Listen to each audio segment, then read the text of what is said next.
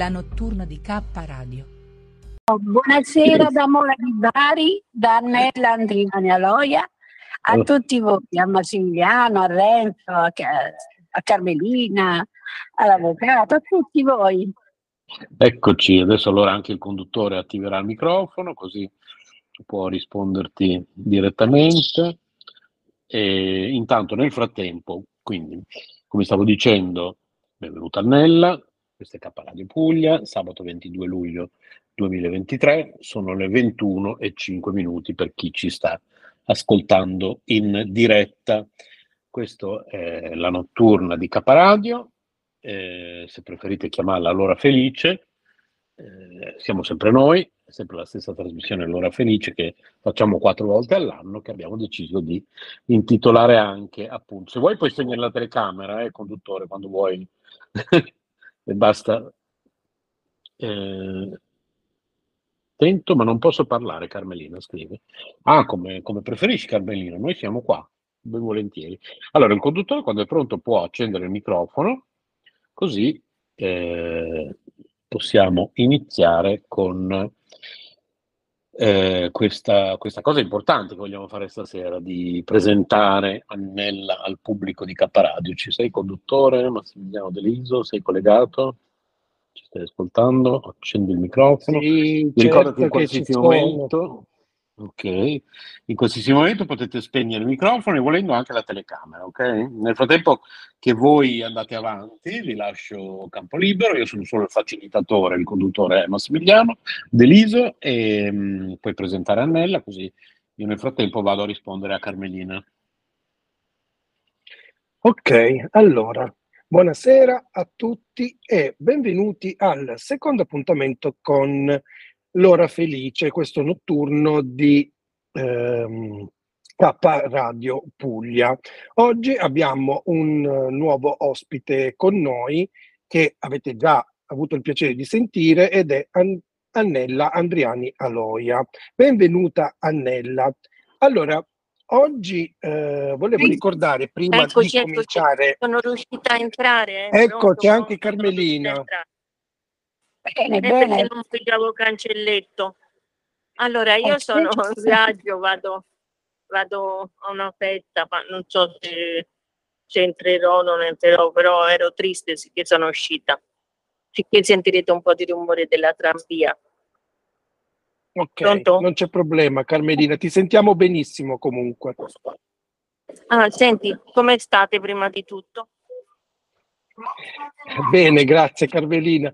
Eh, stavo presentando a tutti eh, la nostra ospite di stasera che è appunto eh, Annella Andriani Aloia. E volevo anche ricordare più o meno il tema della serata perché eh, visto che eh, come prime volte in cui eh, la facciamo eh, non abbiamo ancora avuto modo di metterci tutti d'accordo e decidere un tema tutti assieme, avevo pensato eh, di usare le stagioni e quello che le stagioni eh, portano con sé eh, come tema principale ai quali poi ehm, a- diciamo, affiancare altri temi che possono avere eh, qualcosa in comune. La volta scorsa abbiamo parlato eh, della Puglia perché dovevamo fare un viaggio che è sta- non è ancora stato fatto, ma forse arri- avverrà molto presto. Questa volta parliamo dell'estate.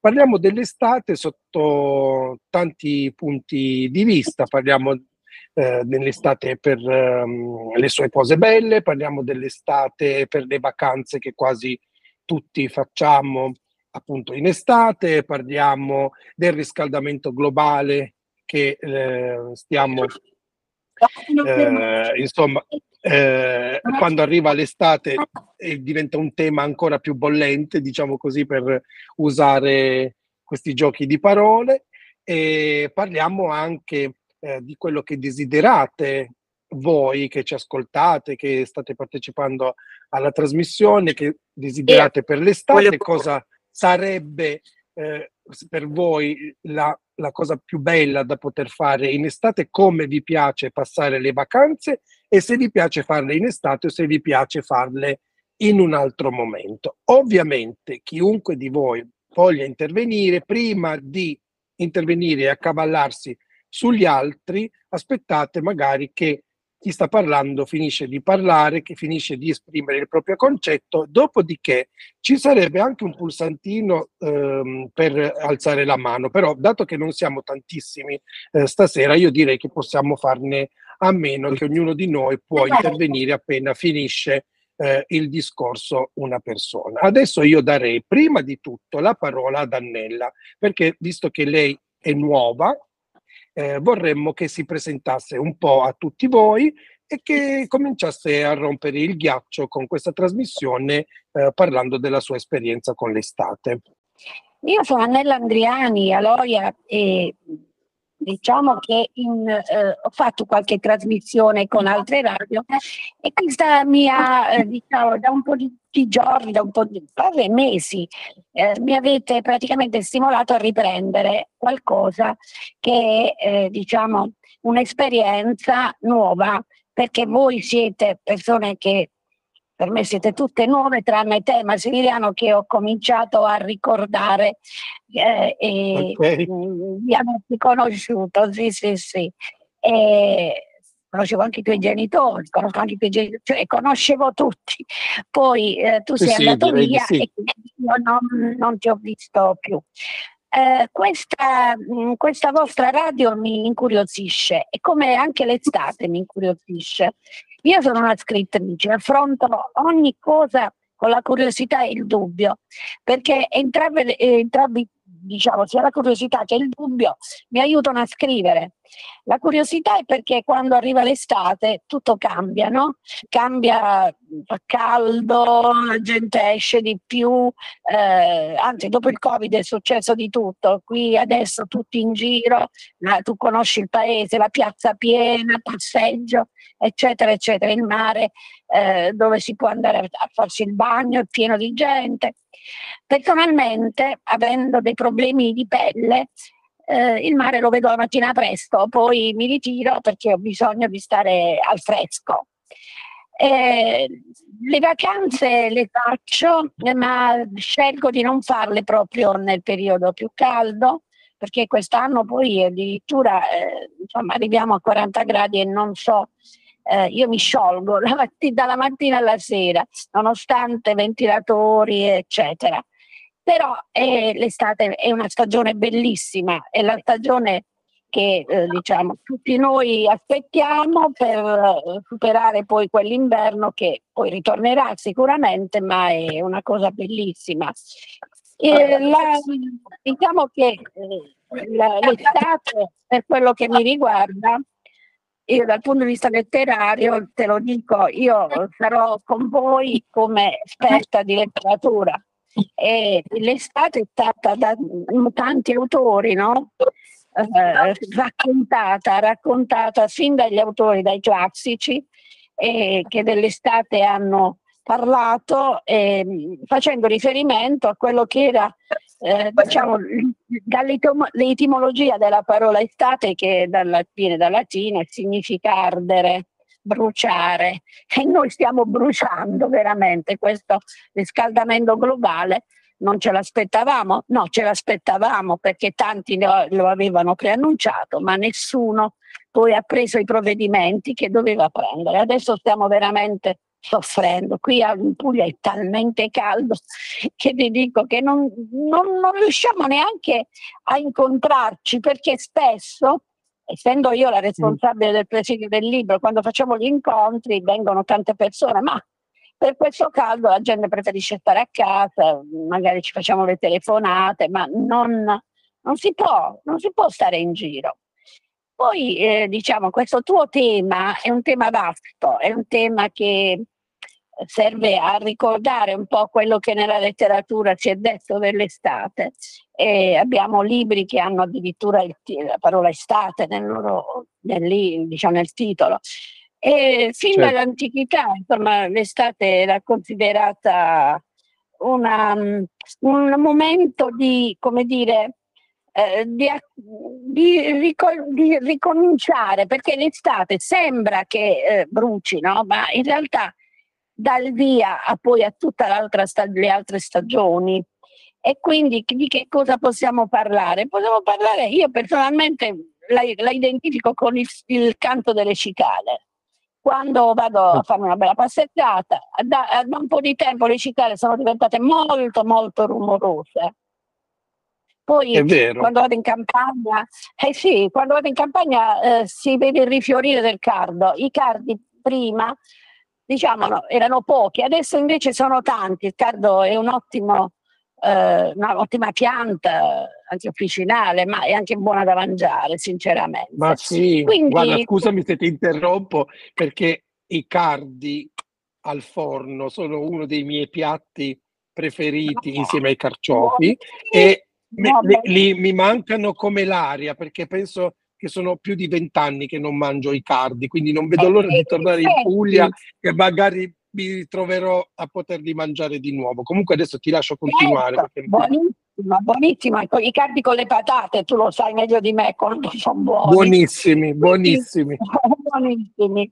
Hanno, diciamo, retrogusto che serve poi a ricordarlo il cardo, come il carciofo naturalmente, che è una pianta per pugliese molto importante. Eh, ripeto, molti autori hanno parlato dell'estate, hanno parlato eh, dallo, da Shakespeare con Sogno di una notte di mezza estate e, e, poi il vecchio e il mare, anche se non c'è proprio l'estate, ma come ci svolge tutto a Cuba, Cuba è l'estate, l'estate immaginaria, eh sì. è caldo. Poi eh, Virginia Woolf con eh, la gita al faro, anche lì il faro che vuoi raggiungere il faro, ma eh, da dove stava lei, insomma, c'era un mare terribile, non si poteva raggiungere, però è sempre il mare e quindi l'estate, eh, perché al nord l'estate, al nord, nel nord Europa l'estate non è come da noi, insomma. Poi, che dire, eh, io non ho paura di eh, Nicola Magniti, anche quella è una storia che si svolge sempre sul mare e dove praticamente si, si, racconta delle paure dei bimbi, no? Paure vere, reali, ma anche quelle paure che noi abbiamo, eh, diciamo tutti, ma soprattutto i bambini che pensano al mostro sotto il letto, no? Questo mostro terribile che eh, certo. crea fastidio. Però io non voglio parlare di tutti questi, vorrei invece dire, tu ti ricordi non so se a te a casa te la facevano fare la pennichella, la cosiddetta controra, te la ricordi?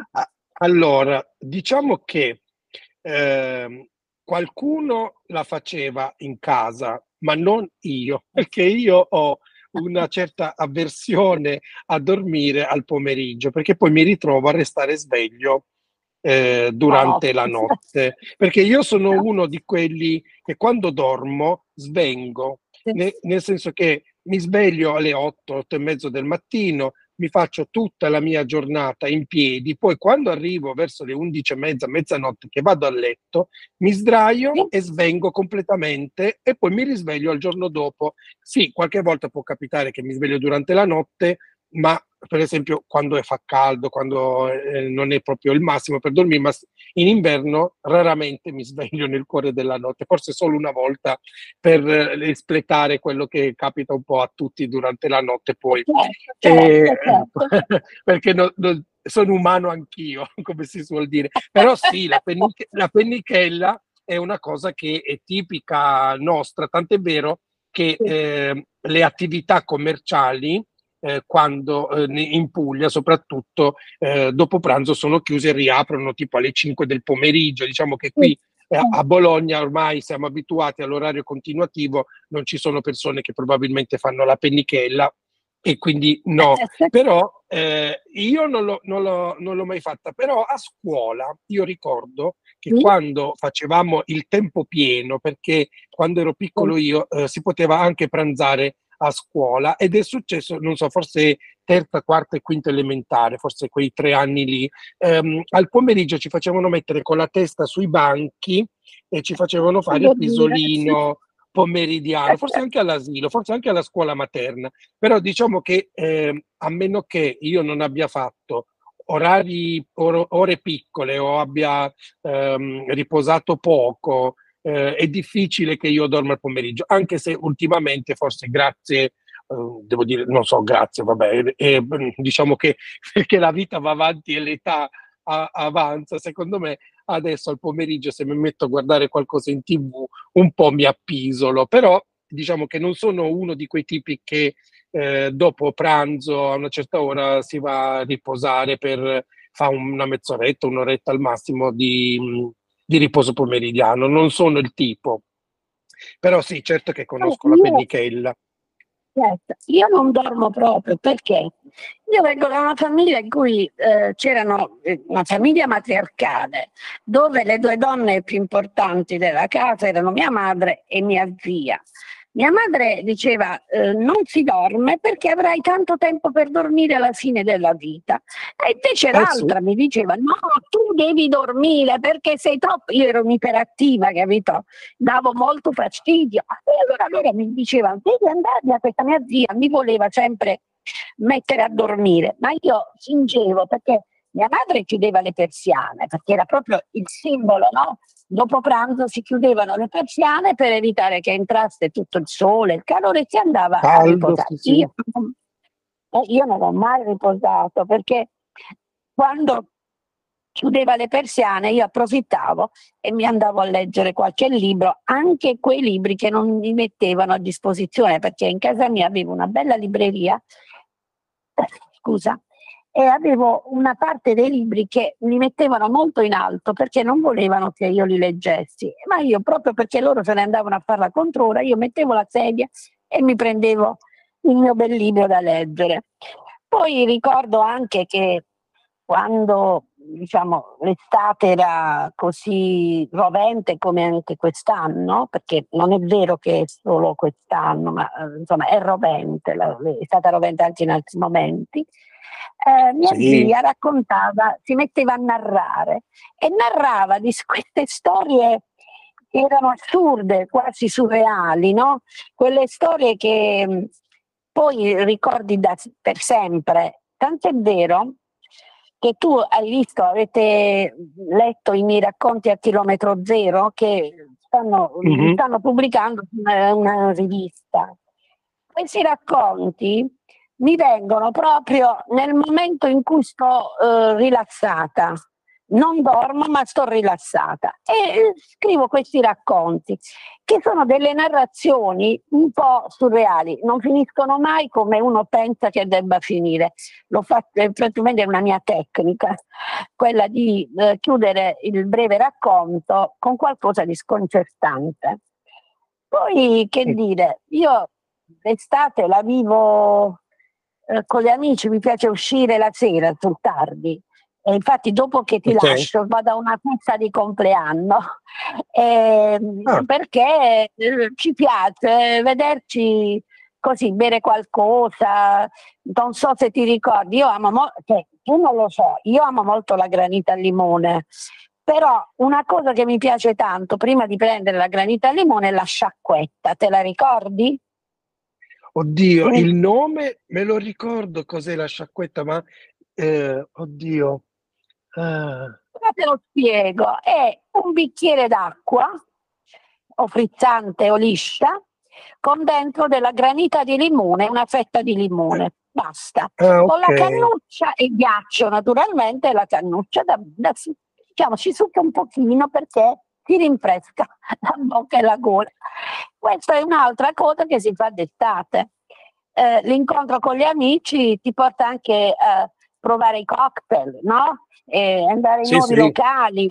Eh, no, questo è, la, è la mia, il mio modo di vivere, perché io non ho diciamo, non ho lo stereotipo dell'andare in vacanza per forza quel periodo. Così. No, io certo. preferisco vivere normalmente, non banalmente, non vivo banalmente perché mi interessa di tante cose, organizzo eventi per cui è difficile che io stia senza far niente, però diciamo che è una bella cosa questo momento della, eh, della stagione calda che io devo dirti che nella stagione calda scrivo di più, sto scrivendo te- il terzo capitolo del romanzo perché quel romanzo che l'ultimo romanzo, il thriller, eh, l'editore mm-hmm. e, e, l'università vogliono che, lo, che faccia la seconda parte. Io non, sono, ah, non amo i fare i serial, però questo libro è piaciuto molto e siccome c'è un personaggio in sospeso, vogliono che io continui. Okay. E proprio d'estate sto affrontando questa parte. Considera che io scrivo, mm, scrivo un libro al mese. Io per scrivere un libro vado a fare ricerche varie perché lì, le mie storie nascono sempre dal vero. E quindi okay, poi vado, sì. vado all'archivio di Stato. Bisogna prima informarsi. Certo, se no che scrivo. Bisogna informarsi, raccogliere, raccogliere tutti i diciamo, i dettagli eh, più utili, dove ambientare sì. la scena, insomma, certo. Sì, è, è, un bellissimo lavoro scrivere. Ah, io aggiungerei anche che una cosa che adesso mi è fatto venire in mente quando io vivevo a Mola, alla sera spesso andavamo sul braccio corto con la chitarra sì. a suonare, certo. ci portavamo l'anguria. L'anguria, le birre, quella era una cosa che facevamo abitualmente, no? Adesso Ricordo. diciamo che lo fanno ancora, ma non, non, tanto, perché il lungomare è cambiato, tu l'hai visto in foto? È cambiato, sì, sì, sì. È, un'arena, ci sono eh, vari locali sul lungomare. Diciamo che sì, ci sono ancora questi nostalgici, però eh, non, non sempre, capito? Perché comunque i locali hanno, fanno musica, e visto che stanno all'aperto, si fa musica all'aperto. E, e certo, sta, certo. diciamo che se uno vuole vivere questo modo, in questo modo la, la serata, che io non voglio chiamarla Movid perché non mi piace la Movid, però mi piace questo trascorrere con gli altri eh, con quelli con cui magari eh, vivi eh, anche esperienze, emozioni, perché per me l'estate è un'emozione, è uno stato di, diciamo, di grazia per, perché tutto l'inverno magari non si esce, ma da noi anche l'inverno quest'anno passato è stato proprio un inverno tiepido, sembrava primavera, era sempre tutto in fiore, anche ci meravigliavamo che stavano i ciliegi in fiore, eh, tutto in fiore sì. e dicevo ma qua arriverà mai l'estate? E invece l'estate è arrivata in ritardo. Abbiamo avuto delle piogge terribili però alla fine è arrivata questa bella estate.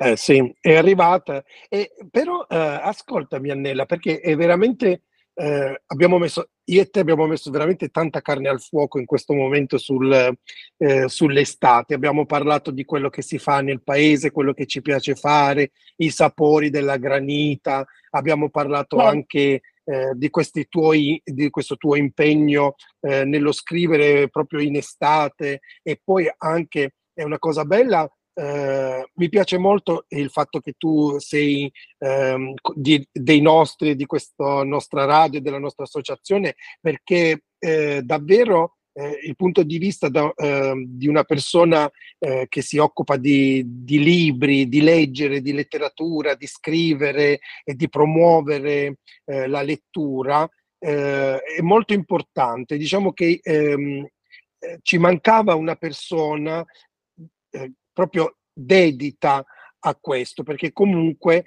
ehm, abbiamo Carmelina che è una giornalista e quindi lei comunque con la scrittura, con il leggere ha molto a che fare e fa anche tantissime interviste, gira eh, in lungo e in largo per noi e ci, ci porta la sua testimonianza anche proprio di cronista quasi della nostra, della nostra associazione, della nostra radio e di queste trasmissioni. E poi ci sono io che magari eh, mi impegno più dal punto di vista dell'arte e della musica, eh, c'è Renzo che un po' coordina il tutto, poi abbiamo anche eh, la, una, una estensione spirituale all'interno della nostra eh, diciamo della compagine che, che, con la quale siamo formati e lui si occupa anche di questo e abbiamo, avevamo proprio bisogno anche di espandere in un altro senso, quindi mi fa piacere che tu sia la persona che sia arrivata a, a riempire diciamo, questo, uh, questo vuoto. Poi mi fa piacere anche perché noi siamo conoscenti, dico conoscenti di lunga data, perché adesso si abusa troppo della parola amicizia e dato che non ci vediamo da moltissimi anni, non ci vediamo da moltissimi anni, eh, diciamo che non possiamo considerarci amici, ma non per cattiveria, non per... Eh, però no, è giusto no, dire... Le... Abbiamo, certo, ci siamo un, siamo un po' come devo dire, le nostre vite si sono incrociate. Sì, esatto, ma poi le nostre vite si sono incrociate. Sì. sì. ti devo dare i saluti della tua amica, credo, sì. l'amica, diciamo, amica, Alessia Tribuccio. Uh, certo, Alessia. Eh, tra l'altro, eh, le ho scritto da poco su Facebook perché eh, per via dell'appartamento, insomma, vabbè, ti, non lo sì, diciamo, diciamo in, tra- in trasmissione. Sì. sì, e tu mi avevi dato il numero di Giuseppe. Eh, è il fratello, è il fratello di Alessia. il fratello di Alessia. Quindi praticamente tramite questa situazione ci siamo ritrovati. Ho visto Alessia eh. in, in tutta la sua eh, bontà di tutto quello che crea eh, con, eh, con, le sue mani eh, nella sua cucina. e comunque, allora a questo punto approfittiamo e salutiamola proprio in diretta nella trasmissione, chissà se magari l'ascolterà o la vedrà, eh? e comunque ci vedremo. Io glielo, futuro... comunicherò poi, certo. Comun- comunque in un futuro molto speriamo molto presto, magari riusciremo tutti a vederci e riabbracciarci. Comunque dicevo, dicevo che appunto abbiamo messo tante cose eh, al fuoco e io volevo farti però anche una domanda, non so se, ehm, se, se, chiamarla provocatoria, però facciamo così, facciamo finta che eh, non devi rispettare nessun budget, non hai impegni di lavoro importanti, non hai una famiglia eh, su, della quale essere responsabile, non hai nulla che ti vieti di poter decidere di ehm, partire e di fare una vacanza eh, immaginaria o comunque una vacanza dei tuoi sogni.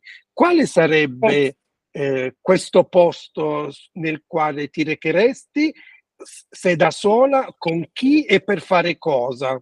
O per, eh, allora. o per trovare cosa?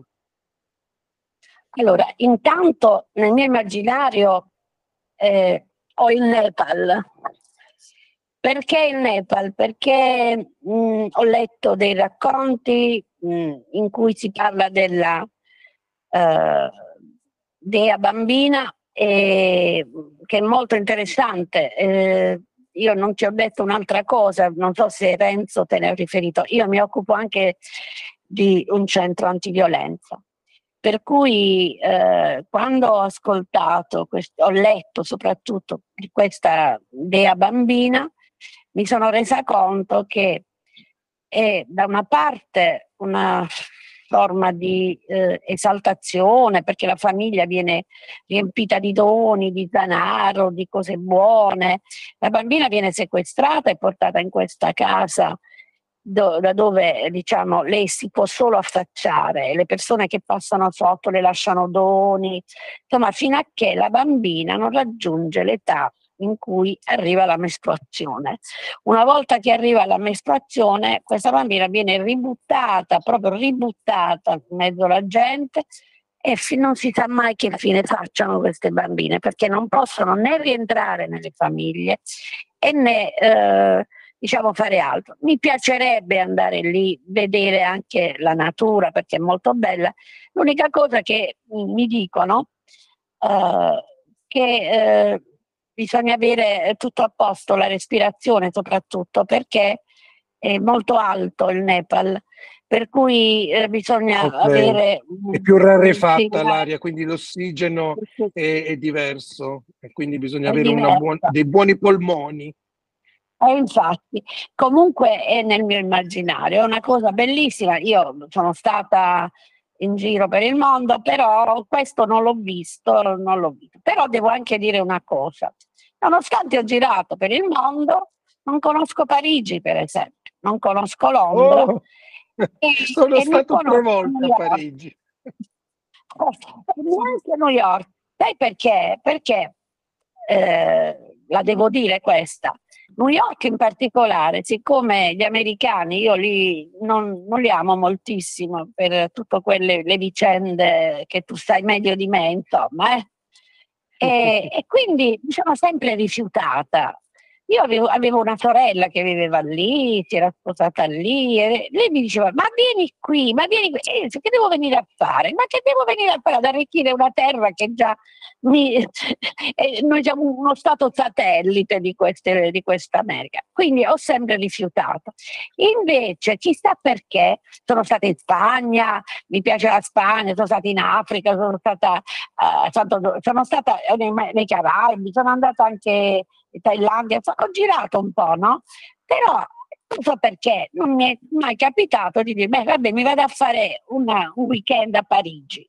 Adesso però ce l'ho in mente, ce l'ho nel programma che eh, lo farò, ma non lo farò nelle, in estate. Devo trovare un momento della mia vita più libera e, e, fare un bel viaggio nelle capitali europee. Poi mi piace anche andare all'est, eh, che ne so, eh, Romania, mi piacerebbe andare a vedere anche queste, cioè sono molto curiosa, io ho capito.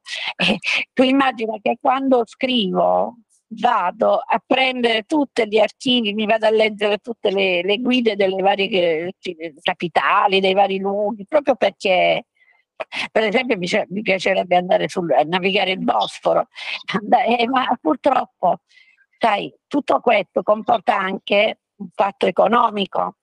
Certo, eh, assolutamente. Purtroppo, eh, purtroppo, devi sapere, lo dico, eh, ho denunciato il mio datore di lavoro per lavoro nero e, e la causa sta ancora in piedi dal 2011, non riesco ancora a venirne fuori e nello stesso tempo non mi danno lavoro perché sono una persona che denuncia come se fosse l'evasione fiscale, cioè quella è un'evasione fiscale, quindi non riguarda solo me e il mio datore di lavoro, riguarda tutti. E il problema è che io voglio, il viaggio ce l'ho in mente, lo farò, comunque lo farò. Io poi sono una che non, né si piange addosso, né si guarda indietro, perché il passato è passato. Il futuro deve certo. ancora arrivare. Per farmi un bel futuro devo vivere l'oggi e quindi vivo l'oggi. Comunque eh, ti auguriamo veramente di esaudire i tuoi desideri dei viaggi. Comunque ti consiglio di andare a Parigi in settembre se riuscirai ad andare perché è, è uno di perché io ci sono andato più di una volta e ci sono andato sia in febbraio che in settembre. In febbraio te lo sconsiglio perché è ancora troppo freddo e, ehm, e in estate, vabbè, si muore di caldo inutilmente. Settembre, diciamo che metà settembre è l'ideale e, ehm, e, quindi se, se, dovessi andare a Parigi prova ad andare in settembre. Io condivido con te la voglia di viaggiare, io adoro viaggiare, mi piace molto eh. Eh, viaggiare. Come te sono stato in Spagna, eh, sono stato anche in Albania per qualche giorno. Uh, sono stato a Tirana, eh, ho visto Parigi, siamo stati a Berlino, io, Renzo e la sua mamma siamo stati a oh, Berlino eh, assieme assieme. Berlino è interessante eh, dal punto di vista artistico perché mi hanno detto che è diventato il polo dell'arte ormai Berlino.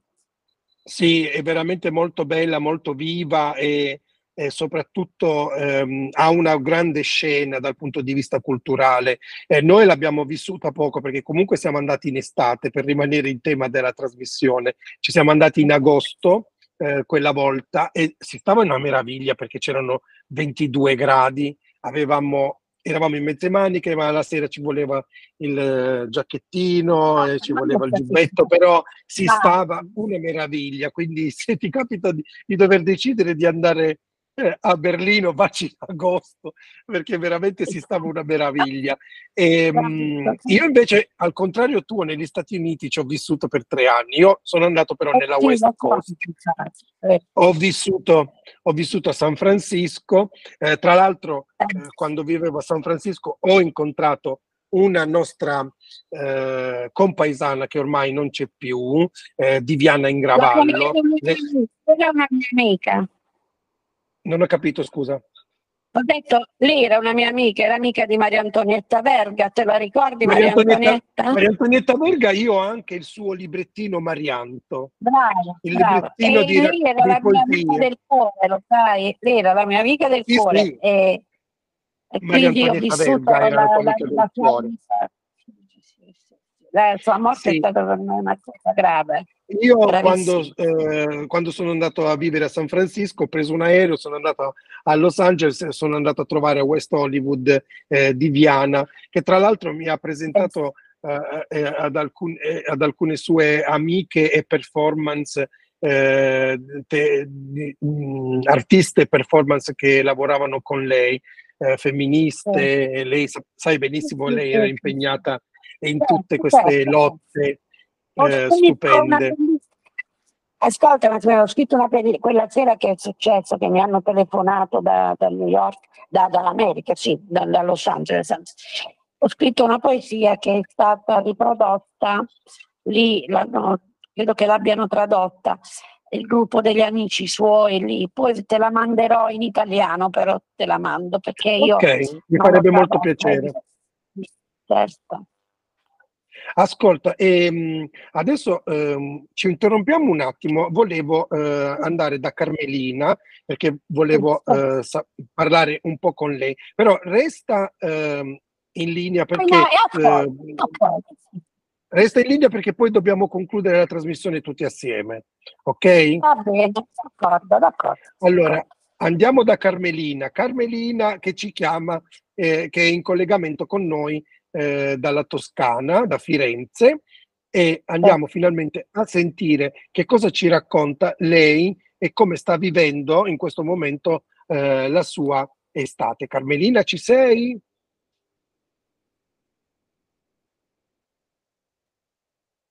Carmelina? C'è, ma secondo me eh, potrebbe aver spento il microfono e non essersene accorta o è è caduta?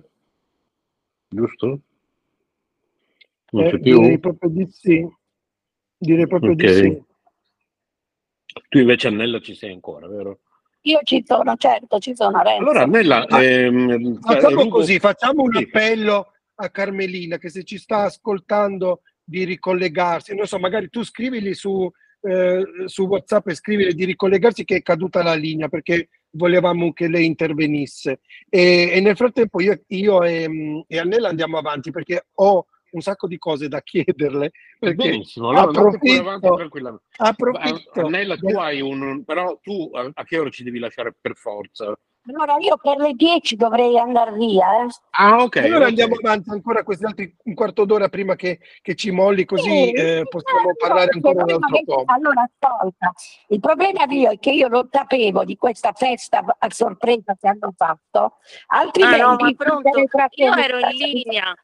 Ragazzi, io eccola, ero in linea, siete voi che avete chiuso. chiuso. Io ero in ah, linea tutto questo tempo. Eh, ma voi non mi Carmelina, sentivate?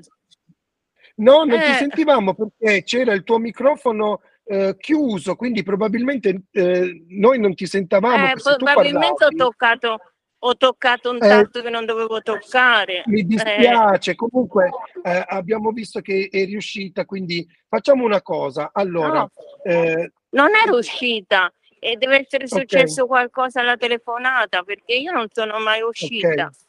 Non sono andata bene, nemmeno alla festa, sicché Va bene, non importa, va bene. L'importante è che adesso ci sei. Allora, ascolta Carmelina, immagino che tu avrai sentito quello che ci siamo detti io e Annella tutto, e adesso volevamo sì, sapere, sì, da, adesso volevamo sapere da te come vivi l'estate, quali sono i tuoi progetti per l'estate, come, eh, quale sarebbe il tuo viaggio ideale, che cosa faresti se non avessi limiti di budget, limiti di nessun tipo, dove andresti e perché? E che cosa ti porteresti dietro da questo viaggio, da questa vacanza eh, fantastica.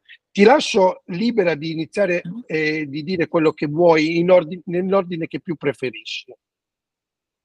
No, dicevo, io ho viaggiato anche per motivi di studio, specialmente in Inghilterra e in Spagna, perché appunto sono le due lingue che io ho studiato.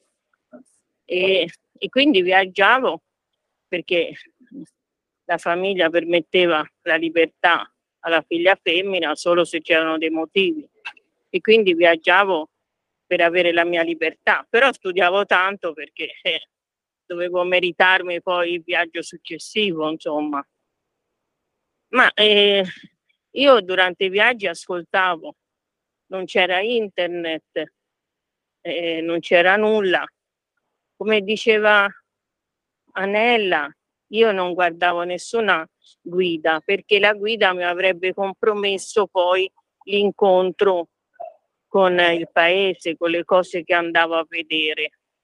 Quindi andavo, mm. può sembrare strano, io andavo alla cieca, come si va alla cieca quando, non so, incontri una persona, non sai chi è, insomma la devi conoscere. Così il mio rapporto di viaggio è stato sempre un rapporto istintivo, cioè andavo nel posto e incominciavo ad ascoltare le cose intorno a me, perché le cose parlano, ci raccontano, hanno una voce. Chi l'ha fatte ha lasciato, oh, faccio un esempio banale, mi sentite? Sì, sì, certo che ti sentiamo. Ah, ah, no, no, no, faccio un esempio banale, sono andata a Barcellona e ho visto Gaudì, le opere di Gaudì e mi, e mi sono innamorata.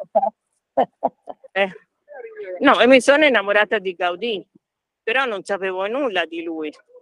E quindi sono andata a vedere Parque Gel, sono andata a vedere quello che aveva fatto. Ecco. Il mio modo di Casa viaggiare Battillon. era... Sì, addirittura, addirittura andai alla casa um, dove c'è l'università della Sagrada Famiglia, però era atterrata, era chiusa perché era estate. E allora scrivo a Juan Batteo da Noel, che era il direttore, e allora ci scriveva la letterina, francobollo, eccetera, e abbiamo avuto una corrispondenza bellissima che è durata, è durata finché poi non si è interrotta, non so, lui doveva avere una certa età, essendo diciamo già direttore della cattedra Gaudì, e mi ha mandato i suoi libri, eh, proprio un, una cosa meravigliosa, perché lui ricevendo il mio racconto aveva detto che io avevo espresso l'animo di Barcellona. Ecco.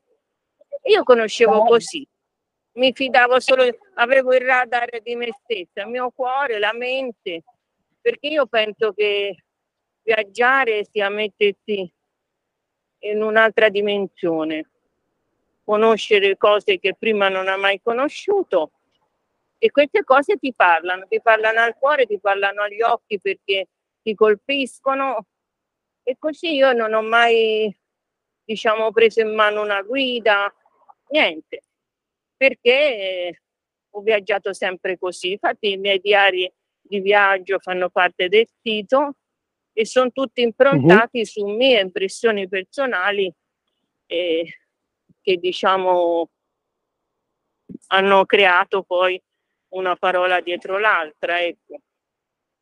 Ascolta Carmelina, di...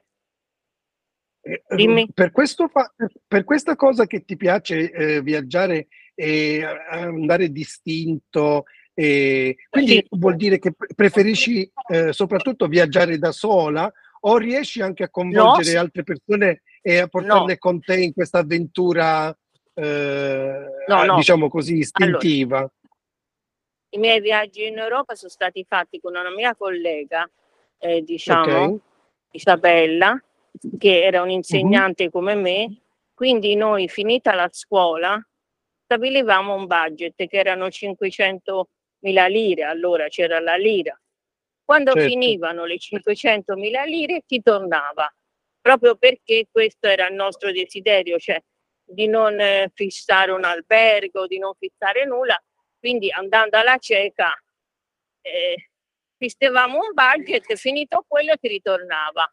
Però per far bastare questo budget facevamo i salti mortali perché eh, eravamo immagino. giovani, eh, eravamo giovani, quindi diciamo per esempio la, fissavamo la prima notte in albergo, io e lei, perché la prima notte in una grande città come siamo stati ad Amsterdam, siamo stati a Barcellona, siamo stati anche in Puglia dove ho scritto quel diario e, e avevamo uh-huh. un po' lo stesso spirito, eh, diciamo la stessa età, la stessa professione, lo stesso tempo libero, non avevamo famiglia, quindi eh, diciamo quelle 500 mila lire erano un bel budget per allora, no? Oggi farebbero certo. ridere, però, però Oggi non fai Allora, due giorni la- di viaggio con 500 euro. Eh, sì, infatti, Eh, noi fissavamo la prima notte. L'unica difficoltà che abbiamo avuto è stata ad Amsterdam, perché abbiamo fissato la prima notte in un ostello, però in questo ostello c'è stata un'incursione e un furto. Allora, eh, Ah. noi ci siamo guardati e quindi non abbiamo dormito tutta la notte, si è introdotta questa persona, insomma, c'è stata anche un po' di paura, eccetera. Allora abbiamo detto il giorno dopo, no, allora abbiamo trovato le barche, le barche ormeggiate ad Amsterdam. E io ho detto, ma queste sono economiche, perché Amsterdam era già molto cara allora.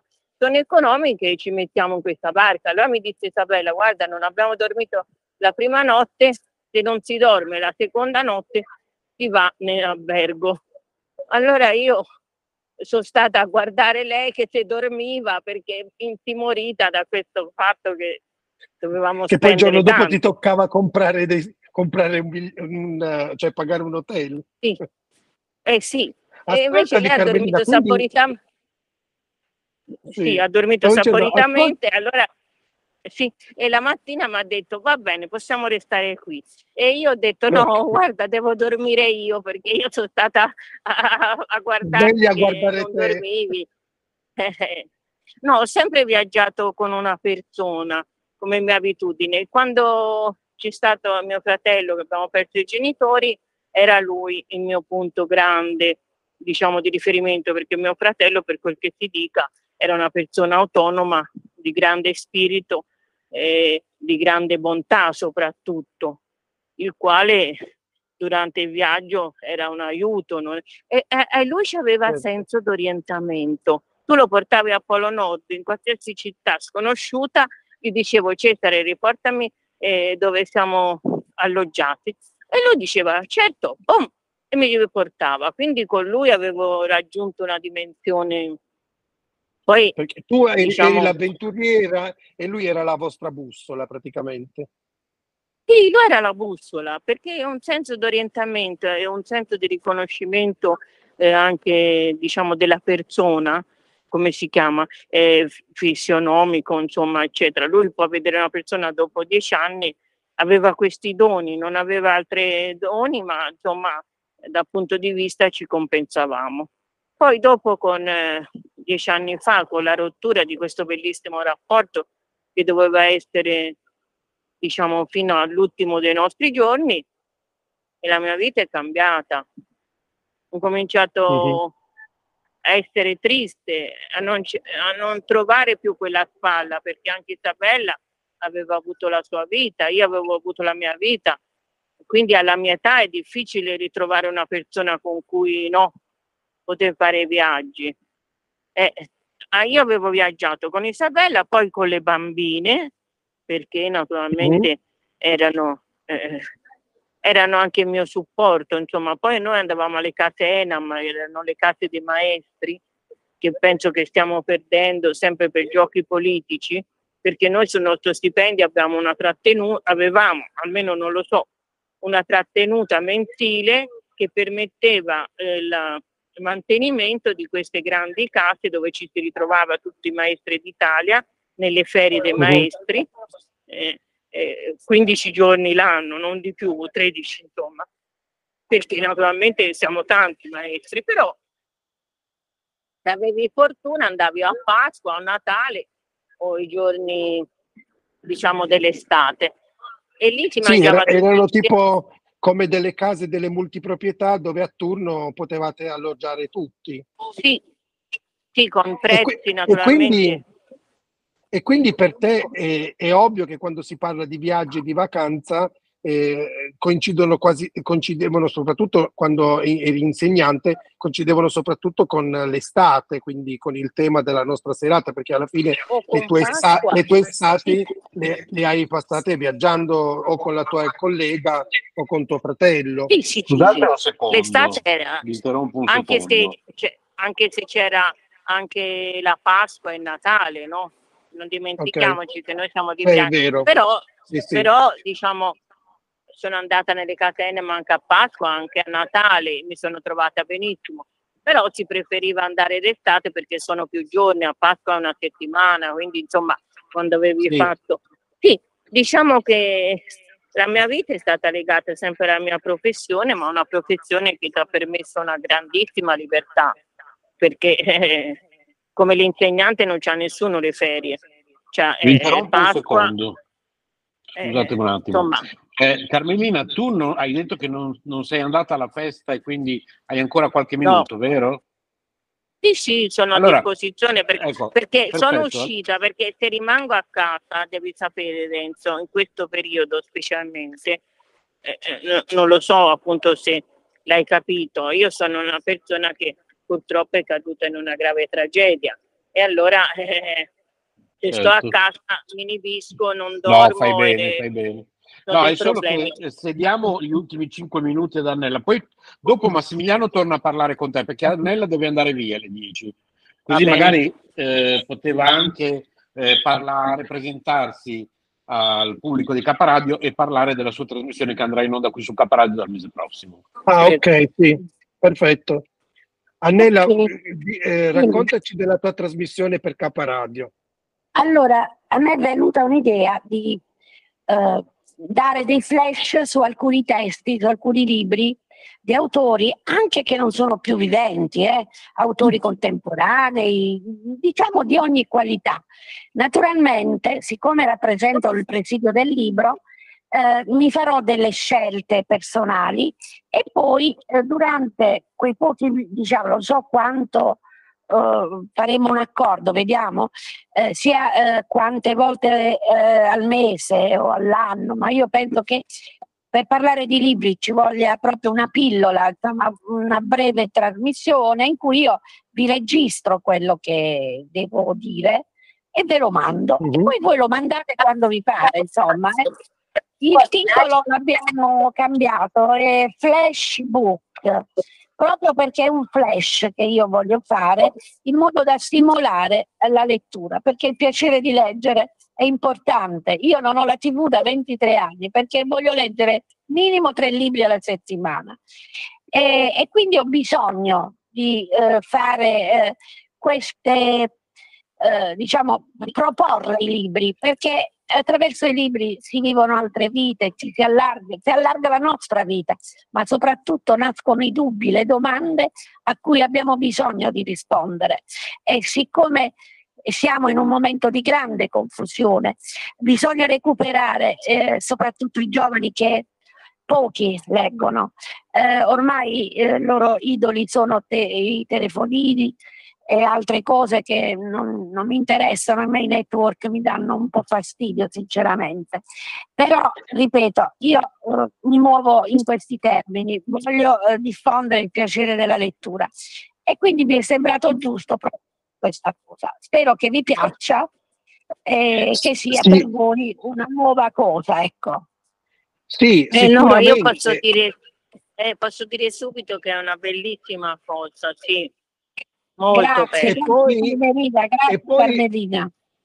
E poi vorrei No, no, anche bella. aggiungere, Anche utile e interessante. vorrei anche sì, sì. aggiungere che eh, praticamente poi noi, ovviamente come associazione, visto che abbiamo un sito internet, una radio, una web radio, eh, abbiamo tanti canali che raggiungono anche i giovani perché usiamo la tecnologia nella quale di solito tutti questi giovani si perdono e poi si dimenticano magari di, eh, di occuparsi anche della cultura. Quindi il nostro impegno è quello di usare anche queste piattaforme che sono, eh, come si dice, una, ben- una benedizione ma allo stesso tempo una maledizione per le, per le future generazioni e per quella presente, per eh, riportare un po' di cultura, un po' di, ehm, eh, di diciamo, eh, ri- riportare in modo che la gente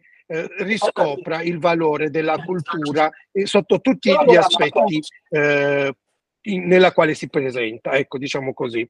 E quindi con questo eh, forse dovremmo salutare Annella, quindi noi la ringraziamo davvero tanto di aver Ma no, partecipato. io, io ringrazio voi, siete splendidi. E poi la cosa è che così bisogna operare in maniera molto eh, tranquilla, ci si deve raccontare, ma si devono raccontare tante cose per poter stimolare questo piacere di leggere. Ascolta Nella, possiamo già, allora questa trasmissione va in onda quattro volte all'anno, quindi ogni tre mesi. Possiamo già considerarti ospite anche della prossima diretta? Eh, grazie, grazie. Certo. Ah, cosa ha detto? Non No, No, no, ma questa, questa dei libri è veramente bella. non ho sentito dei le libri sono molto contenta. Ho detto che mi dovete avvisare un po' prima. Sì, sì, Sì, certo, diciamo la data. Sì, sì, sì, certo. No, ma noi di solito, già, guarda, come sono fatto io che organizzo le cose tipo con uno o due mesi di anticipo, sì, sì, ti farò sapere la data prestissimo, ok?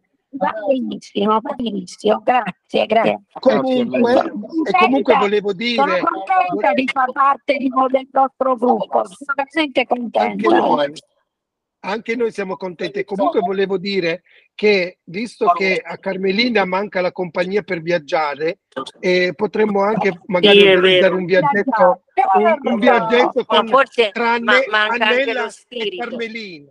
Ma Annella e Carmelina assieme, secondo me fareste un Eh, viaggio essere. bellissimo. Fareste un viaggio Certo, bellissimo. no? Eh, Carmelina, Magari chi lo sa. sai come- Carmelina, posso dirti una cosa, sai cosa faccio io ogni volta? Io non viaggio con i viaggi organizzati, però alcune volte nella mia mente eh, frulla una cosa, voglio perdermi. Ah, sì, eh. E quello un po' tutti in certi momenti della vita, certo. Perché quando ti soffre e gli altri non ti si stanno soffre, sì. non capiscono. Allora io voglio scomparire. Come fare? Farmi un viaggio e perdermi. Sì, questo sono d'accordo anch'io. Addirittura giorni fa pensavo, dico, ma come starei bene con i miei genitori? Eh, cose, cose così. Quando si soffre si cerca di evadere, naturalmente le evasioni sono le più strane, le più Eh. irrazionali. irrazionali sì. Eh, purtroppo dobbiamo sopravvivere a quello che accade nel mondo. Va, Va bene, bene. io vi saluto tutti, grazie per questo Grazie. bell'incontro, perché per me è stato un incontro e ci sentiamo e ci vediamo alla prossima. Grazie, Bene. grazie davvero. Ciao, ciao, Ciao. Ciao, ciao, Annella, ciao, grazie ancora di tutto.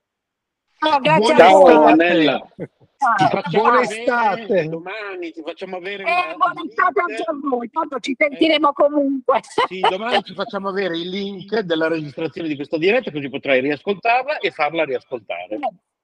E certo, Benissimo, grazie. Grazie, Ciao. grazie. Va bene? grazie. Grazie. Pronto? Eccoci Pronto? Carmelina, siamo tornati da te. No, no. No, è perché no, se vogliamo continuare dell'estate, appunto, c'era questo binomio. No, no, io preferisco sempre viaggiare, diciamo, almeno con un'altra persona perché può succedere di tutto magari quella persona può essere anche d'aiuto, di sostegno, io posso essere Certo. d'aiuto, di sostegno per l'altra persona, perché viaggiare da soli ti succede un imprevisto, insomma, non è che siamo Nembo Kid eh, o l'uomo ragno che risolve tutti i problemi. E quindi la tua dimensione è sempre una dimensione, insomma, ecco. E, l'estate per me ha cambiato significato da dieci anni a questa parte, purtroppo senza Cesare mi sono dedicata più a lui, nel senso i primi anni andarlo a trovare all'ospedale nel tentativo di tirarlo fuori, poi non è stato possibile, quindi, quindi tutte le energie, anche tutti i pensieri. Ho, ho ricominciato a Certo. viaggiare dopo nove anni l'anno scorso per essere eh, la madrina del premio Giorgignano, che è stato proprio diciamo un fulmine a ciel sereno che mi ha acceso di nuovo questa speranza perché mi hanno detto no, no, ma lei sarà la madrina della manifestazione, quindi avevo anche rotto il braccio, però questo è stato lo stimolo. E poi mia figlia si è spostata in Puglia, quindi l'anno scorso sono venuta due volte, no?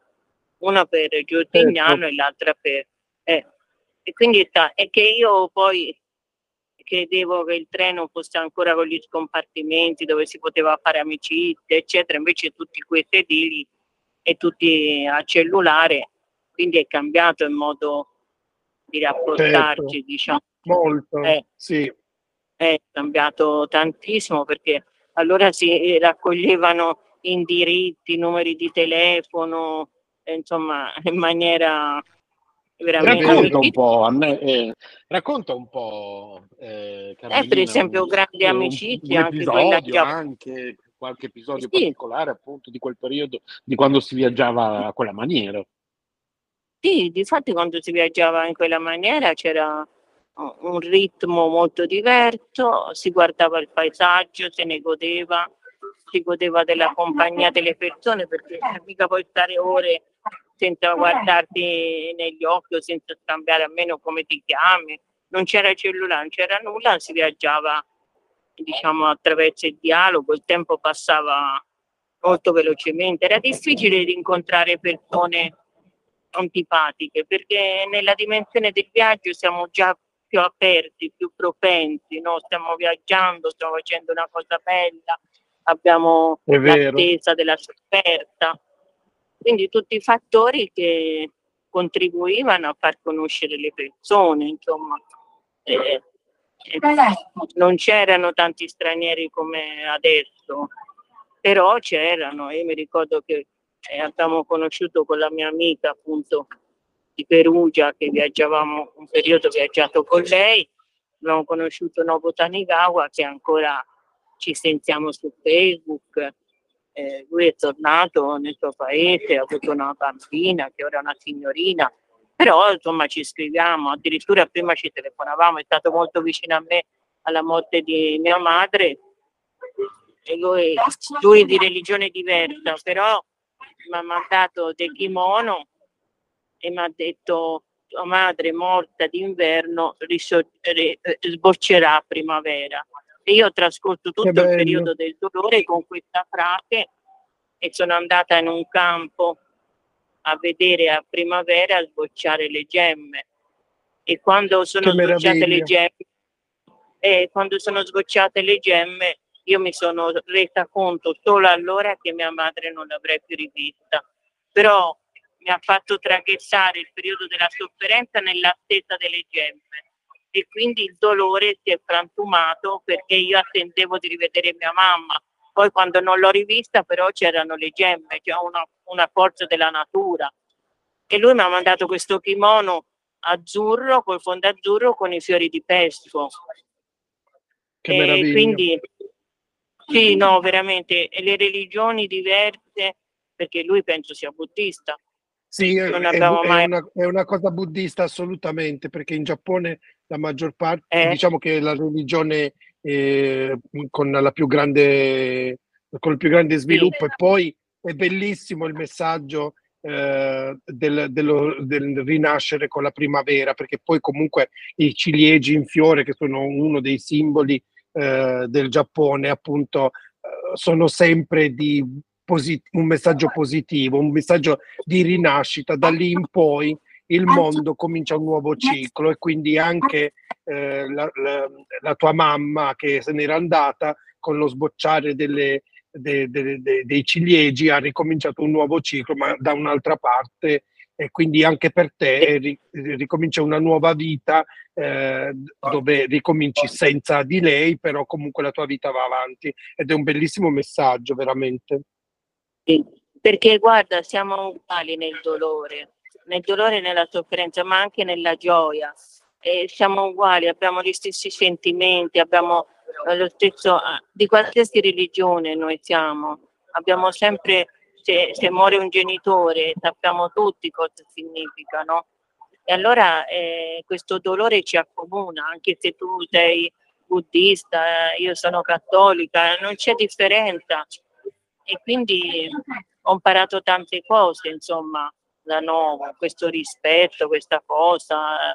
eh, e così l'ho conosciuto in un viaggio in treno, poi lui è diventato il ragazzo della mia amica, dovevano sposarsi, ma la mia amica il giorno che doveva partire, io facevo l'ancella, andavo in Giappone, quindi eh, ero tutta preparata, mi, mi, convoca e mi dice io ho deciso di non andare perché non, non voglio fare questo salto così diverso, questa cultura così diversa, penso che poi mi troverò male.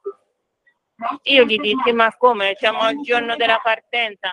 Allora mi disse, guarda, se proprio vuoi andare, vacci te. E io non ebbi il coraggio, eh, ma lui aspetta te, aspetta me, arrivo io che gli dico, eh, scusami, eh.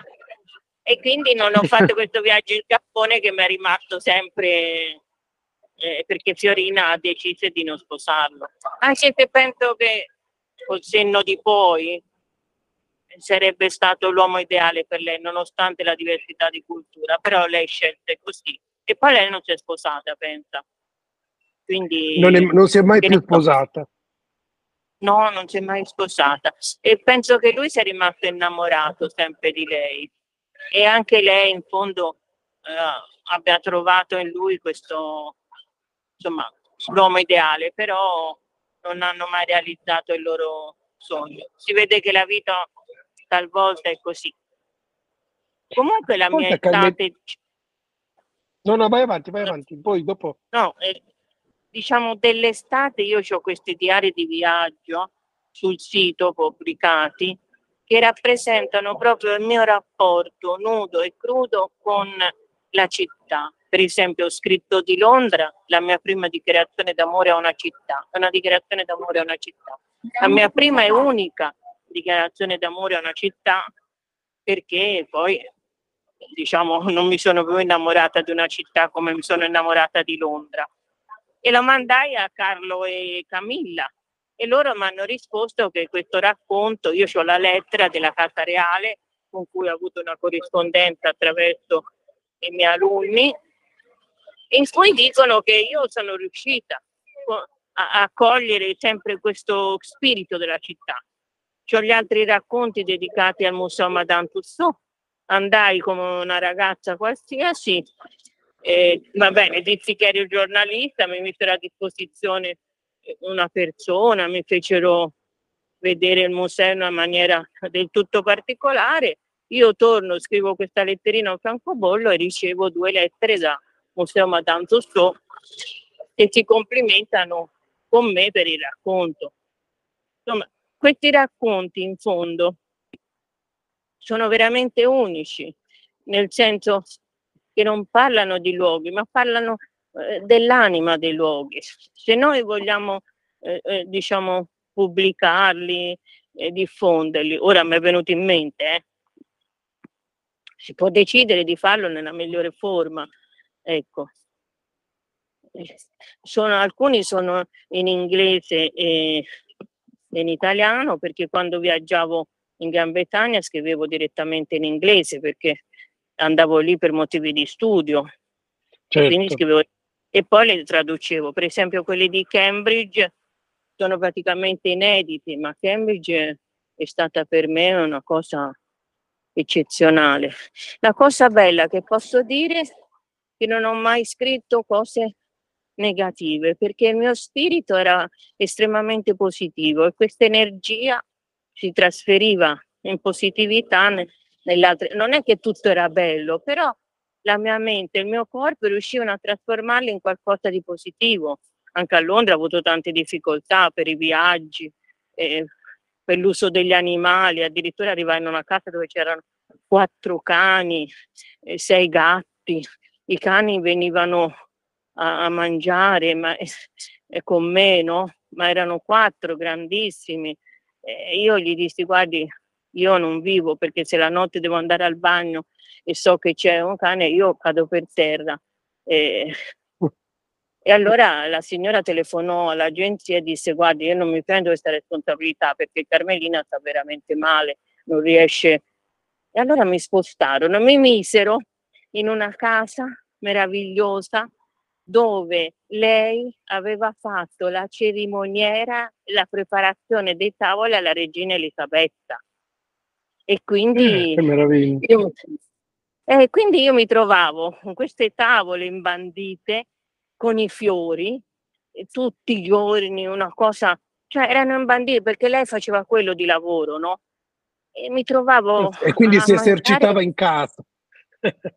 Sì, sì, sì, Si certo. si Lei era in pensione. Sì, e lei era in pensione, ma non aveva preso nessuna delle abitudini, diciamo. di- Poi, per esempio, in Italia avevo conosciuto Mr. Chaun, che era uno scultore, gli fece un articolo, non ti dico che cosa ha fatto per me. Allora, io, eh, la mia spina dorsale aveva problemi. Il giorno prima mi bloccai, allora chiamai 118, mi fece quelle punture, sai, che ti rimettono in piedi, Sì, no? sì, gli antidolorifici. Eh, Eh sì, e allora eh, partì eh, con questa valigia, ma insomma, eh, loro mi sono venuti a prendere all'aeroporto e mi hanno portato, perché io gli avevo detto questo problema, e mi hanno portato con grande insomma, difficoltà. Al ritorno loro non potevano. E arrivò il postino con 100 pound e mi di- eh, ha detto la signora di casa, non ho mai visto succedere una cosa simile, con un biglietto in cui ti paghiamo il taxi per andare all'aeroporto perché noi non possiamo venire. Cioè, cose che ne so, che sono- sembrano favole, sembrano che non si possano avverare, invece si sono avverate. Ho avuto un, un sacco di... Insomma, sono stata una donna fortunata perché ho Sì, conosciuto decisamente. persone. Sì, sì, e la mia vita può essere raccontata come una favola perché in fondo, a parte questi ultimi anni purtroppo, e a parte la storia che è successa con Nadia, della bambina nata il 29 di giugno ma ancora in grave pericolo, eh, cioè, non, Sì. ma- cioè, no- non sono stata colpita io nel, nel corpo direttamente, però tu capisci una figlia, una nipote. Assolutamente, assolutamente, ma, e- e- e ma poi il rapporto eh, tra madre e figlia e, Eh. figlia, figlia della figlia è una cosa proprio generazionale che vi mette in comunione come se ci fosse un unico eh, cordone ombelicale tra tutte voi. Quindi io capisco assolutamente il tuo stato d'animo e capiamo assolutamente che per te è una grave sofferenza. E, Sì, comunque, quest'estate, eh, te l'ho detto, da quando Cesare ha finito, il mio primo viaggio è stato in Puglia e devo dire sincera, stimolata dal fatto di essere madrina, che poi mi hanno accolto veramente come una regina, i fiori sul palco, insomma, alla mia età un'accoglienza del genere, insomma, ti accoglie così, magari una giovane ragazza bella per la sua bellezza, no? Invece e Dio ha voluto così perché per spronarmi anche a muovermi, no? A- Certo, assolutamente. Ma poi diciamo che eh, per te eh, diciamo, era come se tu avessi un, qualcosa di sopito, perché alla fine i viaggi ti piacciono. Mi sembra di capire Sì, che hai, che hai sempre sì. viaggiato molto volentieri e che Sì. li hai dovuti mettere da parte perché la vita non è stata eh, sempre semplice e, e non, ha mai, non hai potuto viaggiare continuamente. Però eh, quando ti si viene data la possibilità, non dici mai di no a un viaggio se la cosa ti può arricchire e se ti può fare ehm, eh, ancora conoscere nuove cose, essere, essere di aiuto eh, ed essere ispi- di ispirazione anche eh, per gli altri. Insomma, alla fine eh, mi sembra di capire che comunque il tuo rapporto con i viaggi, eh, anche quando non li hai fatti, è sempre stato un, ra- un bellissimo rapporto, almeno ehm, diciamo. Non, non hai mai detto "Ah, non viaggerò mai più. Eh, No, no, forse- no, no, assolutamente. E poi ti volevo chiedere un'altra cosa. Eh, abbiamo parlato un po' di tutto dei viaggi, ma non abbiamo parlato eh, dei sapori che si incontrano nei viaggi. Eh, e mi, Ah, mi faceva, mi faceva piacere perché visto che prima ehm, Annella ha parlato della granita, il limone, Sì. magari le angurie sul mare, e dico, c'è invece per te un sapore che ti ricorda l'estate, un sapore che ti ricorda la vacanza, un odore, un profumo, un, un qualcosa che, ehm, che è legato non solo a livello di, di cucina, ma in generale anche eh, il profumo di un posto, o non so, Eh, visto che tu hai Allora. viaggiato così tanto, sicuramente ne avrai. Allora, diciamo che io vengo da un'educazione particolare, la mia generazione, come me tutte le, i figli e le figlie erano trattate nello stesso modo, cioè c'era cibo sano, molto più sano di adesso, ma non è che la mamma ti chiedeva vuoi questo, vuoi quell'altro. La mamma casalinga preparava e a parte era difficile eh, incontrare un cattivo gusto, ma eh, sicuramente la mamma insisteva perché tu mangiassi di tutto. Quindi quando ho cominciato a viaggiare, eh, diciamo che io mi sono adeguata a quello che c'era nel posto, perché se andavo a Londra non potevo pretendere di avere gli spaghetti come faceva mamma, perché ne sarei rimasta delusa, anche se eh, succedeva spesso che le persone dicevano eh, domani vi faremo gli spaghetti, ma erano quelli in scatola, però lo facevano per gentilezza, no? Perché eravamo Certo. italiani, eccetera. Quindi io non ho, eh, secondo il paese che andavo in Spagna, la sangria, che è alcolica, ma eh, mi piaceva tanto, la paella, e, e Mhm. la mangiavo molto volentieri. A Londra facevo quelle bellissime colazioni, magari il pranzo era molto più spartano, oppure nel college c'era un menù già, diciamo, mediterraneo, le patate, la pasta, insomma, c'era di tutto. Però ecco, io ho avuto la forchetta d'oro quando andavo in Calabria che c'era la mensa sul mare e giovanissima mi dissero guardi è la prima persona che non ci dice mai questo cibo non lo voglio, questo... E allora mi dettero questa forchetta, non d'oro, ma insomma per dire che ora questo non per vantarmi, però l'educazione avuta mi impediva di, di rifiutare un cibo, di non mangiarlo e mi adeguavo a quella che era la cucina nazionale, che soprattutto i due paesi erano l'Inghilterra, Gran Bretagna e, e Spagna. Amsterdam mangiavamo delle paste stupende e c'erano delle barriste stupende, delle ragazze stupende, diciamo, eh, come bariste perché sono molto belle, almeno erano molto belle, insomma. Eh.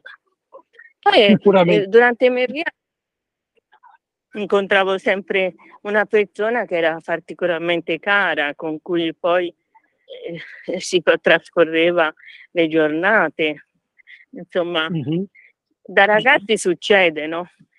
Poi allora non c'era mica il telefonino, ragazzi, e le incontravi per la strada, facevi amicizia, ti invitavano a prendere eh, qualcosa al bar, poi non c'erano le discoteche che incominciavano alle 11, una vita molto diversa, capito?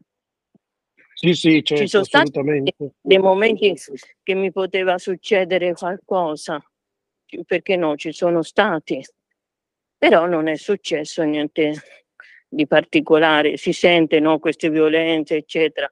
Certo ti può succedere, perché, però non erano, non erano i mezzi tecnologici, cioè la persona si impegnava eh, faccia a faccia, non è che ti mandava un messaggio e poi tu lo incontravi, eh, quindi un po' lo vedevi, no, la persona che ti Certo. dava un po' di fiducia o no, era più facile, ecco, è più difficile che succedesse qualcosa di...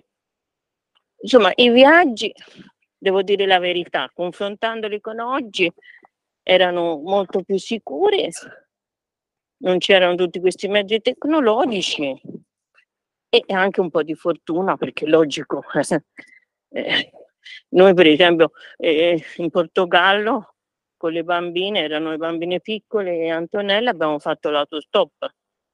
Eh, cioè, e Oggi incontravamo non credo che potreste farlo. No, difatti le bambine dissero subito: No, guarda, lo diciamo subito a papà, telefoniamo perché guarda, questa. Ma ho detto: Ma guarda, siamo quattro donne. Antonella la mettiamo davanti che lei sa guidare, noi tre di dietro. Antonella interviene. No. ma abbiamo incontrato le persone simpaticissime che poi alla fine ci accompagnavano proprio nel posto dove dovevamo andare e che poi Eh, ci sì. parlavano della Fiorentina che aveva aperto e noi dicevamo ma questi come fanno a sapere la Fiorentina? Eh, noi non sapevamo nulla. No, no. Comunque, se vogliamo recuperare diari di viaggio, io sono disponibile, posso farci una revisione, posso mandarli. Certo, come no? Ma avete è una, fatto una bellissima idea. Eh sì, è venuta eh, così, non ci pensavo nemmeno, però sono sempre attuali, ecco. Ma, e, E poi forse- come, Mi dà un, un messaggio di speranza no, a questi giovani che magari sono timorosi. Che...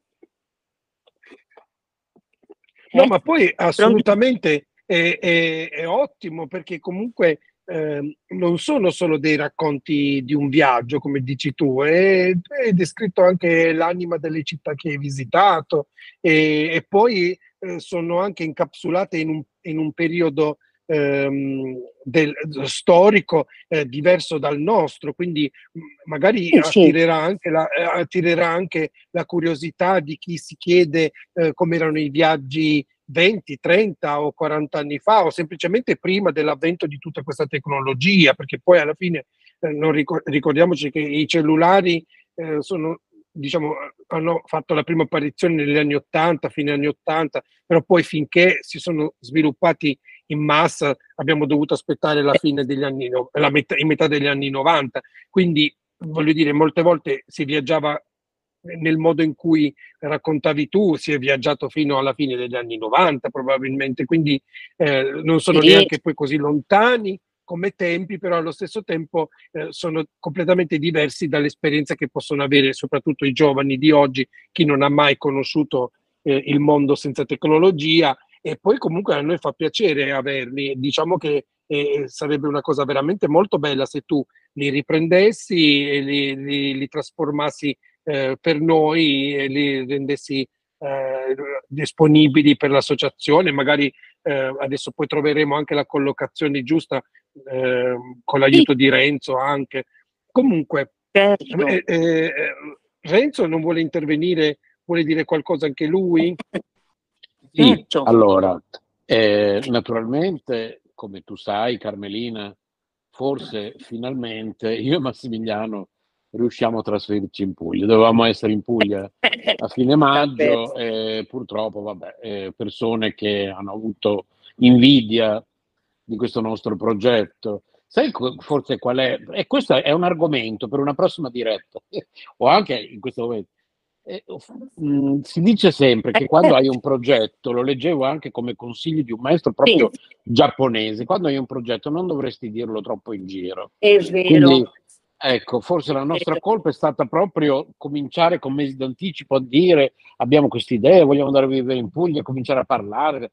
A me sembrava una cosa così bella condividere con gli altri, ma evidentemente tante persone purtroppo quando condividi i tuoi progetti non la vivono, non vivono insieme a te questa gioia, vivono purtroppo l'invidia, che poi l'invidia di che cosa? Alla fine non c'è, Eh, mm, se uno vuole fare la stessa cosa lo può fare, cioè che cosa c'è da invidiare? Cioè, è quello che non capisco a volte, cosa c'è da invidiare?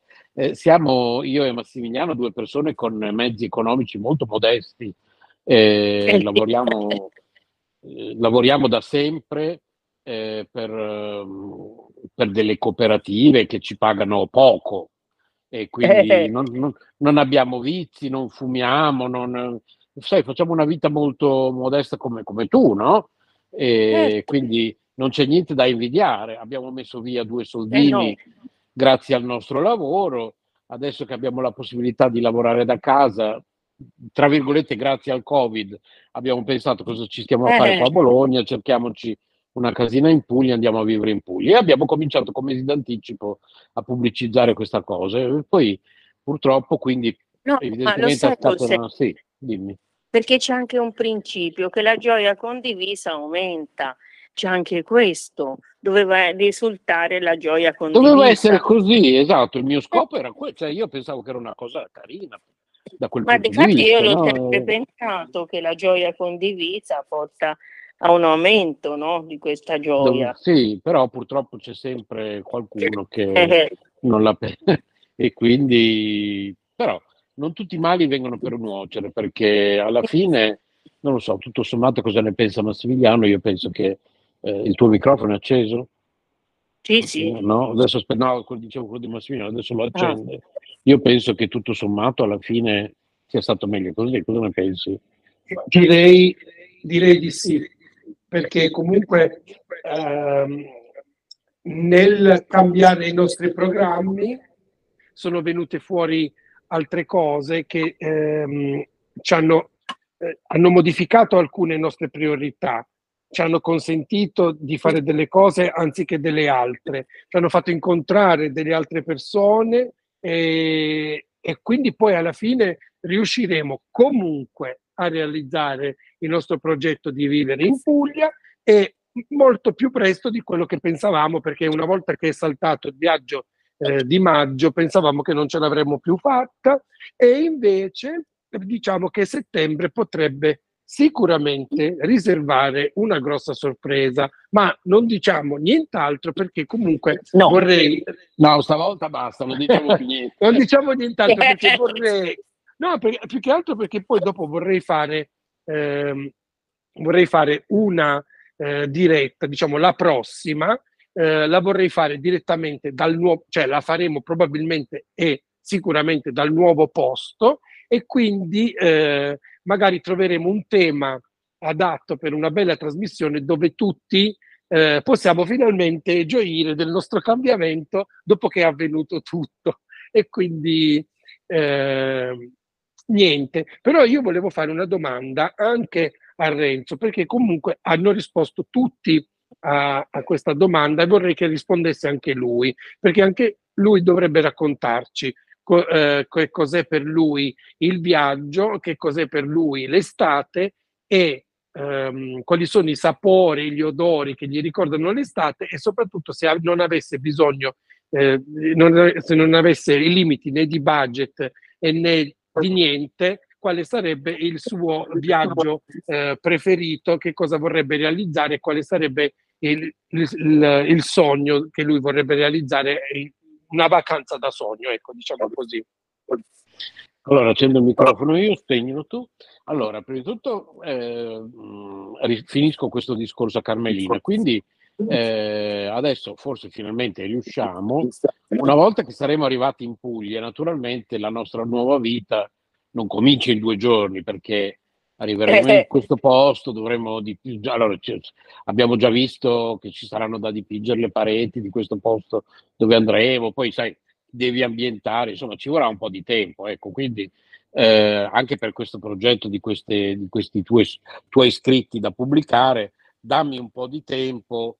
Se noi arriviamo in Puglia a settembre, dammi quei due o tre mesi che mi, mi riassesto un attimo che prendo i nuovi ritmi e dopo cominciamo a lavorarci sicuramente, molto volentieri, ok Carmelina? Hai capito? Sì, sì, sì. Ah, ok, sì, scusa. Infatti, oh, infatti, eh, infatti, non può essere immediato no? il sì, cambiamento, ci vorrà Quindi, un rodaggio. Ci, se, eh, ci vorranno quei due o tre mesi, dopodiché prometto che ci mettiamo lì insieme, io e te, lavoriamo su questi tuoi testi e vediamo di pubblicarli come, come istituto, ok? E poi... Sì, sì, tanto non c'è fretta, ogni cosa avviene al momento giusto. Ora è venuta l'idea così, perché certo, ci siamo messi no, no, a parlare. Lo, lo preannunciamo già ai nostri ascoltatori che stanno ascoltando, sappiate che l'anno prossimo li facciamo uscire questi, questi pensieri eh, sì. di Carmelina. Ecco, questa è, è, una promessa che stiamo facendo in diretta ai nostri ascoltatori. E poi invece rispondendo a Massimiliano, io, eh, come sai, Carmelina soffro di claustrofobia e questo eh, si ricollega al discorso eh. che facevate voi prima. Tu dicevi che il modo di viaggiare è molto diverso. Ecco, eh, tu ne hai un po' sofferto nell'ultimo viaggio che hai fatto, ma in realtà anch'io che soffro con, di claustrofobia ne, soff- ne, soffro ancora di più perché ehm, questa cosa che adesso ehm, tutti eh, sono attaccati al proprio telefonino e quindi eh, ti sei ritrovata in un viaggio completamente diverso rispetto al passato e mh, mm, rispecchia proprio questa società moderna. Io sono uno che ama molto la tecnologia, però ad esempio una delle tante cose che noto è che quando si leggevano i libri ancora su carta, cosa che probabilmente tu fai ancora, io invece adesso li leggo su Kindle, ehm, io leggo molto di meno, cioè da quando abbiamo tutte queste distrazioni social, da quando abbiamo questi telefonini in mano, eccetera, eccetera, leggo molto di meno. Eh, per forza, esempio. perché il tempo, il tempo è, è, diminuito, non è che uno può avere 24 ore e altre 24 ore, sono quelle il esatto. tempo. E dobbiamo eh. correre sempre di più, dobbiamo, dobbiamo, tra virgolette, qualcuno ha deciso dall'alto che dobbiamo correre sempre di più. Quindi questi eh. treni di cui tu parli, oltre a contenere persone che stanno attaccate tutto il tempo sul, al telefonino, in più questi treni devono correre sempre più veloce, non si sa perché, devono andare sempre più veloce e dovranno andare ancora più veloci, sempre più veloci, sempre più veloci. E invece era così bello no? il viaggio lento, cioè la slow life che, eh, che, che, che, è uno dei progetti che io e Massimiliano, anche con il club Mola di Bari, che d'ora in poi si chiamerà eh, Club Puglia Slow Life, insomma, io direi che anche un po' sotto sotto l'Istituto Culturale Sole e Luna è tutto basato un po' su un progetto di, di slow life, no? di, visione, di, visione, slow, di vita più lenta e eh, i treni invece devono, devono correre, correre sempre più veloci. Prima i treni andavano con una giusta velocità, avevi il tempo di goderti il panorama, facevi le chiacchiere, aprivi il finestrino. Adesso ovviamente questi treni, dovendo correre come dei matti, sono pressurizzati come se fossero degli aerei ed è tutto sigillato naturalmente. Quindi per uno come me che soffre di claustrofobia eh, se ne accorge ancora di più che questa, questa, questa cosa quasi direi innaturale perché al di là del fatto, io sono claustrofobico, ma anche eh, persone che non soffrono di claustrofobia eh, a volte sentono un po' di fastidio a stare dentro un aereo o dentro un treno completamente sigillato, perché secondo me è una cosa comunque innaturale al di là della claustrofobia, perché l'essere umano non è fatto per essere rinchiuso dentro una scatola no. di vetro ecco, no. o di metallo. Ma guarda, questa idea che ci è venuta dei viaggi, vedrai che richiamerà grande interesse, perché eh, la gente, molti, molti la pensano come noi. Sì, è un argomento importante e il mio discorso della claustrofobia me lo fa solo vivere ancora più intensamente, ma in realtà sì, certo. penso che chiunque possa essere d'accordo sul fatto che non è naturale stare tot ore chiusi dentro una scatola di vetro sigillata, tanto più che ci sono delle persone che a volte comunque si sentono male, anche se non soffrono di claustrofobia. E, e poi eh certo. viviamo in un paese dove Trenitalia sappiamo che non eccelle eh, di super tecnologia funzionante, tante volte ci sono delle persone che sono ritrovate in treni completamente sigillati senza l'aria condizionata e quindi delle, delle cose terribili. Per cui il, il mio discorso, no, la questo, risposta a questo tema, sì. questo dimmi, tema è molto molto attuale, molto Eh, attuale, sì. guarda, non Sì, volendo sì, abbiamo sollevato infatti. Una cosa di Eh, grande assolutamente attualità. sì, peccato che non ci sia più Annella perché era, è un bel argomento questo, infatti. E quindi Eh, certo. io, eh, il mio viaggiare, che già in passato era limitato per colpa della claustrofobia, adesso è ormai per me praticamente impossibile perché questi treni sono sempre più eh, delle bare per un claustrofobico, per cui Sì, sì, eh. i, i- i- i viaggi fino a qualche anno fa li facevo con Massimiliano, andavamo quasi tutti gli anni a Molo di Bari e, e io mi, mi innamorai subito di Molo di Bari, io che ho sempre vissuto solo a Bologna e quindi per me la vacanza, rispondendo appunto alla sua domanda, era quella, andare a Molo di Bari, mangiare i piatti locali seduti sul- vicino al mare, la sera questa atmosfera eh, bellissima eh, di noi seduti lungo in questo ristorantino eh, vicino al mare, dove si va a mangiare, non come qui a Bologna che le auto di sera già ti guardano male, andare anzi alle 9, 10 di sera, andare qui alle 8, alle 8, 9 di sera qui a Bologna già ti dicono ma la cucina chiude, fate in fretta. Invece eh, a Mola di Bari esci anche alle 10 di sera per andare a mangiare fuori. Non so se Mas- Massimiliano se sto sbagliando, correggimi, no? Eh, Ok. E, e- e- ed esci alle 9-10 di sera, vai a sederti vicino al mare in questo ristorantino, questa atmosfera Anche perché estiva. la vita del mare è diversa, eh? è Eh, sì, diversa dalle esatto. città. infatti, e mangi eh, io non mangio carne, però ad esempio il, il pesce a volte lo mangio, Vabbè. mangi un po' di pesce, mangi eh, t- tante cose buone. Comunque in Puglia eh, ci sono tante cose buonissime che puoi mangiare anche se non mangi carne. Eh, la focaccia pugliese, eh, i panzerotti, appunto il, eh, le bruschette, il pesce, il pesce fritto. Poi comunque volendo se, se uno magari è ancora più veg- vegetariano di me, ancora più, eh, può mangiare i, i frutti di mare. Ci sono dei vegetariani che dicono che i frutti di mare, volendo, si, po- si possono anche mangiare. Comunque io il pesce lo mangio, quindi io non ho problemi. E, e per cui questa atmosfera, direi, per me era una cosa proprio bellissima andare tutti gli anni a Molo di Bari. Poi col passare degli anni, appunto, i treni cominciarono a diventare sempre più sigillati e la mia claustrofobia peggiorò un po', insomma, quindi vabbè, adesso comunque la mia vacanza sarà tra virgolette per sempre, perché adesso ci trasferiamo in Puglia e lavor- lavoriamo da casa, quindi sì, sarò sempre in vacanza rispondendo a Poi ci trasferiamo in Quindi- una città che è nuova, diversa. Riaccendi, riaccendi il microfono e dimmi se ho risposto alla tua Peccato, domanda.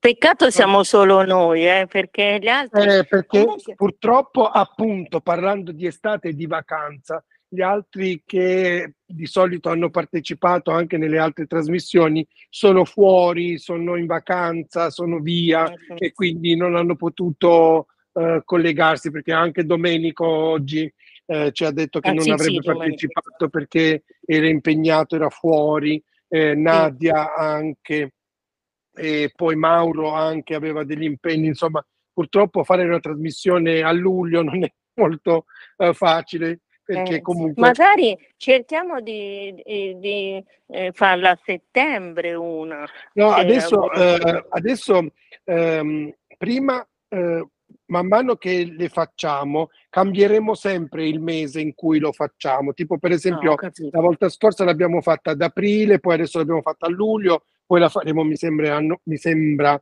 a novembre, e poi la faremo, che ne so, a, a, a febbraio, adesso non so. Poi, anziché farlo di nuovo da aprile, luglio, eh, saltiamo un mese in modo che li facciamo tipo maggio, agosto e poi dicembre, insomma, facciamo in modo che i mesi non siano mai gli stessi. Poi magari un giorno, quando decideremo che la trasmissione ha preso il suo, eh, il suo eh, diciamo, mh, via e sappiamo quali sono i, i mesi in cui è, è meglio farlo, il giorno della settimana o l'ora, eh, meglio- in cui ci siamo magari più facilmente disponibili tutti, magari un giorno metteremo una programmazione diversa. Intanto adesso andiamo un po' a tentoni, facciamo così, cominciamo con una programmazione, poi man mano ci rendiamo conto che magari i mesi estivi eh, non sono adatti eviteremo di farle nei mesi estivi. Di- Diciamo che sarà una cosa in divenire, ma sicuramente faremo in modo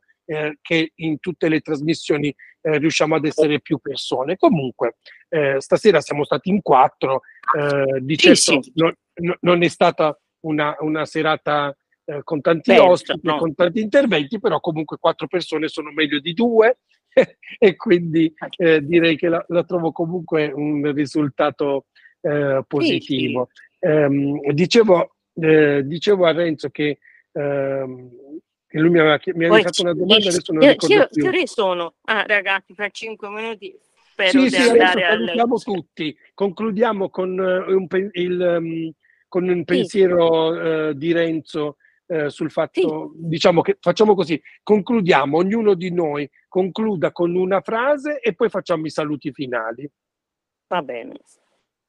Comincia tu Carmelina, concludi con una frase ehm, sul Beh, viaggio. io posso, posso sta- ah, sul viaggio.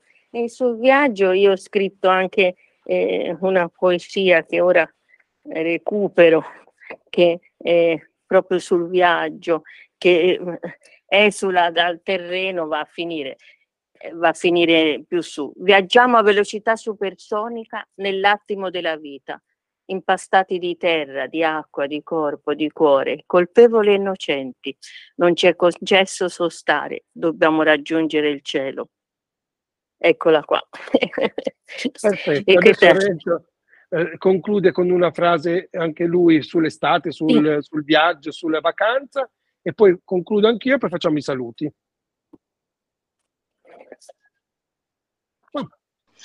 Sì, io volevo concludere con quella frase che avevamo condiviso io e Ivana, tra l'altro anche Ivana avrebbe partecipato volentieri stasera, però ad esempio a proposito del discorso che siamo in estate, anche lei in questi giorni è, è proprio in Puglia tra l'altro, in questi giorni. Eh, Ivana è a Margherita di Savoia, quindi la salutiamo se ci sta ascoltando. Sì, salutiamo quando... Ivana e Donato. Esatto, da Margherita di Savoia e eh, io avevo proprio pubblicato l'altro giorno questa cosa eh, che però adesso non trovo, peccato perché era proprio questa cosa che avevamo commentato io e Ivana l'altro giorno ehm, sul fatto che quindi che non bisognerebbe eh, troppo diffondere pubblicamente i, i propri progetti, quindi ma tanto ormai eh, va bene così, quindi non lo eh, trovo. Eh sì, peccato, non lo trovo, era, era, era bello questa cosa. Ah, vediamo se forse l'avevo mandata via Telegram a, a, qualcuno. Tu non ti ricordi se te l'avevo mandato a te? Sì, a me l'avevi mandato. Sì? Sì. E te l'ho mandato su Telegram? Sì, sicuramente. Ok, però in questo momento immagino che trovarlo sia un po' impossibile, quindi semplicemente allora io concludo dicendo che comunque non tutti i mali vengono per nuocere e quindi questo che sia di insegnamento un po' a tutti quelli che ascoltano. Non diffondete troppo eh, i vostri progetti importanti, eh, però allo stesso tempo non rinunciate ai vostri sogni. Forse dovresti spegnere il microfono, sento un po' di rientranza. E, ehm, allo stesso tempo però, eh, come giustamente ha sottolineato Carmelina, la condivisione della gioia eh, è una cosa che quando pensate di farla eh, vi fa onore. Effettivamente sarebbe una cosa bella da fare sempre. Purtroppo viviamo in un mondo di persone invidiose, vero Carmelina? E quindi non sempre è un qualche cosa che... Non sono, non sono veri amici. Eh, non sono veri amici. e quindi pazienza, insomma, comunque. Eh... È, è, una lama che ha il doppio taglio, non condividerla sì. ci reprime, ci reprime esatto. perché non possiamo condividerla e condividerla aumenta. Qui, bisogna esatto. correre il rischio, ragazzi. Bisogna a volte correre bisogna correre il rischio, a volte va bene, a volte va male. Nel nostro caso, alla fine, tutto eh. sommato è andata bene, anche forse meglio così. Quindi, questa è la mia eh. frase per tutti. Microfono spento, microfono spento. Allora, io invece vorrei concludere eh, sperando di essere breve, perché comunque volevo usare una frase, perché mi ero preparato a questa cosa perché volevo avere un piccolo momento eh, da ridere all'interno della, della, della eh, trasmissione. E, ehm, allora lo, diciamo breve, lo dico brevemente. Praticamente c'è un film eh, che si chiama eh, forse eh, Moglie a sorpresa, è quello, eh quello del, del, del, cloroformio. Forse... Eh,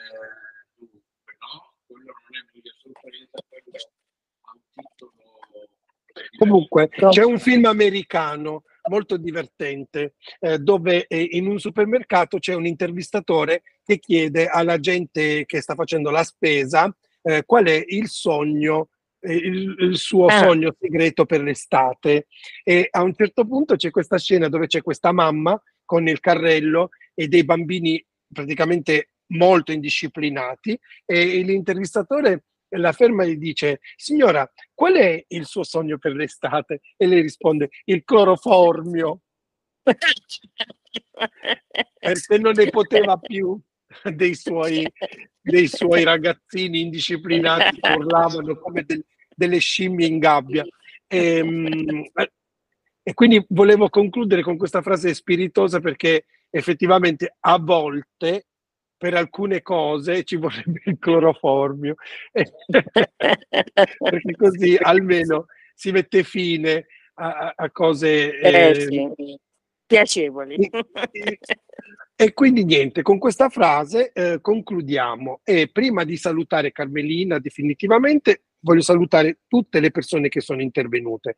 Salutiamo Annella Andriani Aloia, salutiamo Carmelina oddio, Rotondo Car- Auro. Carmeli- eh, perché voi ave- avete tutti questi cognomi nobili doppi, Carmelina Rotundo Auro, Annella, eh, Annella Andriani Aloia, siete tutte du- duplici No, io da quando, da quando non c'è più mia mamma mi piaceva sempre questo cognome e l'ho, l'ho preso, ma l'adopero solo, non, non posso firmarmi, diciamo. Ah, è il tuo nome d'arte, è solo il tuo nome d'arte. Eh, Comunque va eh bene. sì, perché Comunque è bellissimo, e, e fa- suona bene e quindi continuo a tenerlo perché ci fa piacere. E allora anche io e Renzo faremo così, uniremo i nostri cognomi, quindi lui sarà Renzo Samaritani Deliso e io sarò Massimiliano Deliso Samaritani, così anche io, Sì, che- anche io, e ora, anche io. ora quando Renzo. nascono i bambini prendono i due cognomi.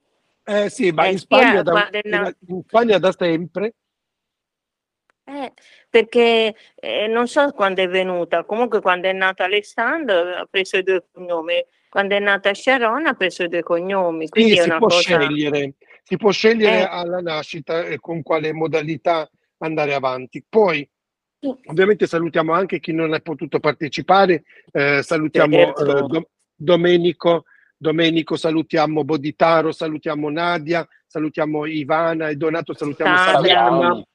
Salutiamo sì. Sadra, Ah, sì, sì, sì. ecco, salutiamo anche Sadra, insomma, salutiamo Maria tutti. Patrizia Calabresi, Solina Mariotti che Ecco. dovevano intervenire, insomma... Eh ecco, vabbè, tutte- pazienza. Comunque magari per la prossima riusciremo ad essere un, un po' di più. Auguriamo una Eh. buonanotte a tutti per quelli che ci stanno Grazie. ascoltando in diretta e auguriamo una buonanotte a Carmelina, e ti salutiamo e a presto. Ah, salutiamo anche Renzo Samaritani e perché insomma io oggi ho condotto praticamente da solo questa trasmissione, ma c'era anche lui nella regia con me. E niente, vi diamo appuntamento alla prossima trasmissione e vi auguriamo a tutti un buon ascolto. Ciao! Io vi voglio tanto ciao, bene, vi voglio tanto. Ciao, bene. buona Anche noi serata. ti vogliamo bene. Buona Anche noi ti serata. vogliamo bene. Grazie, Ciao. buona, buona estate a buonanotte. tutti! Buonanotte e Ciao. buona estate a tutti! Buonanotte. Grazie. Ciao, ciao. Buonanotte. Ciao, ciao. Ciao. Ciao. L'ora felice. Una rubrica di K Radio.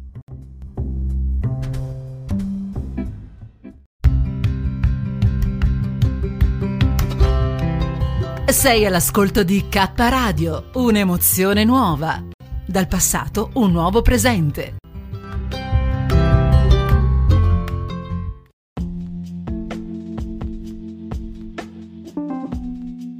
Amore e buona energia, letteralmente Radio Yoga Network. Fa bene al corpo e allo spirito.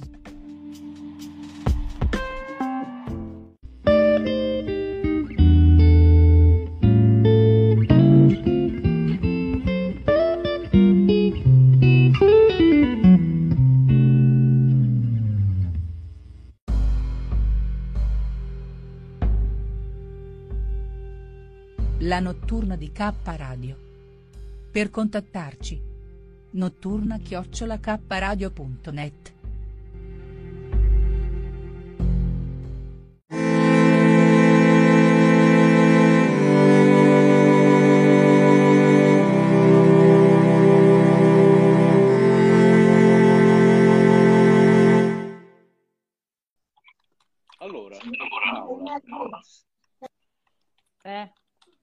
Nel frattempo Allora. stavo guardando anche altre cose. chi Ecco, ho sbagliato la password. Mannaggia. Allora, aspetta, eh, dammi 30 secondi. Io mentre sto tu stai guardando. parlando sto tagliando tutte le verdure, faccio la mia tegliata di verdure fantastica, che ce la mangiamo stasera con le piade alla zucca, con quelle piade alla zucca che ho comprato ieri, con quelle piadine alla zucca. Allora, io sto guardando se mi è arrivata la certificazione. Vediamo. Nada. Ok. Ogni tot adesso guardo se mi è arrivata la Sì, sì, certificazione, certo, ma ancora certo. nulla. Semplicemente Certo. per eh, curiosità. Ormai sono passati cinque Certo. giorni, però oggi è anche sabato. Niente, quindi stavo guardando le varie cose di Halloween. di Aulin, sì. Invece volevo guardarle in diretta. Sì. Io intanto mi faccio un bel caffè. Ah, Io l'ho già, l'ho già preso il mentre nostro- parlava Maurizio. Esatto, ringraziamo il nostro direttore artistico Maurizio Lodi DJ. Io mi sono eh, silenziata semplicemente perché No, sennò non si anch'io hai notato, nulla. sì, sì, sì, hai notato Mm. che anch'io infatti ho lasciato spazio a Maurizio di gestire questo suo intervento insieme a questa, a questa persona gentilissima e volevo anche dire che quindi adesso è molto chiaro come eh, dobbiamo ehm, consigliare le persone per venire in diretta come oratori. Insomma, bisogna tassativamente scaricare la app di Facebook ufficiale. Se già ce l'avete, dovete controllare che sia aggiornata, perché finché non fate l'aggiornamento non potete entrare come oratori. Insomma, adesso dovremmo avere le idee abbastanza chiare. Penso che ormai abbiamo fatto talmente tante prove tra te, Paola, Maurizio, Siusi, eccetera, che ehm, sappiamo eh, indirizzare le persone. Insomma, direi che è tutto abbastanza chiaro ormai, è tutto abbastanza. Comunque io sospettavo che fosse quello, che c'era da fare l'aggiornamento della app, perché Anche io immaginavo fosse quello, perché comunque era fi- Halloween, sì, mio figlio parla di... Nel frattempo io mi, mi chiudo la... anche perché sennò Francesco continua a dire Halloween, Halloween. Quindi-. Sì, sì, sì, sì, non, vede- non vedono l'ora i miei figli. Cioè, Anche perché, come dicevo anche altre volte, quindi io ho tutto proprio un allestimento di- della stanza. Non ho trovato le luci, ahimè. Ah, ok. Però, visto Non che magari... Vabbè, ma non hai delle luci natalizie? Scusa. No. No. No, le ha mio papà. No, ma Ah, volevo no, proprio luci a Natale tema. le- devi andare a prenderle da Sì. lui? No, no, Quindi perché allora... Francesco, hanno capito Halloween. Perché L'ho praticamente... capito. Perché lui non ti sente, ma voi sentite lui perché ho le cuffie. Sì, sì, sì, sì. Allora, tu devi capire che praticamente mio papà ogni anno fa a Natale, entro l'8 di, novembre, di dicembre, che è l'Immacolata, fa il presepe. E noi abbiamo Ok. questo presepe meraviglioso, che è un presepe di famiglia. Non è un- uno di, non può competere con quelli di San Gregorio Armeno o comunque Certo. con, eh, con altri. Però è artigianale, quindi di- Certo. ha un sacco di anni, quel, eh, decenni. nostro, sai? Dopo ti racconto. Ah, guarda, questa storia è bellissima proprio per il nostro pomeriggio di racconti or. Mi hai dato, cioè, se non mi dicevi questa, questa cosa, non mi veniva in mente. No, ma invece non, non è, non è comunque mh, qualcosa di, di- di pauroso. Comunque lui, noi ogni anno, noi ogni anno, scusateci, No, ma è simpatico. noi, noi ogni anno aggiungiamo lì al... Perché poi tu lo sai perfettamente che io ogni volta che parlo posso stare in silenzio due ore e lui non ne Ah, mette un quello fiato. sì, sì, sì, certo. Come io Vabbè, inizio a parlare, come- inizia a parlare come poi lui. Kiki e Candy si decide di fare un video, decide- magari dormivano, no, soprattutto Dormivano fino a 30 secondi fa, vero? Decido- se poi decido di dare lo strato, dico, ecco, questo è il momento giusto perché stanno dormendo tutte e due. Si Esatto. svegliano, cominciano a fare su e giù le matte. Cioè, Esatto. Dormivano fino a 30 secondi prima. guarda, Esatto, le problematiche dei figli. Ha due o quattro zampe, cioè nel momento in cui ti dice va Sono che meraviglia, adesso vado, Questo è il momento momento giusto. e dici cavolo, fino a 30 secondi fa stavi dormendo in silenzio, ma magari eri in silenzio che stai facendo i fatti tuoi, no. E no, comunque velocemente ti dico che noi ogni anno, eh, visto che a me piace tantissimo il presepe, però qua avendo degli animali io non lo tengo perché ho paura, cioè i miei animali qualsiasi cosa vedono che si muovo con le luci, i gatti soprattutto Ok. tendono. Quindi noi abbiamo un albero che è in camera nostra, che lo lascio là perché sennò ho paura che lo distruggano. Infatti Ok. i miei gatti come entrano in camera giocano con le palline. L'anno Certo. scorso abbiamo fatto il- gli auguri di Natale con io avevo due secondi prima sulle palline. Nel momento in cui ho iniziato a registrare il video, i miei figli le hanno fatte cadere giù. perché Certo. mi sembra giusto. E quindi è venuto un albero mezzo spelacchiato ed è il motivo per cui non ho questo presepe, perché mi dispiace, a maggior ragione che a decenni. Certo. Sì, dimmi. Di Natale. L'albero di Natale lo faremo poi a Natale. Eh, adesso sì, voi quando lo fate presto. Ehm, allora, Mamma, entro l'8 quale dicembre. Quello di Natale è quello che è in cantina. Allora, noi domani... Allora, ti spiego. Mamma, No, prima scusami perché ti ho interrotto. Tu hai finito quello che stavi Sì, sì, raccontando? sì, semplicemente non, Ah, noi, ok. lo- noi aggiungiamo dei pezzi, lo fa apposta adesso. Noi aggiungiamo pezzi ogni anno che sono nuovi, perché a me piace comunque aggiungere ogni anno qualcosa di nuovo al presepe, che sia un Ok. pastorello, sia un animale, o sia... Poi io adoro tantissimo quelle... Adesso la coppo. Che sia... a me pi- piacciono... A, a Bobby me. Sì, a te. Cioè, soprattutto... No, non addobbo. Ti addobbo. Di addobbo, sopra l'alberello ti metto, va bene? Invece di mettere la stellina, quest'anno mettiamo Francesco. No. No, no. Eh, no, ogni anno mi piace proprio anche trovare le... Ovviamente scherzo, eh, prima che magari qualcuno pensa che dico veramente, sto scherzando.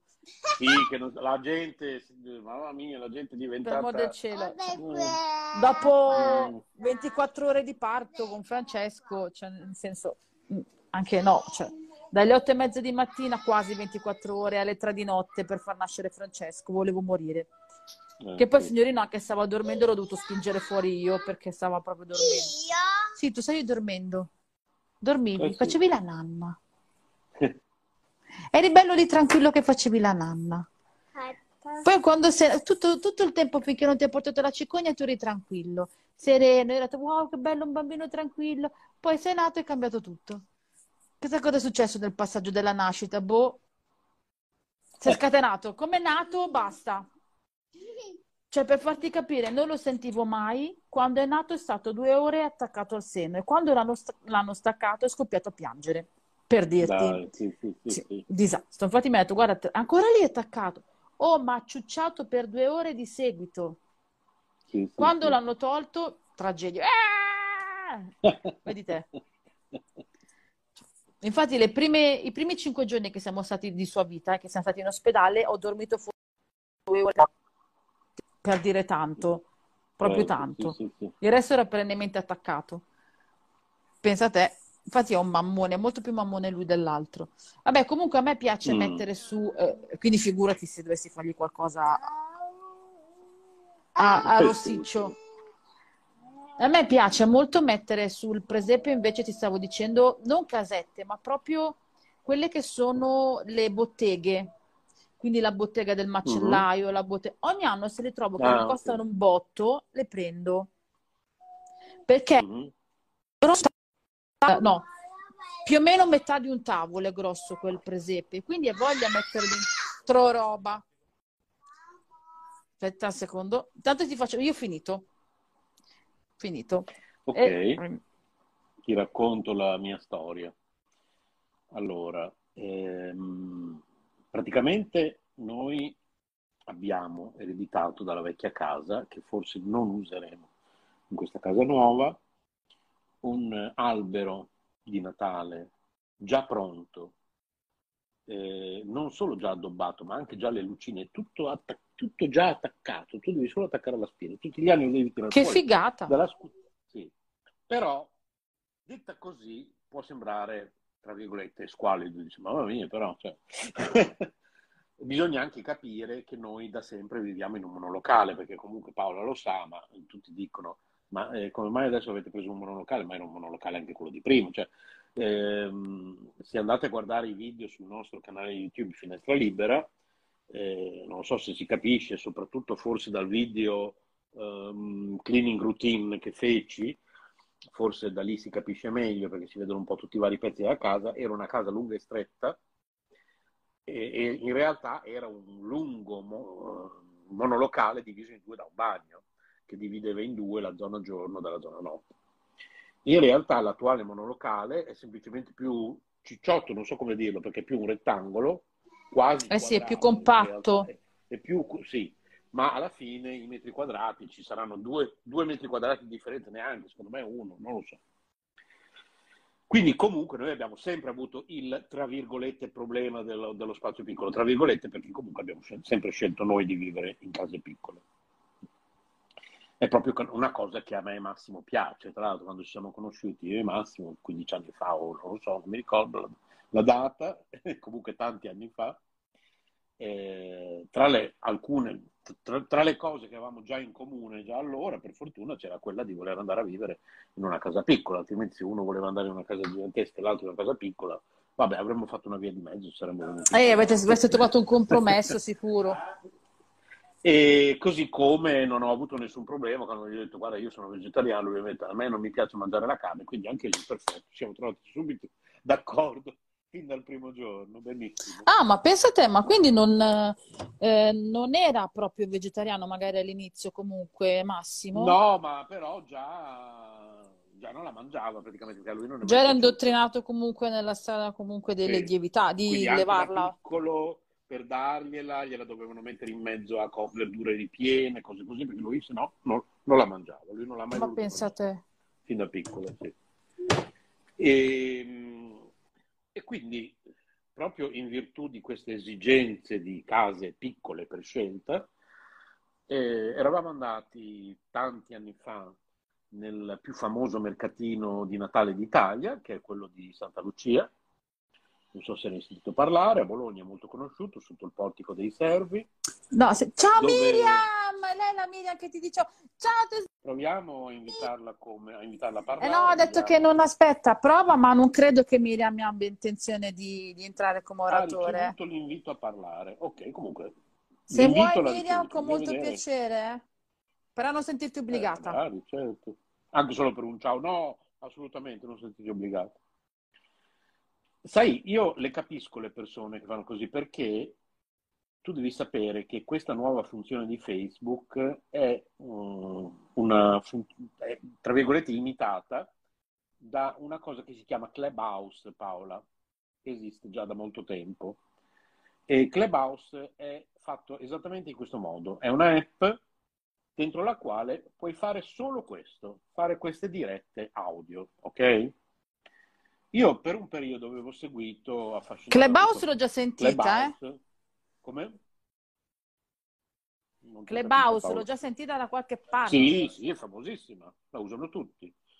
E io conosco persone che passano ore e ore al giorno su Clubhouse e fanno esattamente quello che stiamo facendo io e te in questi giorni, cioè eh, sono, non so come chiamarle, noi le chiamiamo dirette radio perché io e te siamo K-Radio, Paola, loro le chiamano chattate audio, ecco, insomma. E fanno esattamente questo, magari con un tema, danno un titolo, oggi si parla di questo, domani si parla di questo. Quando io ho provato a entrare in queste chat, quasi sempre, dopo qualche minuto, ricevi l'invito a parlare e magari ti esortano anche con degli audio. Dai Renzo parla, io non mi vi dico la verità. Sempre quando ho ricevuto l'invito che addirittura dicevano in diretta, dai Renzo parla, ti vogliamo conoscere, io mettevo giù. Perché eh, non mi piace, io per come sono io, Devi sentirti timido, a tuo agio nelle sì, non mi cose. piace essere, tra virgolette, costretto a dover... Quindi capisco chi non vuole, però io e Paola non siamo così. Io e Paola facciamo sentire le persone, poi noi siamo molto sbordelloni, no? Io faccio proprio quello che viene. Ma, Ma sì, ma quello è il Eh, problema. Però sì, io capisco chi non vuole entrare a parlare perché io, ripeto, tutte le volte che su Clubhouse parlarono, io ho messo giù. Perché volevo fare solo l'ascoltatore, invece sembra quasi che sia obbligatorio parlare. Ma no, ma non c'è, non, non è obbligatorio, non è obbligatorio niente. Invece tante volte è bello anche solo ascoltare, no? Perché Esatto. Ricordo a chi ci sta ascoltando di iscriversi anche al canale di Miriam, Miriam Tuttofare Creation, che lei è bravissima, ha una, una fantasia, poi ha un'abilità manuale che è incredibile. E a me piace un sacco. E andatela a trovare se vi piace, se vi piacciono le cose proprio fatte a mano, se vi piacciono proprio. Lei è bravissima nel disegno, è veramente molto molto brava. Come vi ricordo di E allora a Finestra Libera certo, e anche a K. TV Bologna.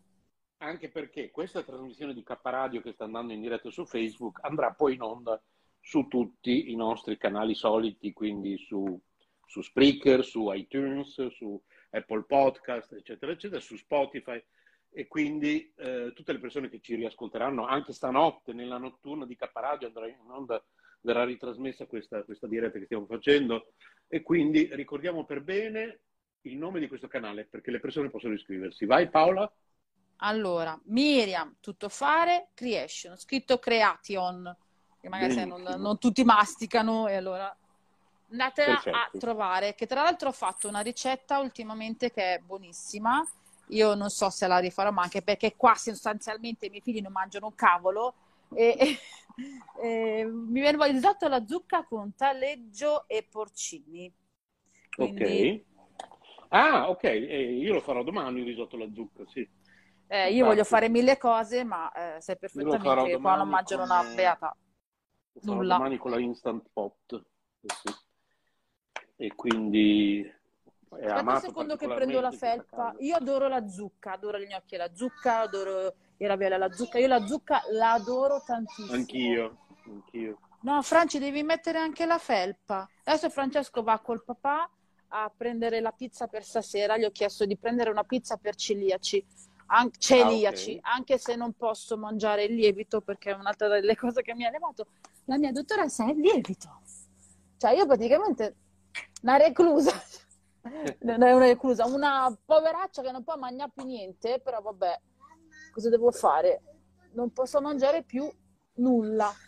Tieni Franceschi, metti giù questo. Però la cosa bella, Miriam, che volevo dirti mentre ci stai ascoltando, è che facendo queste cose radiofonica, praticamente io adesso sto essendo il bambino che deve andare col papà. Puoi fare quello che vuoi, Renzo cucina, io magari faccio i mestieri. La bellezza di questa cosa è comunque poter fare anche altro. E eh, vabbè, lo porti con l'ombrello. Tanto l'ombrello io lui ce l'ha. fa, mentre parlavate, soprattutto sì, di. Maurizio e questo, questo signore che era in diretta con noi poco fa, ho tagliato tutte le verdure per la tagliata di verdure che tra poco infornerò. ad esempio, e, e poi adesso ho dato da mangiare alle mie bimbe e tutto avviene qua in diretta su Caparadio.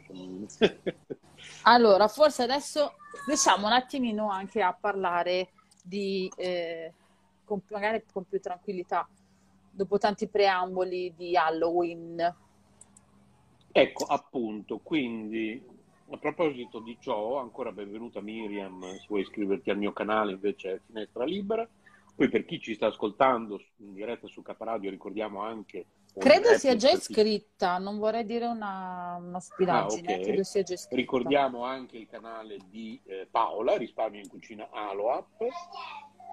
E continuiamo con questo racconto. Quindi per questi problemi di spazio eravamo andati in eh, questo, in questo, famoso mercatino natalizio, le bancarelle di Santa Lucia di Bologna vengono da tutta Europa per visitarle, e, sotto il portico dei Servi, strada maggiore, dove c'è la chiesa eh, presso la quale eh, Franco Battiato tanti anni fa tenne un concerto. E lì c'era un artigiano tra l'altro di San Lazzaro di Savena, in provincia di Bologna, dove io ho passato la mia infanzia, un vecchiettino che realizzava a mano questi, questi alberi questi pres- con, con, presepe incorporato. Quindi, anche se sembra ah. una banalità pronta questo alberino, tutto, con, tutto, in realtà era opera di questo artigiano che faceva tutto completamente a mano. Tra l'altro cose di grande qualità perché è ancora lì e che non ha fatto una piega.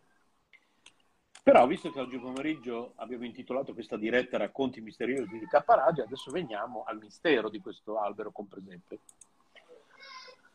E nonostante sia molto robusto, sappiamo che a volte le lucine, dopo un po' di anni, magari possono fulminarsene una, magari a volte se ne fulmina una, quindi di conseguenza se ne fulmina un'altra, poi magari smettono di andare tutte. Un bell'anno, circa tre anni fa, mi sembra, è arrivato il giorno di subito dopo, il weekend subito dopo Halloween, perché a casa nostra io e Massimiliano facciamo il presepe, l'albero, lo facciamo circa, eh, Paola lo sa, intorno così al 10 di novembre, non oltre. a casa nostra il presepe, si- insomma nella, nella prima metà di novembre a casa nostra si fa l'albero, si fa il presepe e poi rimane fino al 6 gennaio compreso almeno, ok?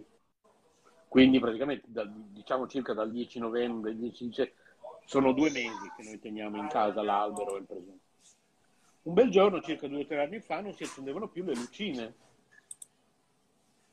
Allora eh, c'erano già le bancarelle di Santa Lucia, che mi sembra che si tengano più o meno da me- dalla seconda metà di novembre tutti gli anni. Siamo andati a fare una passeggiata lì per cercare questo vecchiettino che aveva costruito quest'albero. Chiedi se magari potevamo portarglielo, lasciarglielo lì un pomeriggio e poi lui ce le metteva a posto. Perché non sono facili da togliere, perché sono anche quelle incastonate all'interno di questo albero con presepe, è tutto, è tutto, tutto lì compresso, tutto... ehm, E ci vuole tanta maestria comunque a fare una cosa del genere, eh, non è semplice. Bravissimo, sì. Poi molto bello, gradevole, bello, fatto a mano, bello. E non, non l'abbiamo trovato questo vecchiettino, abbiamo trovato un ragazzo, gli abbiamo chiesto, e dice, ah, era il mio papà, ma è morto. Abbiamo imparato quel giorno che questo signore anziano era morto.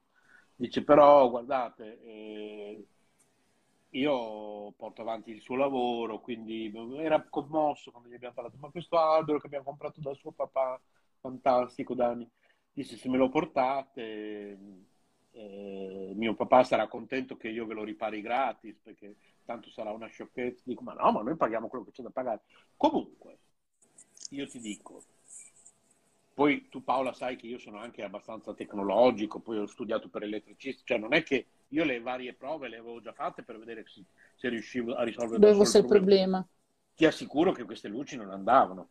Fatto sta che dopo che abbiamo parlato di questo signore morto, e siamo arrivati a casa, abbiamo trovato l'albero con le luci accese Osti. e perfettamente funzionanti. Quando siamo, dopo queste conversazioni con il figlio, in cui abbiamo parlato a lungo di questo papà, ci ha raccontato qualche ricordo, sì, perché noi siamo qui da decenni in questo mercatino, mio papà qui, lì, su. Quando siamo arrivati a casa abbiamo trovato le luci perfettamente funzionante, funzionante e io ho pensato che il suo papà in quel momento sia, mentre noi parlavamo col figlio, sia entrato in casa nostra e le abbia aggiustate. Ti dico, io l'ho sempre pensata così. E, E non hanno mai che- smesso di funzionare. Vedi quanti anni sono adesso da quando l'avete comprato? Da questo, ah, che abbiamo comprato forse dieci anni, ma questo evento che ti ho raccontato circa tre anni fa. Eh, Sai che c'è un film di Montesanto che mi ricorda una cosa del genere? Montesanto, E adesso Montesano, Montesano, scusami, Montesano. ok. Eh, c'è un film praticamente di Montesano in cui lui eh, deve fare il... ehm, vorrebbe diventare giornalista televisivo o Ok. radiofonico, però Ah, lui balbetta. sì, mi, mi hai fatto venire in mente, sì, e c'è questa specie di mago che gli dà una cosa da tenere in mano per non Si chiama Geppetto, no, quello praticamente che gli dice mettiti le scarpe, perché lui praticamente, no- adesso il film Ah, non me lo ricordo bene, però c'era questo calzolaio che gli risolava sempre le scarpe perché lui costantemente non aveva soldi e gli ha portato ehm, a casa un paio di scarpe. Lui, poverino Montesano, in questo film che era un poraccio, si attaccava alla corrente del, ehm, del bar giù, del ristorante che era giù. Essendo Sì, una corrente che andava a intermittenza, lui vedeva le cose a intermittenza.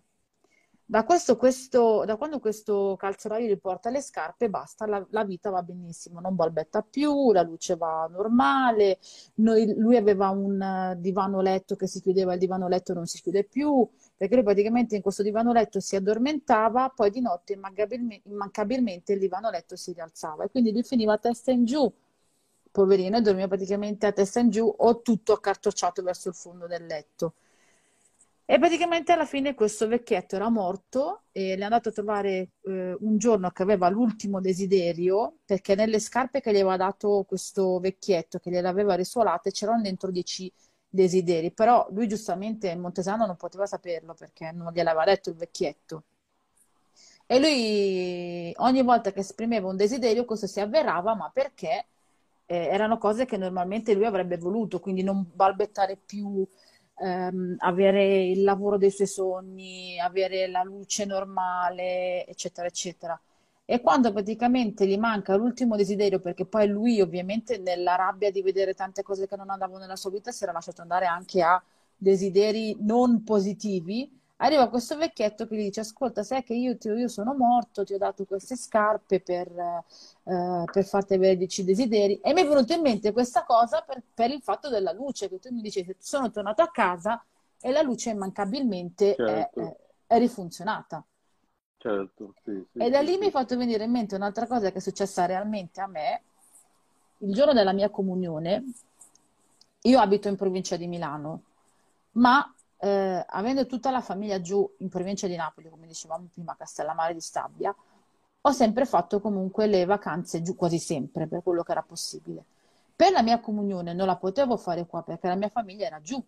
Siamo andati giù e eh, quando fai la comunione, quindi fai una grande festa, vai al ristorante, eccetera. Alla fine della festa, zi- una delle mie zie, adesso non mi ricordo chi, mi ha detto andiamo a bere da una parte in una discoteca, concludiamo in bellezza.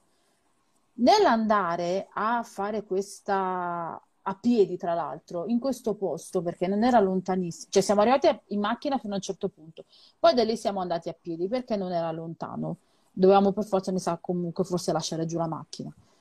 Andando a piedi c'era mia sorella più piccola, che era una grandissima cacacazzo già dall'epoca, una rompiballe proprio di quelle stratosferiche. Continuavo a dire a mia zia: Zia, voglio le caramelle, zia, voglio le cicche, zia, voglio questo, zia, voglio quell'altro.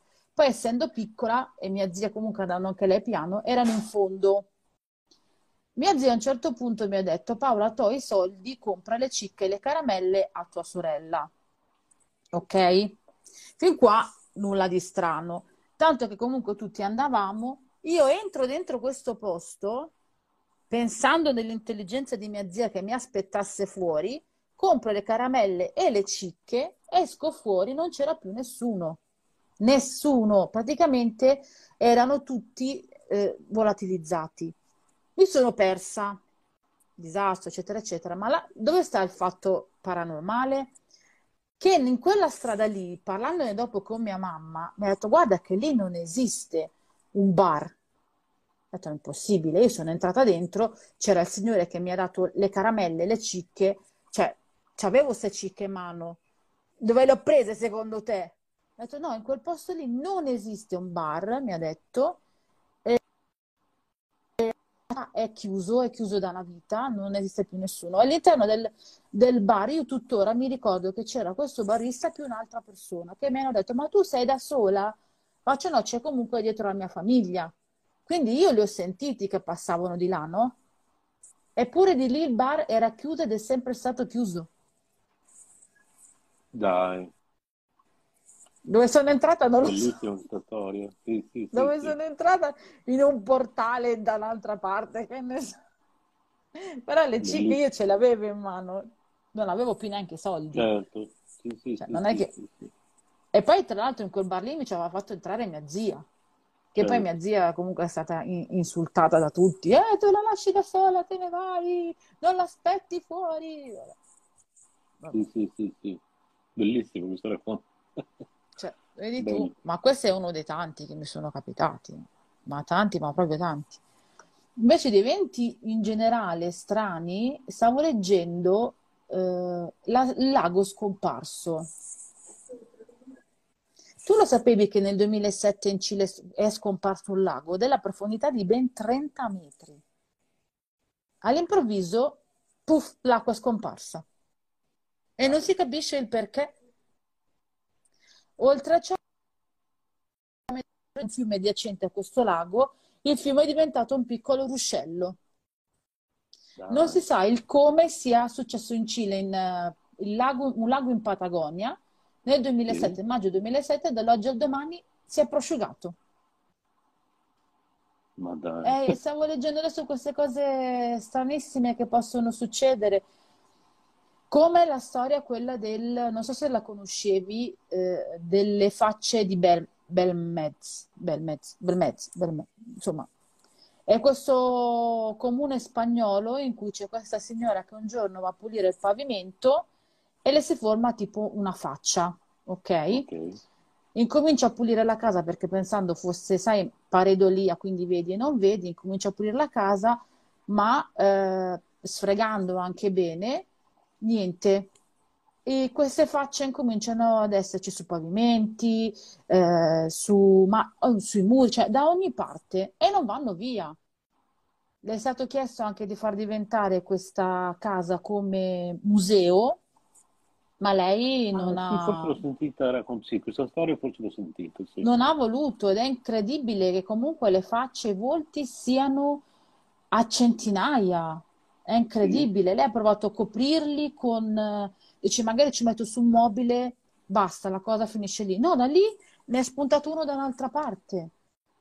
E lei tuttora non vuole che nessuno entri dentro perché non vuole che nessuno ehm, si speculi su questa cosa. Non si sa nel frattempo se magari abbia ricevuto qualche visita particolare di qualche entità che magari gli abbia detto: Ascolta, senti, fa una bella cosa, non far entrare più certo, nessuno sì, perché sì, sì. Ci disturba. E si dice che sia nato su forse un, un cimitero, l'appartamento, una cosa del genere. Ah, ok, ok. E stavo Sì, leggendo. forse l'avevo sentita, questa storia. Eh, ma è interessante comunque, è veramente interessante. Nel frattempo te Ah, ne racconto una io che leggo da storie di Halloween di tre minuti di Linda Mason. Ti ho detto che oggi ho, visto che da ieri ho Kindle Unlimited per tre mesi gratuitamente, ho scaricato questo libro con queste mini storie e adesso leggo questa che si intitola La casa al buio. Hilary era troppo spaventato per dormire. La sua famiglia, si, si si capiscono bene le parole, Paola, quando parlo? Si sente bene la mia voce? Sì, sì, sì, sì, si sente benissimo. perfetto. La sua famiglia si è trasferita spesso, ha avuto difficoltà ad adattarsi ad un'altra stanza e quando si stava abituando alla sua nuova casa ha dovuto spostarsi di nuovo. Questa volta si è trasferita in una casa molto vecchia, dove il legno puzzava di muffa. Così la prima notte ha lasciato la luce accesa per poter dormire. All'inizio il rumore degli alberi e lo scricchiolio del legno la tenevano sveglia, ma a poco a poco si abituò. Dopo una settimana che Hilary era felice di essersi stabilita nella sua nuova casa, un forte rumore la svegliò nel cuore della notte. Tuttavia non riusciva a riconoscere ciò che aveva sentito, così si alzò per accendere la luce, ma non ci riuscì. Proprio quando mise la mano sull'interruttore, un'altra mano la toccò, ma non ci riuscì. Proprio mentre metteva la mano sull'interruttore, un'altra mano la toccò, il che la fece gridare forte e lei si ritrasse spaventata, chiamando sua madre. Si fece strada a tentoni per uscire dalla stanza, toccando il muro nel buio, quando improvvisamente sentì di nuovo un rumore fragoroso che le fece venire i brividi lungo la schiena. Corse con tutte le sue forze e si trovò faccia a faccia con sua madre, che cercava di rassicurarla. Quando ancora una volta il rumore fu sentito, questa volta anche da sua madre, che cercò di accendere subito la luce e in quel momento una mano fredda la fermò. Anche lei urlò di terrore ed entrambe cercarono di correre per uscire dal posto, quando una voce infant- infantile gridò non andare. In quel momento madre e figlia si fermano e girandosi vedono il volto di un bambino scomparire insieme a un lampo che illumina tutta la stanza. Entrambi corrono in preda al panico, ma la porta sbatte bloccando la loro strada ed è allora che le luci si accendono e possono vedere come le lettere iniziano ad apparire sullo specchio, formando la frase ti aiuterò. Hilary e sua madre si abbracciarono per la paura e restarono così fino al sorgere del sole. e all'arrivo del padre di Hilary, che lavorava come guardiano in un magazzino.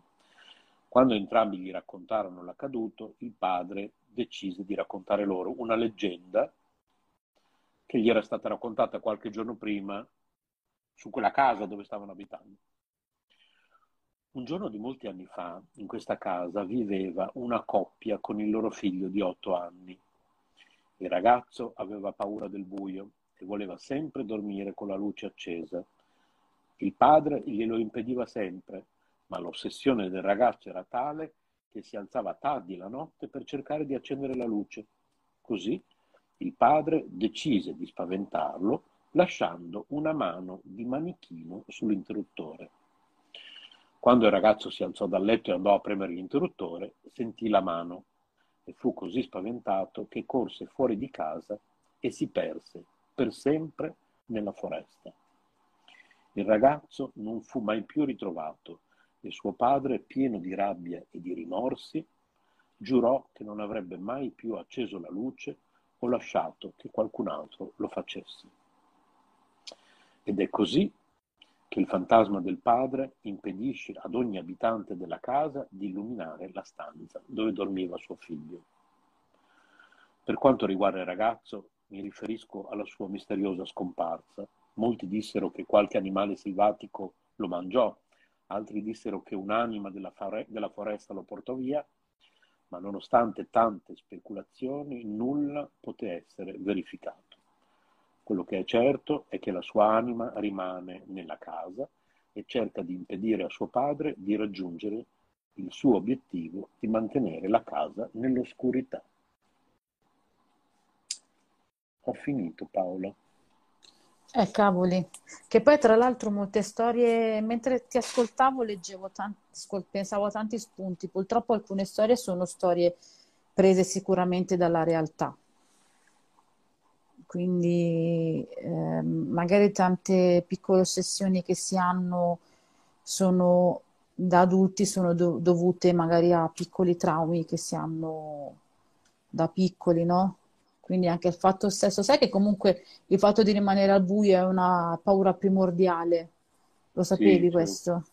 Sì, Perché sì, comunque non, non avevamo la luce quando eravamo semplicemente eh, certo. degli transizione comunque tra, per chi ci- perché ci sono i cattolici che assolutamente non credono che ci sia stata l'evoluzione, no? Determinati cattolici. Certo, sì, sì, sì. Quindi comunque l'evoluzione umana non avevi, durante l'evoluzione umana non avevi la luce, quindi sostanzialmente da lì lascia la paura del buio, perché nel buio non sai effettivamente che cosa ti puoi trovare. Può esserci nulla, come la tua immaginazione può farti galoppare, può esserci il mondo intero. Da certo. qui anche la pareidolia, cioè eh, molte volte mi ricordo quando ero piccola che guardavo fuori, noi avevamo un, un albero e alle volte mi, mi spaventavo perché quell'albero lì sembrava in, in inverno, sembravano effettivamente delle braccia, ma in realtà erano gli alberi, erano eh, i rami dell'albero che mi facevano sembrare questa cosa. Quindi la paura del buio è qualcosa che è innata. E invece ti racconto una cosa che è reale, ahimè, che avevo sentito un bel po' di tempo fa, eh, che comunque si usava, soprattutto se non ricordo male, in Cina, Giappone, eh, quando c'erano troppi bambini, adesso non mi ricordo bene se in Cina, in Giappone, comunque credo sia nell'Oriente, portare proprio i bambini all'interno dei boschi stessi e lasciarli lì, o addirittura forse in Norvegia, adesso non mi ricordo, venivano lasciati questi bimbi e venivano, aspetta che cerco, Sì. e, e venivano lasciati a morire anche appena nati perché non era possibile da parte dei genitori crescerli perché magari non c'erano i soldi, ma anche per un semplice controllo delle nascite ed è una cosa atroce. Tu pensa a questi bambini morti all'interno dei boschi, proprio è proprio una Certo. cosa horror, cioè una roba allucinante. Eh, sì. Quindi e alle volte, eh, cioè la maggior parte delle volte venivano comunque divorati dagli animali. Cioè un bambino neonato come fa a diven- difendersi? Fammi vedere se la trovo. Allora, Aspetta, eh. Ed è una delle tante storie dell'orrore purtroppo reali. Ascolta, oggi pomeriggio, mentre cerchi questa cosa, ehm, doveva essere con noi la Siusi, come la chiamo io. Ehm, ha detto che ci avrebbe raccontato quella storia che ci aveva già raccontato, ma io mica me la ricordo. Che cosa ci aveva raccontato? No, il fatto, quello che le diceva che comunque aveva, quando lei faceva il vestito di Halloween, aveva in testa la, l'accetta, la, Ah, ok, la scambiavano. Che le chiedevano, la signora vuole che la, por- l'accompagniamo al porto soccorso. La Sai invece una bella storia di una... Anche qua ci sono... C'è gente che dice comunque ci siano spazi temporali, no? Non so se la conoscevi, la storia di quella bimba che è rimasta nei boschi per, eh, pensano due o tre giorni, si dice, perché poi ogni volta sai che quelle storie particolari, soprattutto quelle successe realmente, a quel tempo si cambiano, no? Ed è una Certo. storia a lieto fine. Questa bambina si è persa nei boschi e non la trovavano da nessuna parte, però questa bimba praticamente dice che a un certo punto si è ritrovata in un mondo in cui vedeva la luce del sole lontanissima e aveva dei piccoli animaletti che l'hanno aiutata a sfamarsi e non sentirsi sola. E hanno eh, girovagato per questo bosco per eh, non so quanto tempo, forse due o tre giorni, nella speranza di trovarla e non l'hanno mai trovata. In realtà, poi dopo, quando l'hanno ritrovata, la bambina stava benissimo, era forse solamente leggermente disidratata, ma neanche più di tanto. E lei ha detto che è stata, tra virgolette, aiutata da queste entità che l'hanno l'hanno fatta mangiare, l'hanno fatto sentire protetta lei vedeva sempre, sempre il sole. Quindi c'è questa cosa strana che uno dice, magari è stato uno spazio temporale con un mondo chissà quale eh, che le ha permesso di andare in un posto al sicuro. Poi quando è stato il momento che potesse essere ritrovata, è ritornata nel suo mondo e è stata ritrovata poi dalle persone che l'hanno l'hanno poi salvata. Cioè, di, di storie strane ce ne sono tante, veramente, veramente tante. Stavo cercando... Ecco, i mailing. compresa, sì, compresa, dopo ricordiamolo, andatevi a riascoltare quella puntata dove io e Parla- Paola ne parliamo, quella in cui ho parlato del fantasma della Croara.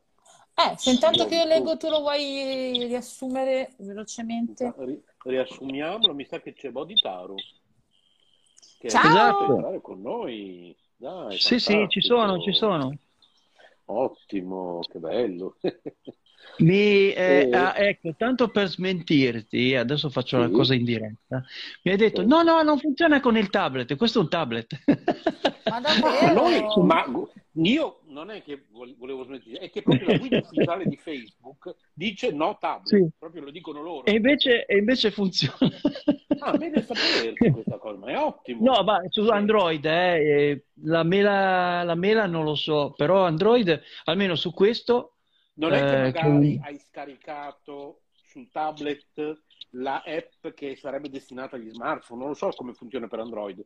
Sull'iPhone, con l'iPhone no, ce n'è una sola. Per quello Ah, che ne so, ce n'è una sola. Eh, Mm, almeno io ne ho visto una sola, poi. uh. Questa è una notizia Eh. ottima, Paola, quindi chiediamo anche a Probabilmente di bisogna avere delle... Magari devi avere comunque la possibilità di attivare il microfono. No? Sì, Boh. quello sì, ti dice consenti eh, di, di attivarlo, consenti lo streaming, fa diverse cose. Poi comunque dal Play, eh, dal Play Store di, di Google, questo parlando di Android, ehm, ti appare, poi tu eh, mh, cerchi Facebook, la- l'applicazione ufficiale, e poi vedi questa applicazione ufficiale, non c'è scritto nulla se è per tablet o meno. Io l'ho scaricata e poi ho provato. Anzi, per un momento temevo perché non sentivo più nulla, eh, mentre c'era voi di partecipare come oratore, e veniva fuori che eh, non, c'era audio e stavo dicendo da solo, oddio, ho fatto come un elefante in una cristalleria, cosa ho combinato? E poi, poi eh, c'era Renzo che alla fine poi mi ha fatto entrare e io continuavo a parlare da solo. Era lì che dice, "Sc- cosa sto combinando? Vabbè, va. No, La mia ottimo, dai, combinata. bene sapersi, perfetto. Nel frattempo ho trovato il posto giusto per cercare proprio questi bimbi che sono, erano in Norvegia nel Medioevo e li chiamavano Mailing, cioè proprio questi bimbi che venivano lasciati nei, appena nati nei boschi o venivano immediatamente uccisi dai genitori perché non avevano la possibilità di sfamarli. Ed è Ok. stata portata avanti questa pratica fino all'inizio del XX secolo, cioè è una cosa veramente atroce, veramente atroce. E comunque lo spirito di questi bambini praticamente si pensa che si incarni, semplice- soprattutto dei bambini non battezzati, si incarni all'interno di animali grotteschi o proprio um, ehm, vengono praticamente eh, anche sotto forma di bimbi, praticamente si attaccano alle persone che sono costrette a portarli all'interno di cimiteri per ricevere una degna sepoltura. Ed è veramente una cosa molto, molto, molto triste. Comunque la storia in generale è piena di eh, storie horror, cioè basta anche pensare alla nostra più, più vicina casa, Azzurrina, il fantasma e il mistero di Azzurrina, che tra l'altro è dalle Bello, sì, quella storia, sì. Tu, Bodhitaro, a proposito, quando vuoi raccontare una storia misteriosa, Ma più che una storia, eh, direi una, eh, delle sensazioni che vengono fuori quando eh, vai in, un, eh, in, in case o in, eh, in, eh, un qualcosa di abbandonato, che poi dopo scopri che in quella casa lì magari c'è stato ehm, degli episodi. A me è capitato di un- in una, in una, in una casa quasi, quasi ormai una, un rudere, completamente un rudere, di entrare dentro e di sentire un- una sensazione proprio allo stomaco, cioè ti prende lo stomaco.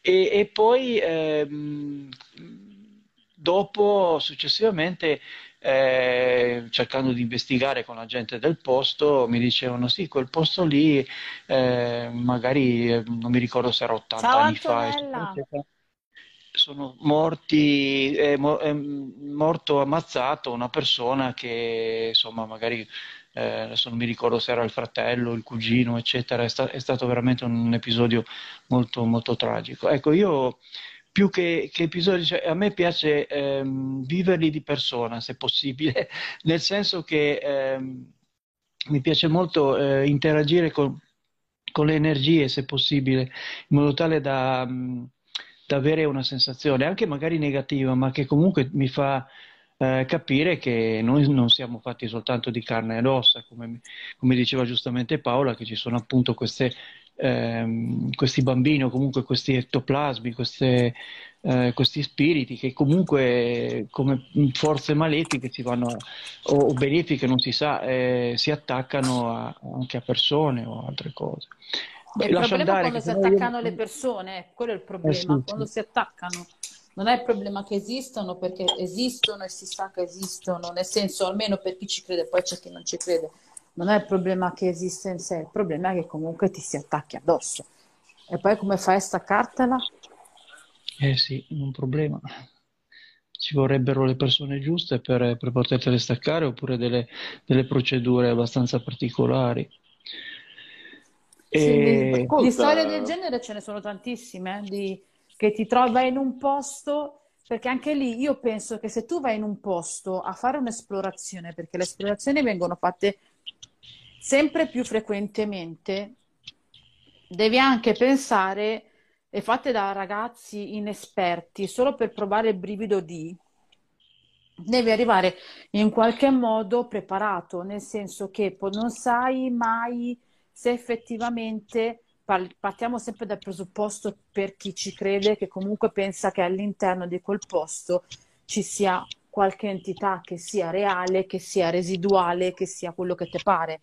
Quindi comunque il minimo di preparazione o comunque di eh, coscienza del fatto che potresti ritrovarti a casa qualcosa che non vuoi, ok? Quindi bisogna anche sapere che se entri in un posto devi entrare con un certo rispetto, devi entrare ehm, e devi chiedere alla eventuale entità di rimanere lì e di non, di non seguirti, cosa che molto spesso non viene fatta. Il mondo di YouTube, come il mondo in generale di quelli che riportano video, non sempre, ciao Maria Grazia, non sempre è fatto di video che sono reali, però quei pochi che magari sono reali eh, presentano delle realtà di persone che non hanno avuto magari anche il semplice rispetto o non hanno la preparazione di dire poi all'eventuale entità resta lì, non mi seguire. Con tutto il rispetto, io sono entrato in casa tua, ma tu non seguire me, non venire in casa mia. No?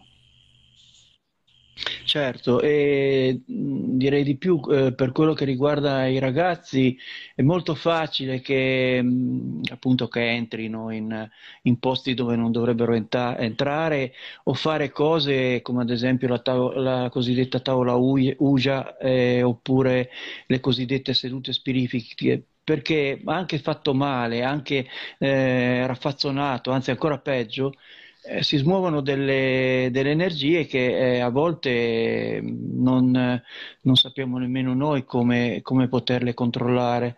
E mh, soprattutto dato che una persona giovane ha mh, più capacità eh, in questo senso di incanalare anche involontariamente eh, determinate energie, eh, questo eh, non, fa altro che, che peggiorare la situazione. Io quando faccio delle esplorazioni, ma diciamo più che altro vado a girare per eh, faccio dell'urbe, in questo senso quando, quando mi, mi- me lo permette. Anzi, saluto intanto Maria Grazia e, e, mh, e per quello eh, mi, Urbex sarebbe, scusate, è un modo di andare a cercare le cose vecchie di una volta. Esplorazione, sì. E, mh, e mi porto sempre dietro un, eh, del sale grosso con, eh, che eh, viene a essere chiuso con un- una specie di, di, di, mh, di coso di cotone, di cotone semplice. E, e poi quando esco fuori da queste cose, eccetera, eccetera, questo sale lo, eh, lo- lo- lo butto via, cioè cerco di, di scioglierlo in, eh, in modo, in modo più ecologico possibile. Ecco, non è che lo butto nella foresta oppure da qualche parte, e in modo tale da, da poter, eh, da poter allontanare eventuali cose negative che potevano esserci all'interno di, di quella, di quella cosa. Poi ci Ciao sono Maria delle... Grazia, è entrata anche lei come oratore. Ah, eh, Ciao e Paola. anche Miriam? Sì, sì. Ah, perfetto. Ciao, E- e poi cedo subito, cedo subito la parola a loro e no, oltre, oltre a questo poi ci sono delle procedure abbastanza di blindatura della- del, del proprio essere che, che occorre mh, utilizzare nel nei casi particolari, proprio come ad esempio i vampiri di energia, ma questo magari ne parliamo un altro momento e lascio parlare Maria Grazia. Ciao Maria Grazia Maria e ciao Grazia, come hai risolto il problema? Come sei riuscita a entrare come oratrice?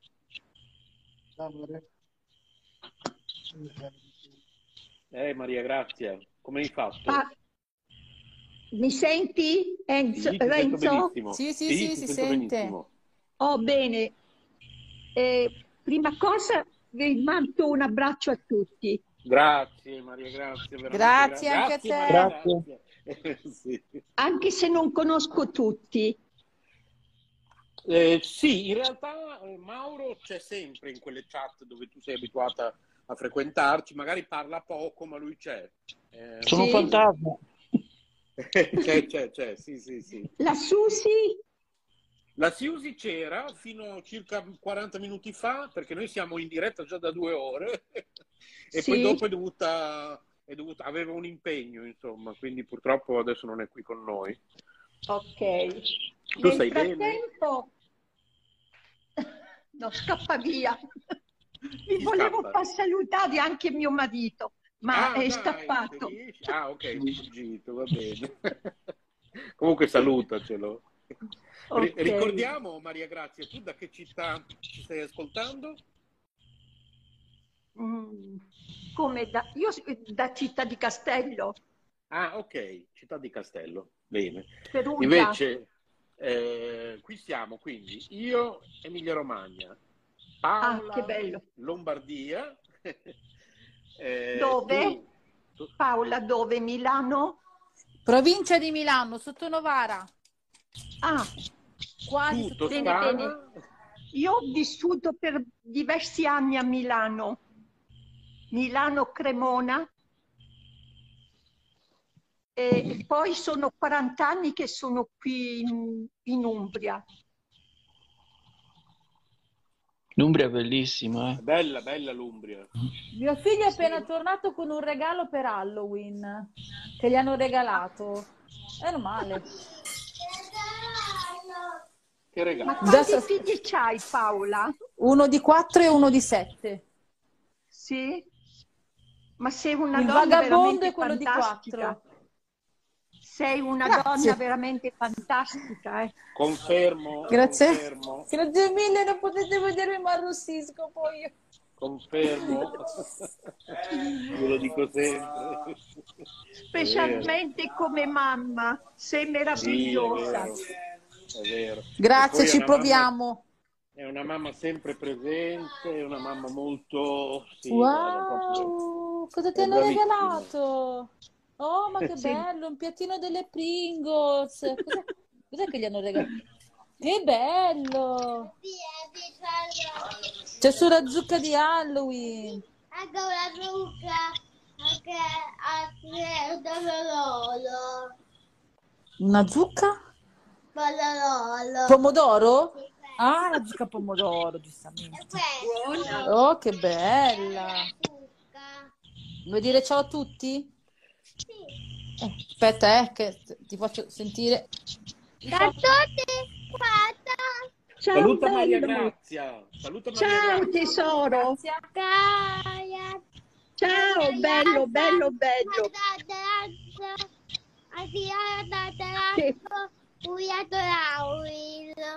La signora mi ha regalato un piatto di Halloween.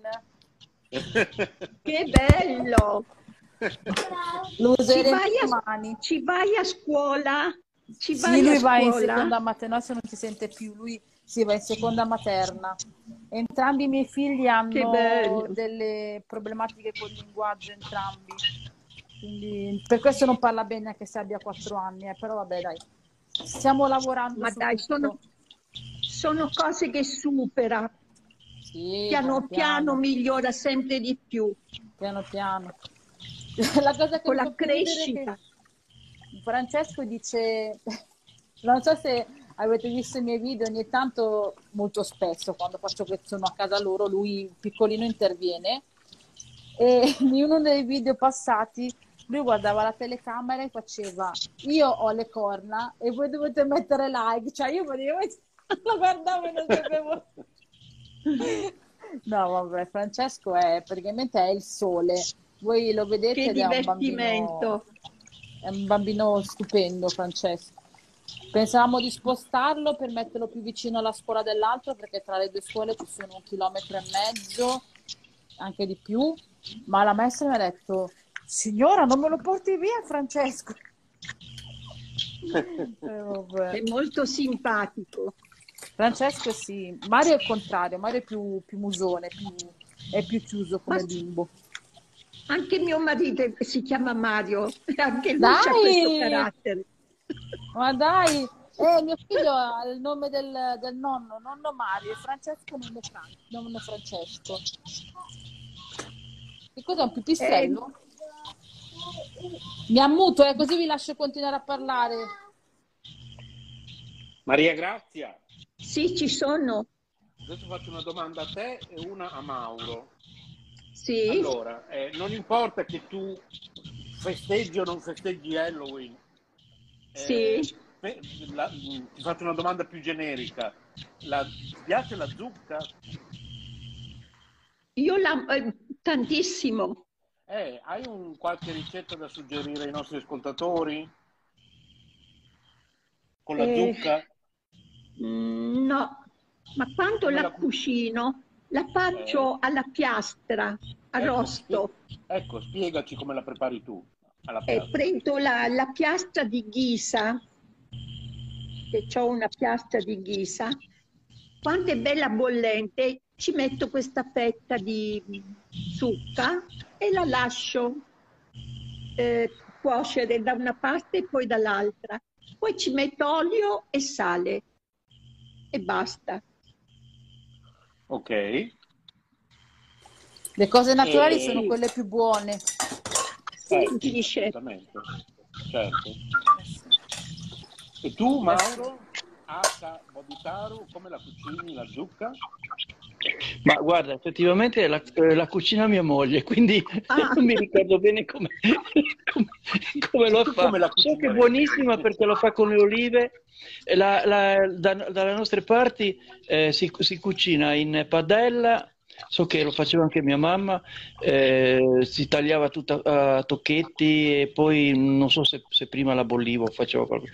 Poi la passavo in padella con le olive eh, appena raccolte, che sono molto, ehm, le, le olive liguri sono, sono un po' eh, diciamo aspre, così come poi ovviamente appena, appena raccolto. E unite con il dolce della zucca è eccezionale. Poi se magari uno aggiunge qualcos'altro per, per insaporire, non dico che cosa perché sennò poi Renzo mi, mi, mi bastona. No. No, sto scherzando. Eh, co- mantenere, sì, ci sono tanti, ta- tanti insaporitori che, che si possono utilizzare. Diciamo che una volta si usava la pancetta, ecco, era quello che volevo dire. Sì, sì, sì, sì, ok, ok, certo. Ma c'è anche il risotto quello con l'amaretto che è buonissimo. Amaretto e zucca, cioè proprio è, è la morte Dai, ci dai la ricetta, Paola? Eh no, non la so. Beh, Però so che la... internet fai finta che, che non l'hai Eh, cercata, aspetta, no? perché sto facendo i piatti. Però invece te la posso dare un'altra, veloce veloce, va Ok. benissimo anche per i bambini. Mia mamma È per far mangiare la zucca... Eh, nel frattempo, di nuovo con Ciao noi. Maurizio! Allora, mia mamma Beh. semplicemente per far mangiare la zucca ai miei bambini la taglia molto sottile. Poi a mia mamma piace molto la, la zucca quella Napoli, quindi quella, mh, quella allungata. Ah, la, buona. la taglia a fettine, la taglia a fettine sottili, la impanna dentro il, la, la impanatura La di mais, non quella la pannatura normale, quella di mais, la mette dentro il forno, quando diventa croccante basta, diventano patatine di, di mais, di zucca, con l'impanatura di mais. Bello. Buone, E buone. ai È miei figli semplice. piacciono. Esatto. È semplice, non è fritta. No, no, no, no, assolutamente no. Noi cerchiamo di evitare il più possibile i fritti. Infatti la friggitrice d'aria è una mano santa. Friggitrice Anche quando, quando faccio il ragù non, ci me- non metto a soffriggere la, la cipolla o tutti gli odori, no? E metto tutto a crudo. Non faccio soffriggere nulla. Brava Maria Grazia. Eh sì. Allora, eh sì, brava Maria Grazia. c'è il dottore mm, Maurizio, Sì, ingegnere. Hai visto buon intenditore, buona scuola maestra? Sei riuscita che non ci credevi? No, no, perché è venuta mia nipote. Ah, non è stato Mario? Ah, No, è Ah. arrivata mia nipote che ha 18 anni e mi ha fatto mm. Ma io invece mm, mi sono fatto un caffè, pensa, ai chicchi di radicchio. Guarda, un gusto, guarda, veramente, visto che parlavamo di riso con la zucca, e Mm. abbiamo fatto il riso con zucche e castagne, i castagnacci ovviamente, e poi Buono.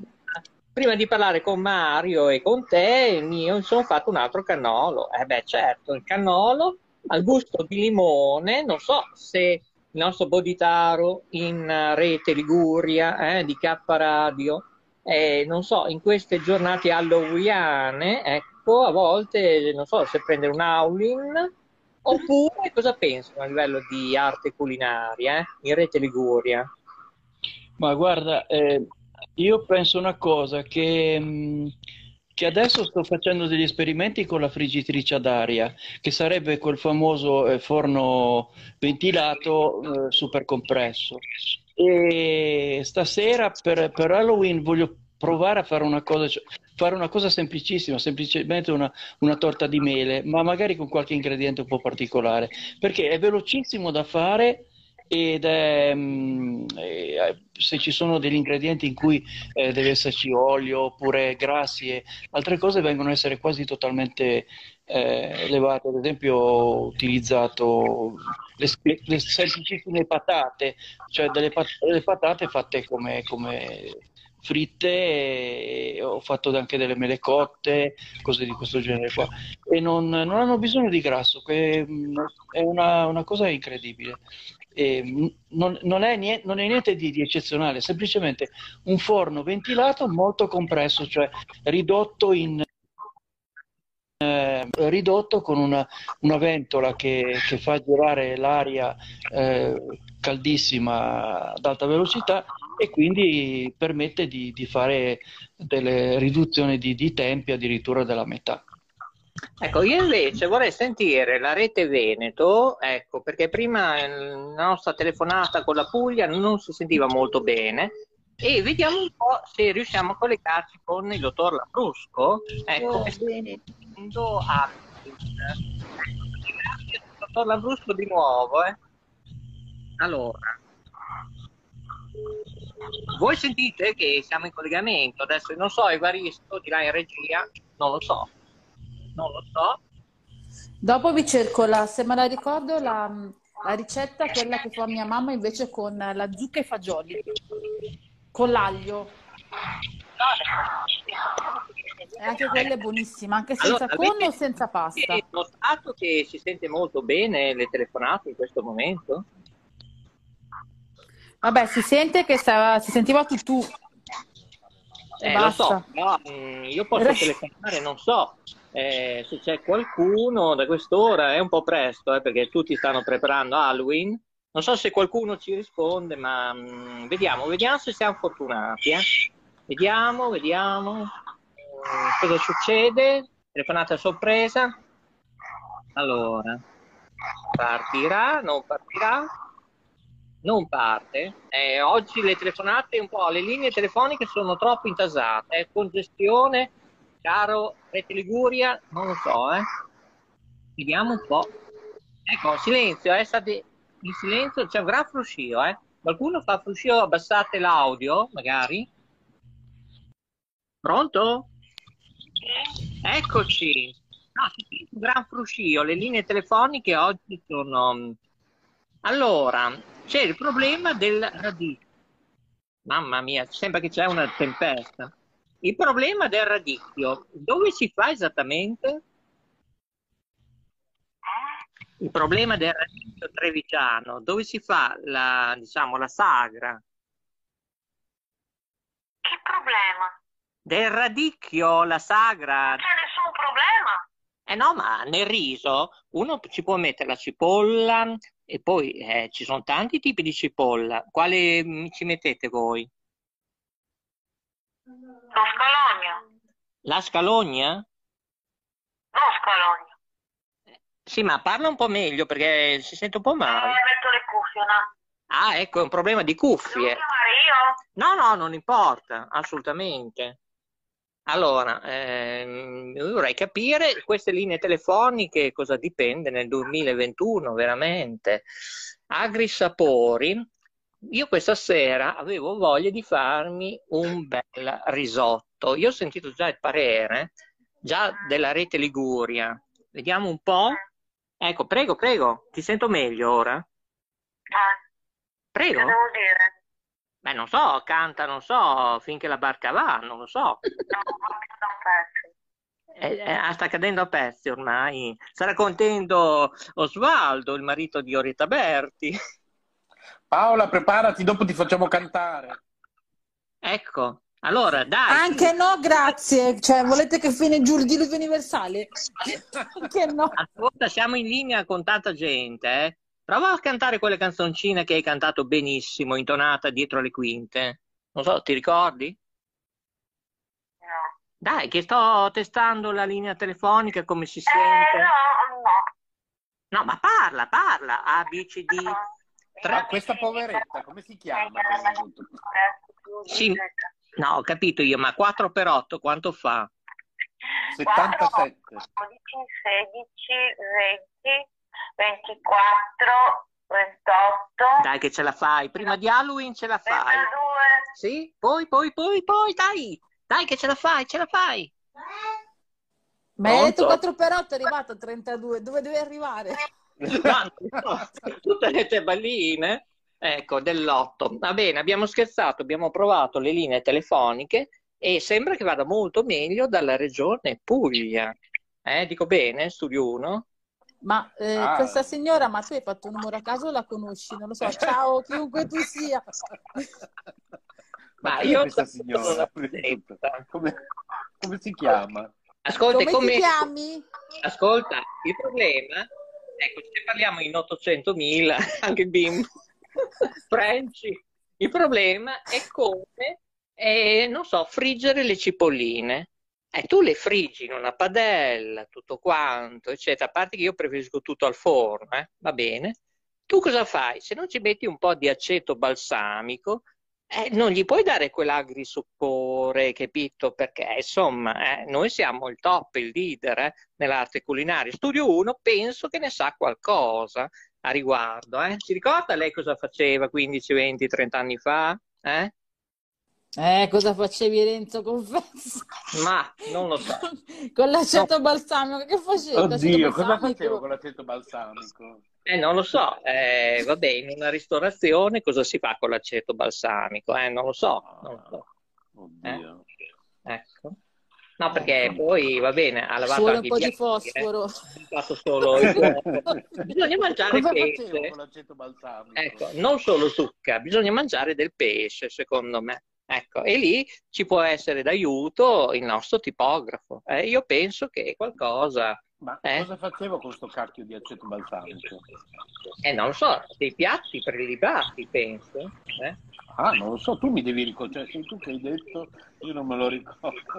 Ah, va bene, io mi devo ricordare tutto, eh, delle frequenze, monitoraggio. eh. Lei quanto vuole non si ricorda. eh, Magari qualcuno può saperlo, magari la rete Liguria eh? è ancora in linea, eh? Sì, sì. Sì, sì, Eh. L'aceto balsamico va benissimo messo sopra le fragole.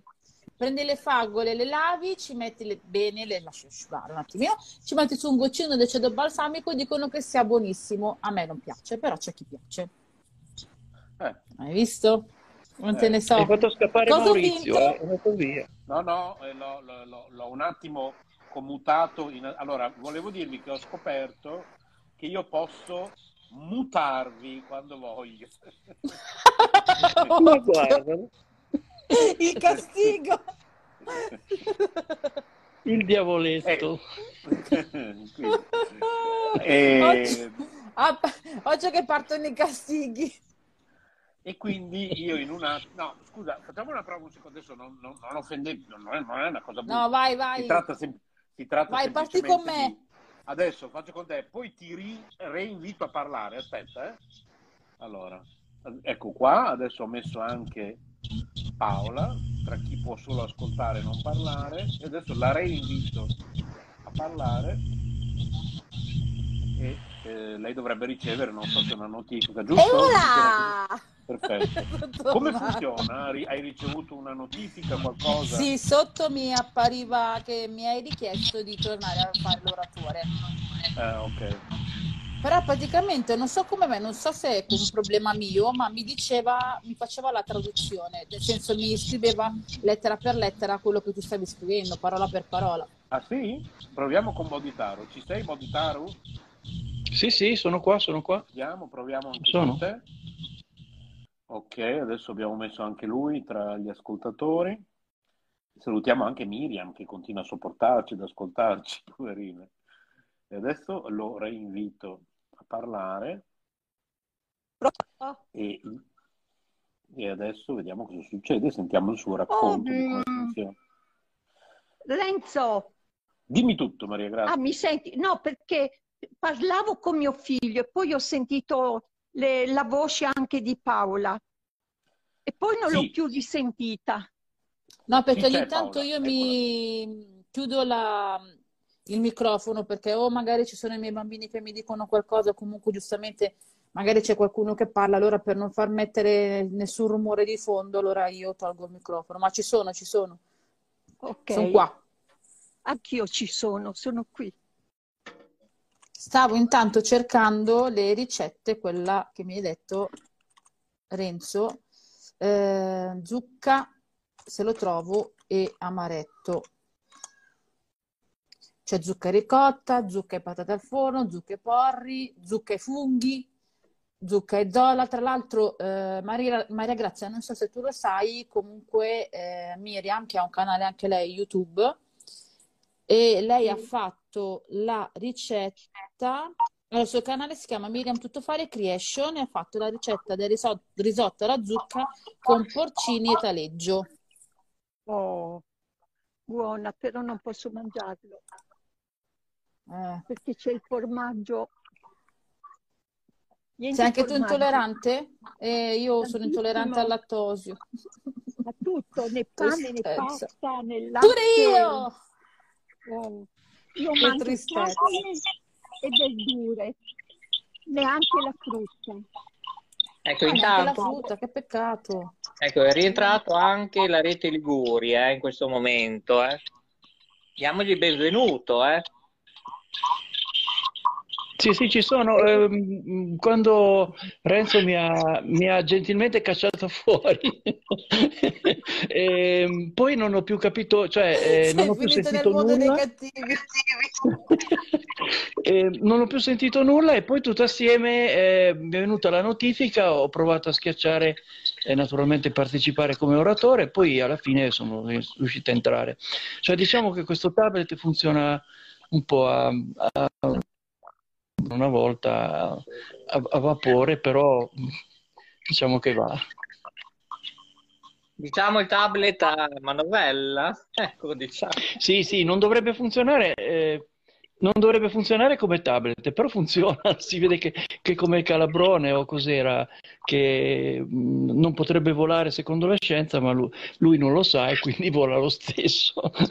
Io ho fatto la stessa prova, e, mh, anche se magari sbatto da qualche parte, vedo che comunque mi faccio sentire. Perché sul- sullo smartphone eh, mi, mi crea cioè, un'idrovora di, eh, di- di- Esatto. di cose, la- la- l'app- l'applicazione di, di Facebook è quella, quella normale, veramente è un, un alien per, per le risorse del- dello smartphone. Quindi ho detto, ma proviamo su questa, vediamo cosa succede. Ecco, Va bene. ascolta come figura, diciamo, di Maurizio, Caparadio. allora, stasera cos'è che mangi? Che hai detto cos'è che prepari? Fai lo No, chef? ma stavo, dic- ecco, stavo dicendo, tu come figura di webmaster di K Radio, dovresti scrivere due righine agli amici di Facebook per sentire quanto ospita questa piattaforma, tanti ospiti, e siamo attualmente in cinque in Non sento diretta. più niente. No, non c'è un numero, Maurizio, non c'è un numero. Ah, può essere 30, 50, 200, siamo Sì, sì, sì, sì, sì, sì. È fantastica, allora direi che è notevole. Su Cla- eh, su- ehm, Boditaru, tu che hai es- esperienza di ehm, eh, Clubhouse, eh, stai notando che è identica, no, questa piattaforma che stiamo usando in questo momento, giusto? ecco, Mauro ha abbassato... mm, Sì, c'ha il microfonino. Tra l'altro potete vedere quando le persone tolgono il microfono, c'è il simbolino, ecco adesso l'ha rimesso, c'è il simbolino del microfonino che... Hai sentito quello che ti ho chiesto, Boditaru? No, ha problemi col microfono evidentemente. Eh, forse c'è proprio Diceva che prima non sentiva più niente. Sì, ma infatti l'ho visto anch'io prima, quando io parlavo eh, c'era dell'incertezza, non so eh, quando parlavo io. Eh, vedi, dice che non si sente più, ma noi lo sentiamo. Eh, noi sentiamo lui, ma... Sì, sentiamo lui che dice non si sente più, non si sente più. Ma queste immagini che ha Boditaru, che cos'è? Un cane, un lupo? Che cos'è? Credo sia un lupo, credo. O perlomeno No, cane, no, è un cane, dai. è un Forse è cane? il suo, forse è il suo ca- è il- si chiama Happy, vero? Il cane di Boditaru, Maurizio? Esatto, affermativo. Happy, il grande che fa le passeggiate, eh, Paolo, non so se lo sai. Eh? Le due di passeggiate cani. per Sanremo, eh? Già, già, già. Eh beh. Tra l'altro, sto vedendo l'immagine di Maria Grazia eh, con eh, una foto anche di Amedeo Minghi, quindi mi sembra di capire che tu ami molto Amedeo Minghi. Maria Grazia. Maria Grazia. Dov'è? È, è Maurizio? nell'altra stanza, sta arrivando. Maurizio? Sì, sono qua. Ah, anch'io? Mi Ah, sono allontanata un attimino. Dimmi Eh, pure. No, Stavamo io chiedendo pensavo... se è un amante di Amedeo Minghi, ci sembra di capire. Di Amedeo Minchi? Eh, Sì, sì. Ah, ok, sì, perché vedevamo la foto nella tua, nella tua immagine. Sì, sì, anche del nipote Fabio. Ah, ok. Ok, Diciamo ok. che è un fan sfegatata di Amedeo Minghi, eh? Dico bene? Sì, sì. Eh sì, gli ha scritto anche nella chat, tra l'altro, eh, del suo social, eh? Sì. Ecco. E E hai, lo conosci? certo, hai partecipato anche dei suoi, non dico congressi, ma concerti ai suoi No, tempi? no, No? ma adesso appena che c'è qualcosa vado. Ma ci sono stati dei problemi a Roma, ma in Umbria sai che non sono al corrente? No, no, perché Evaristo mi ha portato via l'agenda elettronica digitale e avevo una lavagna qui, come nelle scuole elementari si usa la lavagna elettronica, noi invece avevamo la lavagna con i gessi. eh. La LIM, Ah, sì, la sì. LIM, adesso si usa la LIM. Ah, io l'adoro, la Paola. Mauro, eh, bisogna fare qualcosa con questa Paola. Io non lo so, non lo so. C'ho un bimbo in età scolare, per forza, lo so. Non lo so, non lo so, è inutile Evaristo. Non lo so cosa gli si può regalare alla Paola. Eh, Beh, ha 100.000 una- euro se ce li hai non li rifiuto. Ecco, c'è chi si è abbaiato. Non è d'accordo. Ciao, È il mio, Happy! no, Happy, è il mio cane. È il mio cane. Ah, ciao, cagnolino di Maria Grazia, come si chiama? Uno si chiama, una si chiama Molly e Oh, l'altra bella. Luna. Ne ho Belle. due. Ciao, Molly Si e chiama Luna. Luna? I miei si chiamano Coco e Crema, i miei cani. Ah, crema, ecco, tu siamo in siamo in tema, eh, Mauro, eh, di alimentazione culinaria oggi. eh. Io invece ho i gatti, Maria Grazia, Kitty Sì. e Candy. No, io ho i cani. Mi Io cani e gatti. gatti. Adesso ci manca qualcuno che canta nella vecchia fattoria, io io, poi siamo al completo. Infatti. Molly, Ciao, Molly! Allora, io ho due cani e due gatti e i miei animali hanno tutti nomi alimentari.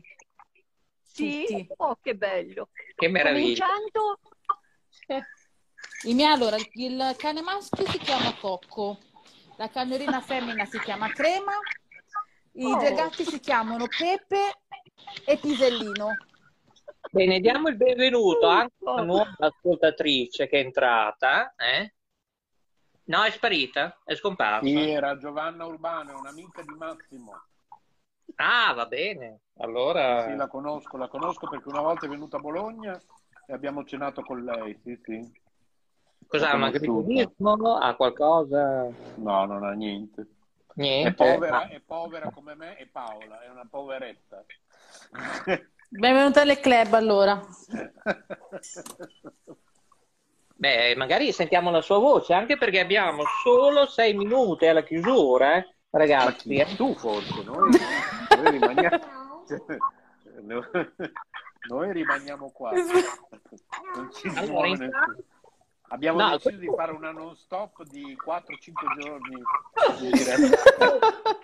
Scusate, ma io mi interrompo. C'è la rete di Furia, il nostro webmaster ha dei problemi per sentirci chattare. Cosa sta succedendo? È arrivato Ah, un il problema messaggio. del suo, del- ma perché sicuramente comunque il fatto che lui stia usando un tablet che non si potrebbe, evidentemente funziona un po' così, perché comunque Facebook è stato chiaro, questo sistema non si può usare con i tablet, quindi evidentemente sì, ehm, un po' funziona, un po' no, ecco, perché non è propriamente ufficiale, perché se tu vai nella guida di Facebook dice proprio esplicitamente che non si può usare il tablet per questa funzione di trasmissioni radio di Facebook, almeno per adesso, in futuro non si sa. Sì, ma io gli ho scritto di mandare un messaggio, ascoltare tramite uno smartphone. E io non vorrei che Cosa anche. stai mangiando? C'hai la bocca piena, Maurizio. Cos'è che mangi? Cosa Io stai sto mangiando. Sì, sì, tu stai smangiucchiando. No, ma sarà il dente che è caduto, perché No, grazie no, al... no, no, tu stai smangiucchiando, altro che. Ah, bella la cosa del dente che è caduto. Maurizio, dopo non chiedere informazioni se ti fa male oppure no il Eh, cibo. No, mi fa male il braccio, sai, tra due, tu non lo sai, ma sono due giorni tra Ma l'ho, licenziamento l'ho verrà- avuto prima di te il dolore, mi ha Ah, durato tu- molto ah. di più. Ma io avevo il gran mal di testa da ieri mattina, eccetera, ma sono anche le notizie negative. Noi trasmettiamo il sole, ma le notizie ne- negative che arrivano dal MISE, Ministero Socio-Economico, lo dicevamo prima che tu entrassi, che sono previsti licenziamenti, editori che devono chiudere e io mi auguro che facciano ricorsi eh, al TAR, eh, possibilmente, perché non è giusto che alcune emittenti pluriregionali che hanno tutti i diritti tecnici e tante situazioni, non solo di palinsesti, programmazioni, eccetera, diano la possibilità a loro negativo e fare andare avanti ad altri editori che fanno tutto vendita, tutto televendite, eccetera, No, non è giusto. Eh, io non lo so perché il MISE, il Ministero Socio-Economico a Roma, delle teleradiocomunicazioni, ha guardato solo i punteggi senza fare le verifiche sul posto. E noi abbiamo il MISE tanti punti regionali, come tu hai in Umbria, come in Emilia-Romagna, in Nazario Saur, eccetera. Abbiamo tanta gente che si occupa di questo, il Coricom, eccetera. E non lo so, non lo so. Io è due mesi che mi sto battendo, ho ben pochi risultati. Ho qualche risultato vincente che ci hanno anche attaccato, che voi sapete. eh. Ecco, sono contento che loro sono stati eliminati. Sono veramente soddisfatto, eccetera. Mm, ecco, che loro non hanno diritto a continuare. In una certa maniera mi dispiace perché eravamo ultra amici, eccetera. Altri purtroppo non potranno continuare, ma altri miei editori amici, anche loro, purtroppo c'è lo stop. Se loro non fanno rincorsi, entro marzo 2022 non potranno più trasmettere in televisione in Italia sul digitale terrestre. Poi che succederà alle radio? Alle radio in FM, preparatevi a breve, eh? qui in Italia sto parlando. eh. Bene, siamo alla chiusura finale. Io vi saluto. Ciao a tutti. Ciao Maurizio. Ciao, Ciao, Maurizio, Maurizio, ciao a ciao. tutti, Paola, un bacione. No, noi Ciao, no, Maria rimaniamo. Maria Grazia. Ciao. No, Ciao. Maria Grazia, solo Maurizio che sta chiudendo. Eh, Renzo, Sì, sì, è solo Renzo, Maurizio che sta chiudendo. ah, è Maurizio solo. Ah, Sì. tu ci sei? Noi ci Pure siamo io. io e Paola, sì, sì. Sono Oh, qua. bene, bene. Eh, ancora pochi minuti perché Sì. anch'io un, un po' da fare. No, ma anche io Ma Paola tra posso- poco salutiamo. Posso farti una domanda, certo. Renzo? Certo. Ma come chiami tu la Susi? Si usi. Si Perché? usi. Così non lo so. Ma non il c'è un suo motivo. vero nome è Susi. Eh, lo so, ma non c'è un motivo. È nato, è nato così per scherzo e poi da allora la chiamo così. Ah, ecco. per divertimento, sì, sì, sì. Sì, sì, è, una cosa, sì, è una cosa affettuosa, ecco, insomma, diciamo. Sì, è una donna sì. meravigliosa. Sì, lo so, è vero. Sì, sì, sì, confermo. Guarda, Ma è un stupenda. così, così come quando, eh, sai, Paola, eh, quando la- mh, lei non lo sa, io la chiamo la rompiscatole, no? Cioè... Hai ragione. Quando- E non hai torto. La ro- quando, mi, mi- quando parlo con Massimo dico, mamma mia, ci sono degli audio della rompiscatole. veramente." Cioè, ma io non lo so, ma che gentaglia che c'è questo mondo. Non è vero. Che anzi, bello. Che bello sapere, fa Maria parte Grazia. di questo gruppo e che Dai, magari passiamo qualche mezz'ora, un quarto d'ora, un Sì, po' con la spensierato, testa no? diversa, Infatti perché nostro- anche stare in scopo- casa chiusi e non parlare con nessuno, perché io sono sola, più o meno in casa sono sempre da sola Sì, e quindi scambiare qualche parola fa bene.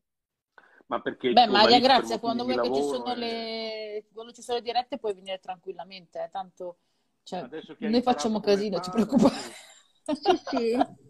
Adesso d'ora in poi, Maria Grazia, guarda, quando vuoi venire sei sempre la benvenuta. E Anche grazie, perché ma hai sempre questo modo così delicato, così sei, sei molto... e io è un po' che, che conosco Maurizio.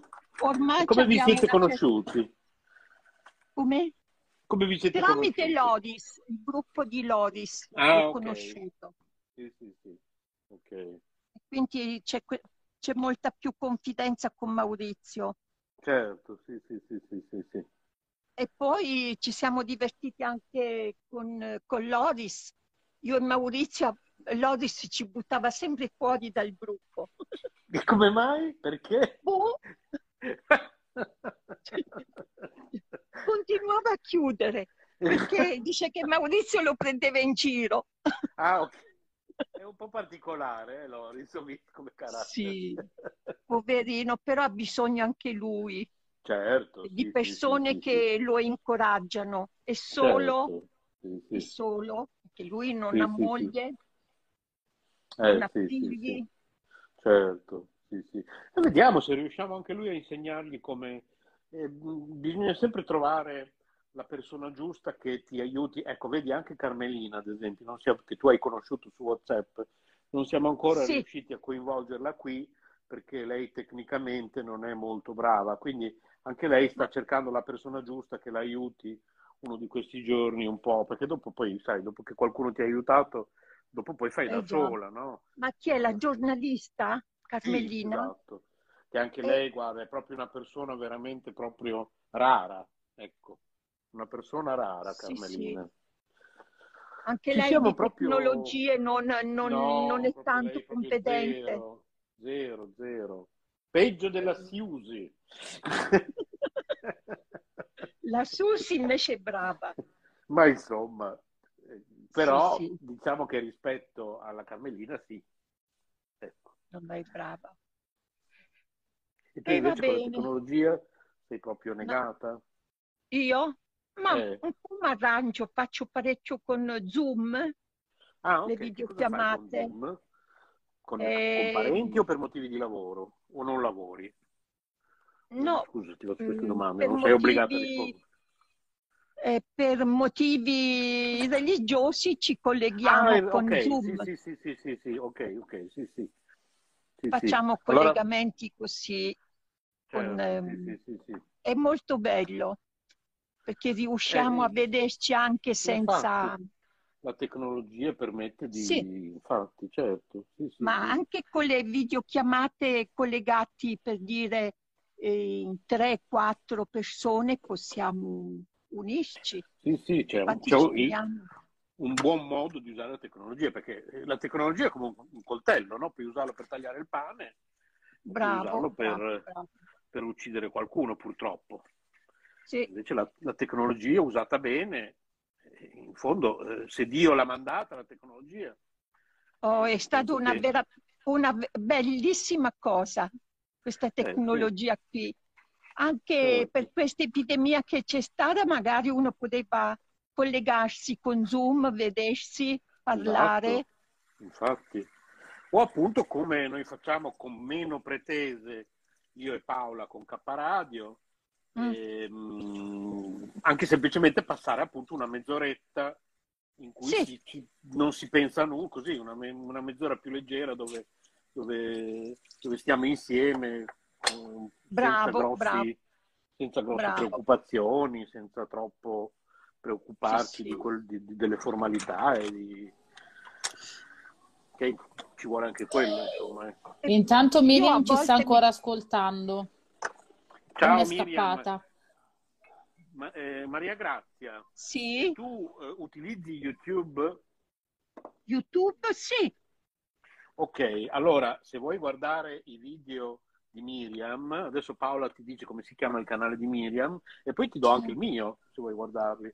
Bravo, bravo. Allora, il canale di Allora. Miriam è Miriam Tuttofare Creation. Creation scritto Creation. E lei è quella che ti Ascoltami. dicevo. Io mi trovo sul terrazzo, non ho la penna. Ok, No, ma tanto magari poi lo giro sul gruppo. Ah, ecco, Brava, brava. Brava. Dopo Paola, metti, tu- metti tutti e tre i canali, il tuo, il mio e quello di, Mari- di, eh, di Miriam. Aspetta, Sì. eh. Ma dove lo metto? Su Instagram, su... Fe- Facebook Messenger, metti tutti e tre i link o i nomi dei canali, così poi dopo Maria Grazia se li, se li prende giù. Sì. Allora, Ma il primo l'ho già fai- messo che è quello di Miriam. Perfetto. Fammi vedere se c'è. Allora, consegnato, sono stata brava, sono stata brava. Sei bravissima, non brava, bravissima anche a cercarlo veloce. Allora, dov'è quello di Renzo? Ah, cosa scrivi? C'è il mio T9 che scrive quello che vuole, c'ha vita propria.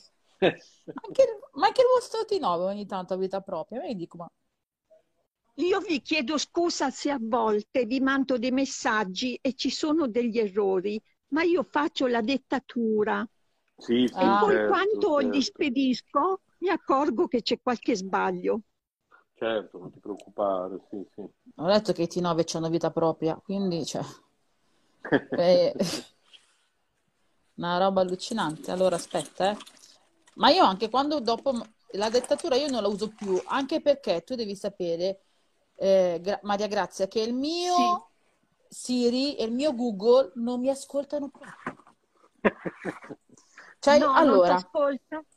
No, a me è capitato di andare su- sotto il canale perché io sono la moderatrice praticamente, ehm, aiuto una signora che si chiama Anna in un canale che si chiama Dama Nera e lei le- l'aiuto quando lei fa le live che si fanno su YouTube, tipo come adesso stiamo facendo noi, no?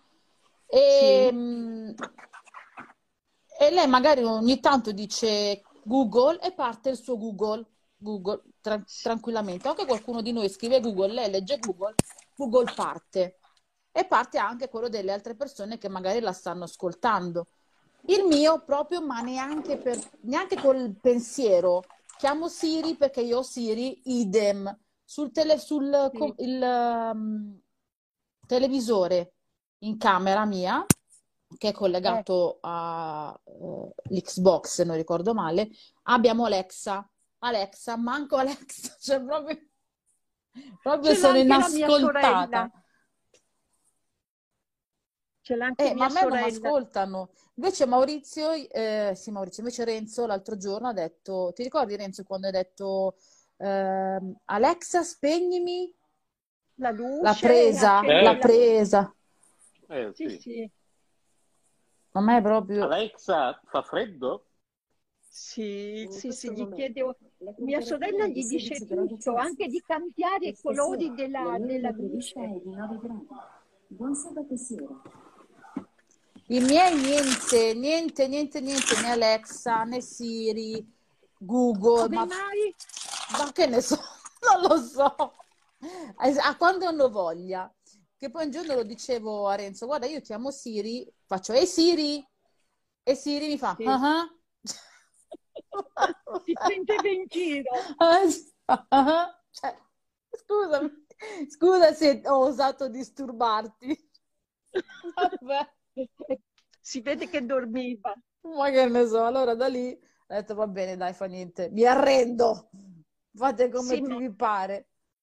Se tu hai questa comodità e poi non puoi sfruttarla, dispiace. È bene Ma che la sì. fai vedere. No, fa niente, Se- ma tanto io mi arrangio in un altro modo. Sì. Anche perché ho provato con i miei figli, magari a... Allora, ci sono... Se voi chiedete a Google di ehm, dirvi una barzelletta, Google fa quelle barzellette che magari sono stupide, però a me fanno ridere e ai miei figli non piacciono. Dicono che eh, hanno paura. Allora ho, ho smesso di, di chiedere a Google, ma a me facevano ridere. L'unica cosa che mi ascoltava era Google con le barzellette e poi basta. Vabbè, sei, niente. Quanto sei simpatica, Paola. Sei molto, molto eh, simpatica. Grazie. Vediamo Ok, se... speriamo che un giorno possiamo vederci di persona. Io ho già detto a, a Renzo, che è quello che ho più vicino sostanzialmente, Mm. e che un giorno di questi gli faccio l'agguato. Vado a trovarlo dov'è, gli faccio un agguato.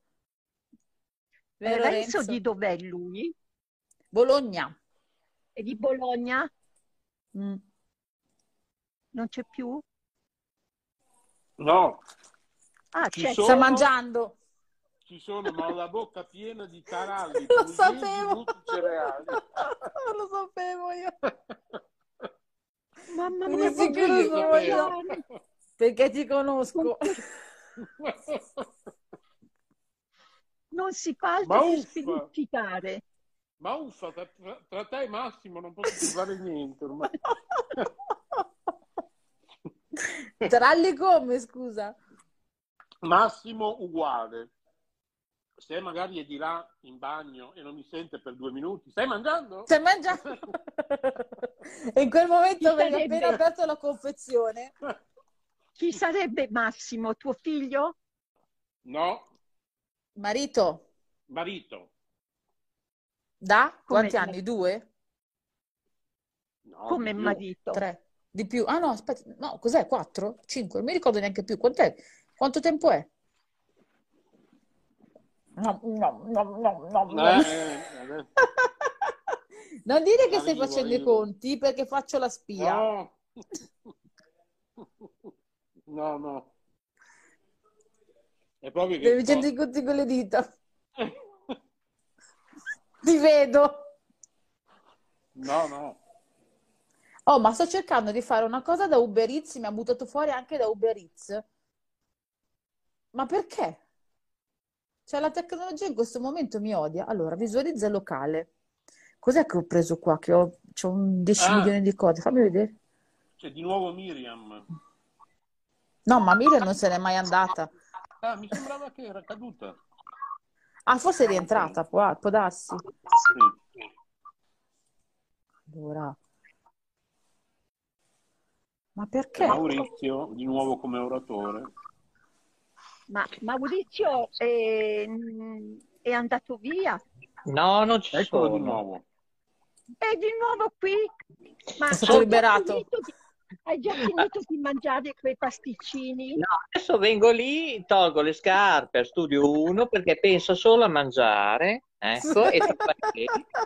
Ma sono 18 minuti, 41 secondi, 26 decimi che gli ho chiesto di rientrare come oratore.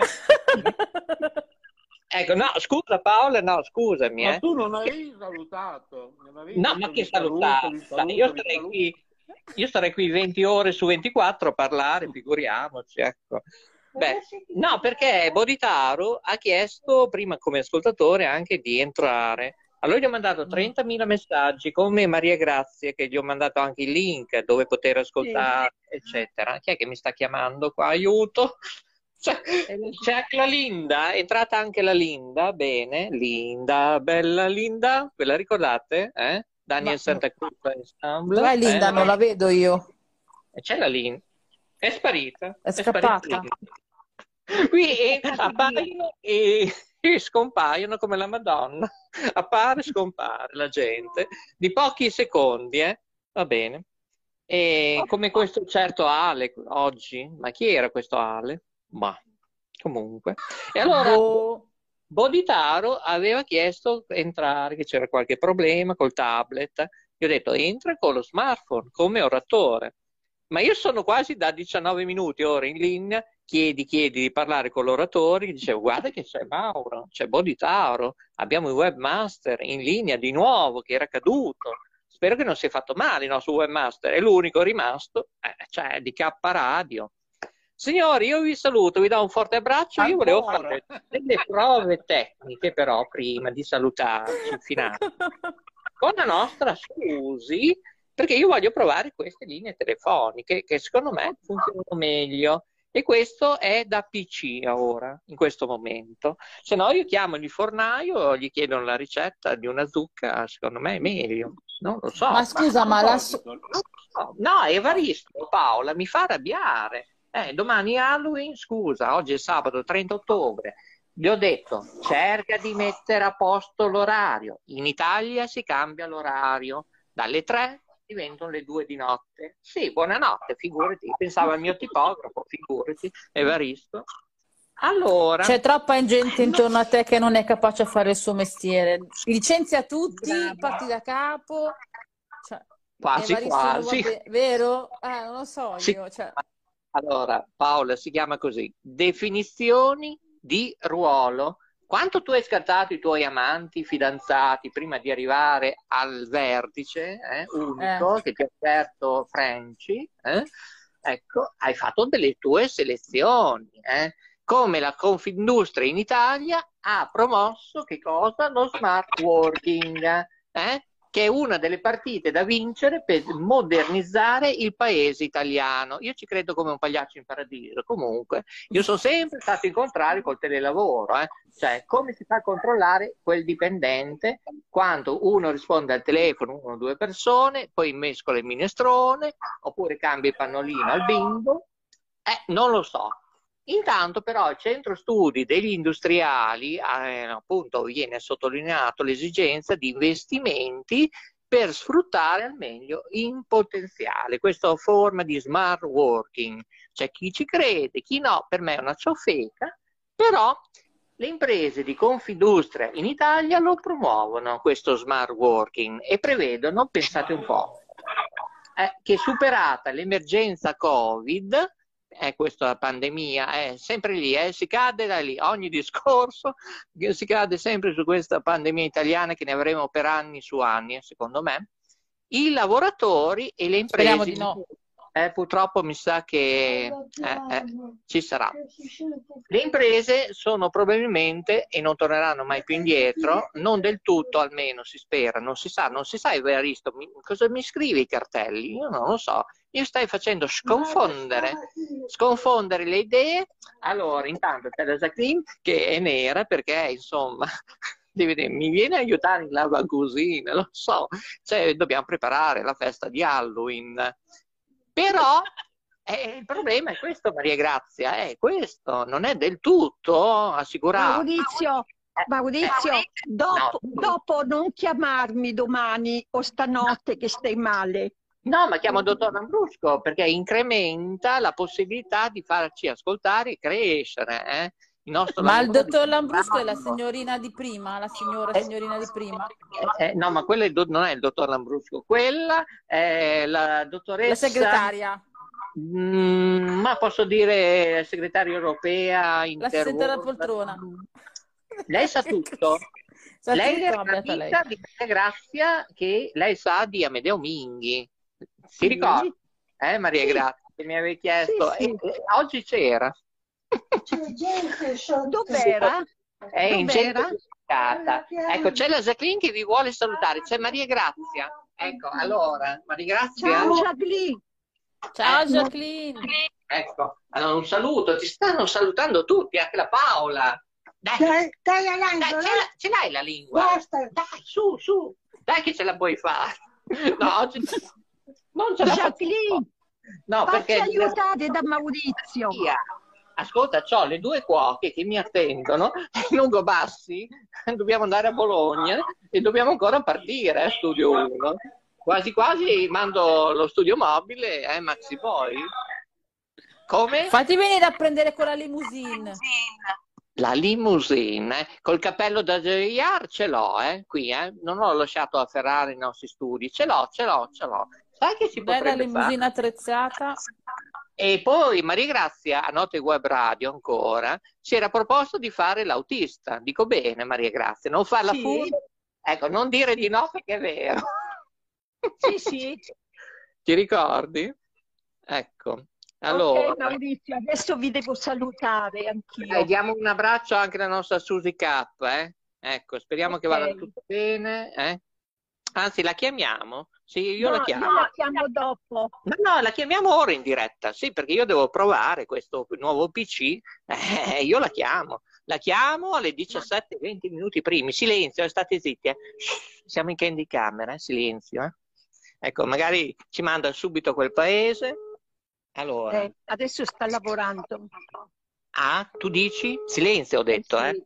Aspetta, vediamo se parte qualcosa, non lo so.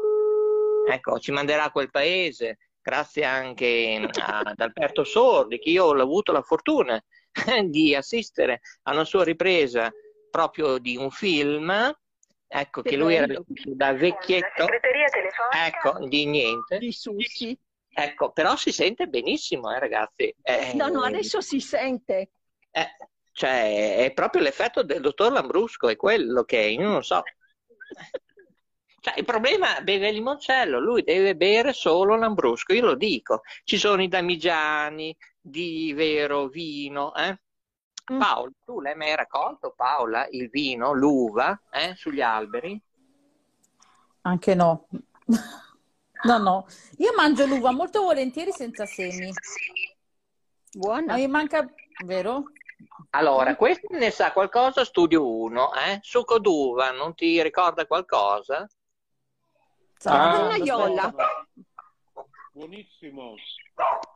La cannaiola. Buonissimo. Che cos'è? Ecco, chi è che Maurizio, abbaia? Chi è che abbaia? è il mio cane. Ma chi? Luna? È Luna? E Molly. Ah, Molly. Allora io invece saluto Luna, che è la mascotte di Magic TV. Ecco, ecco, è importante. Andate su www.ritrovi.com e potete anche ascoltare Ciao Radio eh, su quella piattaforma. E vi dico anche questa. Senti come abbaiano i cani, sentili, sentili. Ecco. Attento, Adesso- attento che fra poco abbaia la Jagli. Eh sì, perché dobbiamo andare in Ugo Bassi, se no mandiamo l'altro pezzetto di Studio Mobile 1. eh? Eh, prima dovevano andare in Piazza Maggiore, poi non ci sono andati, perché tra un po', giusto? Anzi, li manderei per KTV. Perché non andate in Piazza Maggiore che tra un po' si Ma chi- accende l'arcobaleno? con È con parli? voi. Con voi. sì. Io sto per andare a letto praticamente. Ascolta, Ammazzate alle 5 del pomeriggio. Ascolta. Allora, nella piazzale, nel Crescentone, c'è il palazzo comunale, si accende l'arcobaleno, eh, questa Ah, sera. vabbè. Notte. L'arcobaleno, pensate che era una nostra tradizione. Ti ricordi a Telecittà. Antena Verde, eh? Eh, tutte le nostre trasmissioni in passato, eh? L'arcobaleno, eh? La radio vista a colori in tv l'ho creata io, ideata eh, come format radiofonico, non era televisivo, era solo format radiofonico.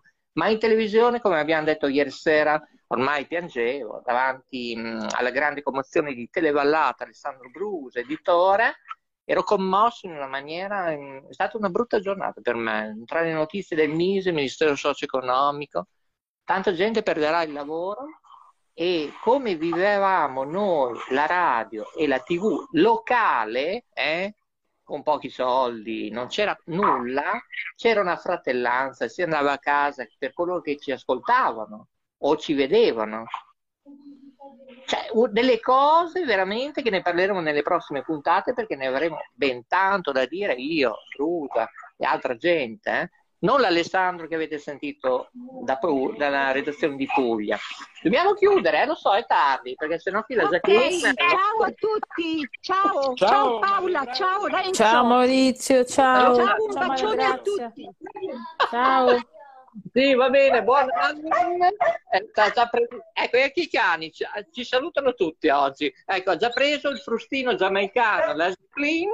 Allora, io saluto Evaristo, grazie per aver collaborato in racconti misteriosi di K Radio con più studi. Anche un super grazie al webmaster Reti Liguria, Boditaro. Eh? Grazie, grazie. Io non ci credevo, ma ce l'hai fatto raggiungerci in oratore, in formato ascoltatore, www.kradio.net, che dire, www.letteralmente.info, troverete un blog, non c'è solo radio, non c'è solo YouTube, c'è tante altre cose. Andate, io non vi dico nulla, non posso dire nulla, cioè andate sul sito.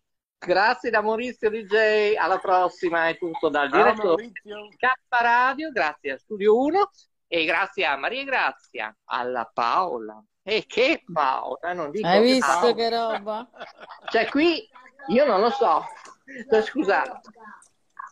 Per me Paola è da peso e levatura 10 lode.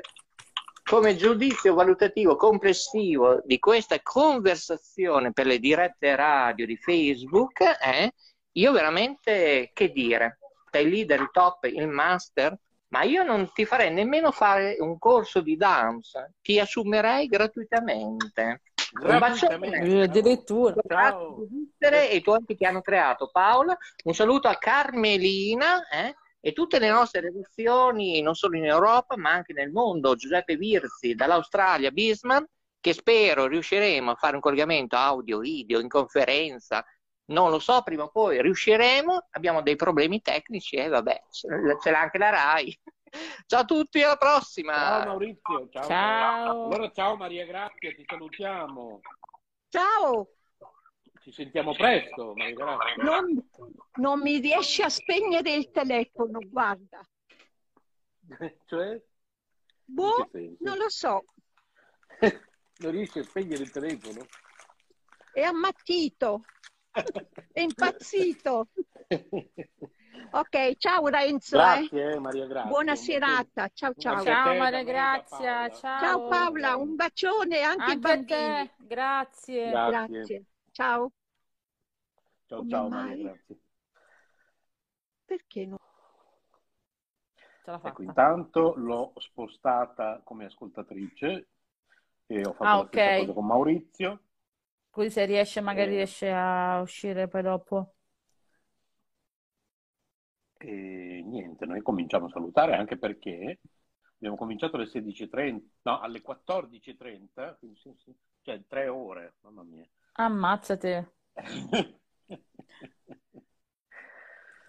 E, come ho fatto ieri, ehm, andrò, anzi, ieri non ho dovuto fare quasi nessun taglio.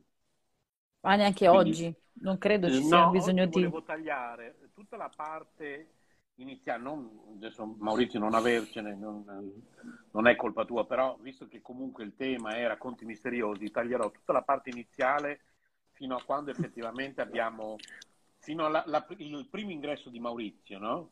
Prima che Mhm. poi dopo lui ci ha salutato, tutta quella, quella parte lì la taglio, poi magari la metto in coda piuttosto, non è che non c'è bisogno che la cestino. E così la trasmissione che ascolteranno le persone stanotte, eh, reintitolata Notturna di K Radio, partirà, partirà da lì quando effettivamente cominciamo con i racconti misteriosi. Che alla fine ne abbiamo parlato andrà avanti pochissimo, tipo 5 minuti forse. Sì. Però alla fine è stato comunque divertente perché abbiamo avuto Sì, tanto sì. afflusso. Adesso piano piano che riusciamo a coinvolgere un po' tutti, si realizza un po' quello che poi tu auspicavi quando io già mesi fa ti parlai di questo sistema che doveva arrivare. Esatto. Eh, piano piano adesso dobbiamo riuscire a coinvolgere anche Sadra e eh, Carmelina. Ah, Sadra è la ragazza quella che aveva la... Aspetta, questa, questa ragazza, que- questa collaboratrice di Carmelina che ultimamente va in giro a fare un sacco di cose con Carmelina che poi noi mettiamo sul Ok. sito, fanno video, fanno interviste, fanno foto, fanno... Ok. Anche oggi loro sono a un evento importante, non mi ricordo quale, e quindi poi Ah. manderanno il materiale, insomma loro stanno facendo un sacco di cose per K Radio e per l'Istituto Culturale Sole Luna. Sono bravissime. Ah, ok, ok, ok, ok. Bene, adesso quella eh. famosa ricetta, prima che ci salutiamo, l'hai poi trovata? La devi dare o non la devi dare? Non Ma quale? La, l'hai quella con, la- con la pasta di zucca e amaretto? Eh, l'hai Allora, trovata o no? sì, sì, sì, ce l'ho qua aperta Ah, da ok, 200 dai, anni. dai. Così saluti. Allora, Eh, zucca mantovana per 4 persone, circa un chilo. Aspetta un secondo. Allora, adesso sentiamo questa ricetta da Paola e poi dopo tre ore di diretta salutiamo e Eccomi. poi vado Allora- a editare il tutto e lo faccio uscire come, riuscire stanotte come notturna. A mezzanotte Per meno 4 cinque persone?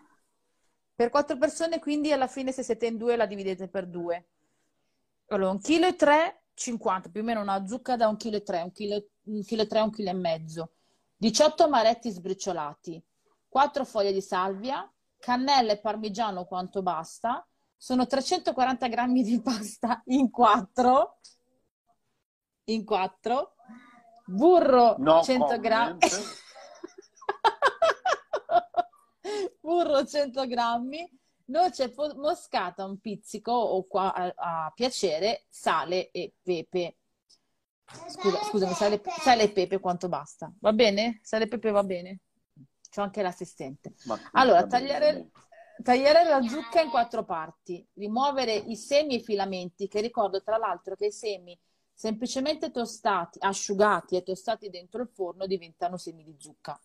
Così proprio. Quindi lavarla sotto l'acqua, cuocere la zucca a 200 gradi eh, fino a quando la polpa sia tenera. Quando sarà tiepida, togliere la buccia e ridurre la zucca in purea con la forchetta, che è lo stesso procedimento per fare il purè di zucca sostanzialmente. Quindi portare a ebollire 3 litri d'acqua, ah beh, per l'acqua, per la, per la pasta, quindi cuocere la pasta e poi mentre cuoce la pasta, sciogliere metà burro aggiungendo la zucca e 16 amaretti sbriciolati, la noce moscata e la cannella. Aggiustare di sale a piacere, aggiungere qualche cucchiaio di acqua della purè della zucca per renderla più cremosa. In una padella antiaderente sciogliere il resto del burro con la salvia e se preferite la salvia si può anche togliere oppure la lasciate come preferite. Scolate il tutto, scolate la pasta, men- mescolare delicatamente e aggiungere il- alla pasta il burro aromatizzato. Servire il piatto e, e condire, cioè metterci sopra gli amaretti sbriciolati con il parmigiano e il, eh, il parmigiano, sale e pepe, se ci manca sale. Tutta chiara? Tutto Invece chiaro. semplicemente shue shue per fare la zucca con shue shue, con la zucca con i fagioli. Mia mamma faceva bollire prima i fagioli, poi con lo stesso procedimento di, di adesso si portava mh, la, mh, la zucca dentro il forno. Mia mamma la faceva dentro il forno, no? Quindi tagliava la zucca, la metteva dentro il forno, sì, ovviamente la lavata prima la zucca, come dice qua, sott'acqua, per togliere il- i filamenti e i semi di zucca, la metti nel forno, quando diventa tenera levi la buccia, la parte esterna, la tagli comunque a, a tocchetti e la metti insieme ai fagioli che non sono completamente cotti e fai finire di cuocere i fagioli con la, con la zucca. Però prima di, i fagioli, poi per- prima di metterli a cuocere, ci puoi mettere dentro uno spicchio d'aglio, oppure lo spicchio d'aglio magari lo puoi mettere anche alla fine se ti piace proprio il sapore quello forte, quando aggiungi la- mh, i fagioli alla zucca. E ti mangi Ok. zucca e fagioli, buonissimo, Ottimo. buonissimo. Io zucca e fagioli adoro tantissimo. Poi c'è zucca e patate, c'è il risotto con la zucca e le castagne, Uff, ha voglia. Però devi provare Buono assolutamente la ricetta. Ed è una ricetta lombarda, c'è scritto qua, però non l'ho letta. Eh, sarà Però comunque alla buono. fine devi provare assolutamente la zucca, la tagli a, a spicchetti sottili, la- o nel pangrattato o in quello di mais, la metti nel forno, diventano le patate fritte di zucca. Le, sì, come se fossero patate fritte di zucca. Precisiamo, dopo tre ore di diretta, che eh, chi ci ascolta dice ma questi non hanno proprio un cacchio da fare, cioè, questo- che noi mentre siamo in diretta facciamo un sacco di cose. Tutt'altro, i piatti, il bagno, Cioè, io la, la in queste tre cucina, ore ho pulito tutta i la cucina, ho col verdure, bambino. ma- ho fatto, ho fatto il letto, eh, addirittura voi non vi siete, siete accorti perché ho, ho tolto il microfono e ho dato la scopa elettrica in tutta la casa. L'aspirapolvere, esatto. Sì, perché tanto sono in cu- ho le cuffie senza fili. Esatto. intanto, mentre voi parlavate, io ho dato la scopa elettrica in tutta la casa, ho pulito la cucina, ho tagliato tutte le verdure, ho fatto la lavastoviglie. Cioè... Esatto, esatto, fai di tutto ci di. Ci sono i bambini che ti chiamano, vai dai bambini Sì, sì. a vedere cosa vogliono, fai da Cioè, mangiare. non, o- non ci crede le cose che io e Paola facciamo mentre siamo in diretta su K Radio. Cioè, uno dice questi due non hanno proprio niente da fare. Eh, Soprattutto poi quando c'è Maurizio che lui parla, che comunque lui è più logoroico Ah, di me. in tutta quella prima parte della diretta di oggi, lì ho fatto le maggior parte delle mondo. cose le ho fatte lì perché infatti sì. Va bene, salutiamo Miriam che è ancora con noi, è, è sopravvissuta, poverina. E- e- poi sono curioso di sentire cosa ti dirà, mi riferirai i commenti. E comunque, se è rimasta fino adesso pazientemente, deve essere simpatica perché No, eh, Miriam è pover- fantastica, io la adoro. è veramente, a parte essere una bravissima artista, è proprio una donna di grandissimo cuore, quindi io l'adoro particolarmente. Ma io mi ero poi iscritta al suo canale? Boh, penso di sì. penso anch'io di sì. Aspetta che ci riguardiamo subito prima che mettiamo giù. Hai detto che Io in ogni chiama... caso l'ho messo sul gruppo. Ah, perfetto. Allora, aspetta. Infatti, ecco nel gruppo. Ecco qua. Tanto manda il like e cuoricino a Miriam. Ma Miriam, lo sai che io ti adoro particolarmente, quindi lo sai che ti adoro particolarmente. Poi lei ha due pappagallini, cioè uno è un pappagallo e l'altro è eh, una coccoletta. Però non mi uccidermi, Miriam, se dico sbagliato. E il, il pappagallino si chiama Oscar. Patato, patatone. E, la, e anche una... Cosa è successo? Un allarme? Eh, la lavastoviglie. La lavastoviglie. Ah, ma ha fatto proprio Mi- Miriam, ha fatto proprio la- il risotto alla zucca con porcini taleggio. Sì, sì, sì, eccolo, adesso me lo guardo. Adesso quando Te l'ho anche- diretta vado l'ho detto circa, circa anche detto 500 volte. cioè. Sì, eh, lo so, ma abbiamo detto tante di quelle cose oggi che mi ero perso. Di la verità Sì, che sì. stavi mangiando nel frattempo mentre io parlavo. Adesso appena finiamo la diretta me lo vado a guardare. Bene, dai. Che poi volendo Allora, puoi saluto. sostituire il taleggio con qualsiasi altra cosa, eh, presumo, però chiedi a Miriam sotto Certo, sì, il suo sì, video, sì. volendo si può. Perché Miriam, eh, te l'avevo già detto che comunque eh, Renzo e il suo, suo marito sono comunque vegetariani. E l'alternativa... Sai cosa puoi mettere dentro volendo? Il Ah, formaggio della. Straveg, Sì. Ah, la eh, crescenza. che- Mia mamma Sì, che mi sta visto chiamando nel sottofondo per vedere i miei bambini, la chiamo dopo. Mi senti? Ah, Sì. ok. Sì, sì, sì. Ah, ma tanto adesso abbiamo finito. Salutiamo ancora Miriam. Poverina Ciao Miriam! 300.000 volte. E niente, salutiamo tutti. 301. Salutiamo chi ci sta ascoltando in replica all'interno di Notturno di K Radio, Notte di Vita, l'altro- ricicliamo tutte le nostre trasmissioni eh, eh, Sappiate che noi no- siamo così anche nella vita fuori da YouTube, fuori da qualsiasi Esatto. altra cosa. O prendere o lasciare, cioè proprio... Esattamente. E poi io e te Paolo ci sentiamo privatamente più tardi con i nostri ascoltatori, ci sentiamo presto. Va bene. Ok? Un bacione, buona serata. Un bacione. Buona Buon serata. Halloween a tutti i nostri ascoltatori. Buon Aulin. Aulin, come direbbe anche mia mamma. E tra l'altro tu non mi hai sentito, ma io ridevo mentre tu dicevi buon Aulin, perché come lo dice mia Buona- mamma. Buona, buon Aulin a tutti. Vuoi dire buon Halloween, Francesco? No, ha detto di no. Adesso Va no, bene. prima la Ah, l'ha detto. buon- Bene. Un bacione, ci sentiamo Ciao, dopo. Ciao, Ciao a ciao a tutti, ci tutti. Ciao, ciao. Ciao. Ciao, ciao, ciao.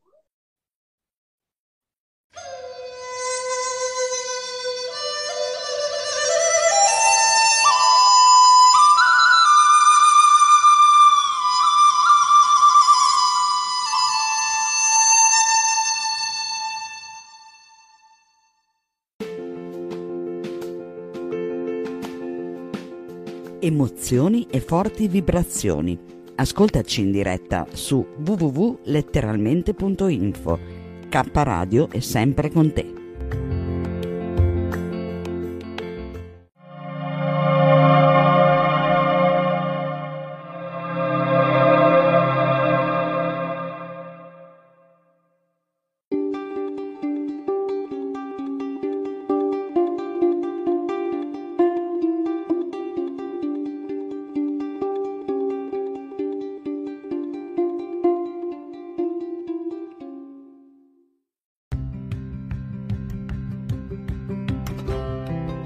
Sei all'ascolto di K Radio, un'emozione nuova. www.letteralmente.info. Dal passato un nuovo presente. K Radio Bologna chiocciolagmail.com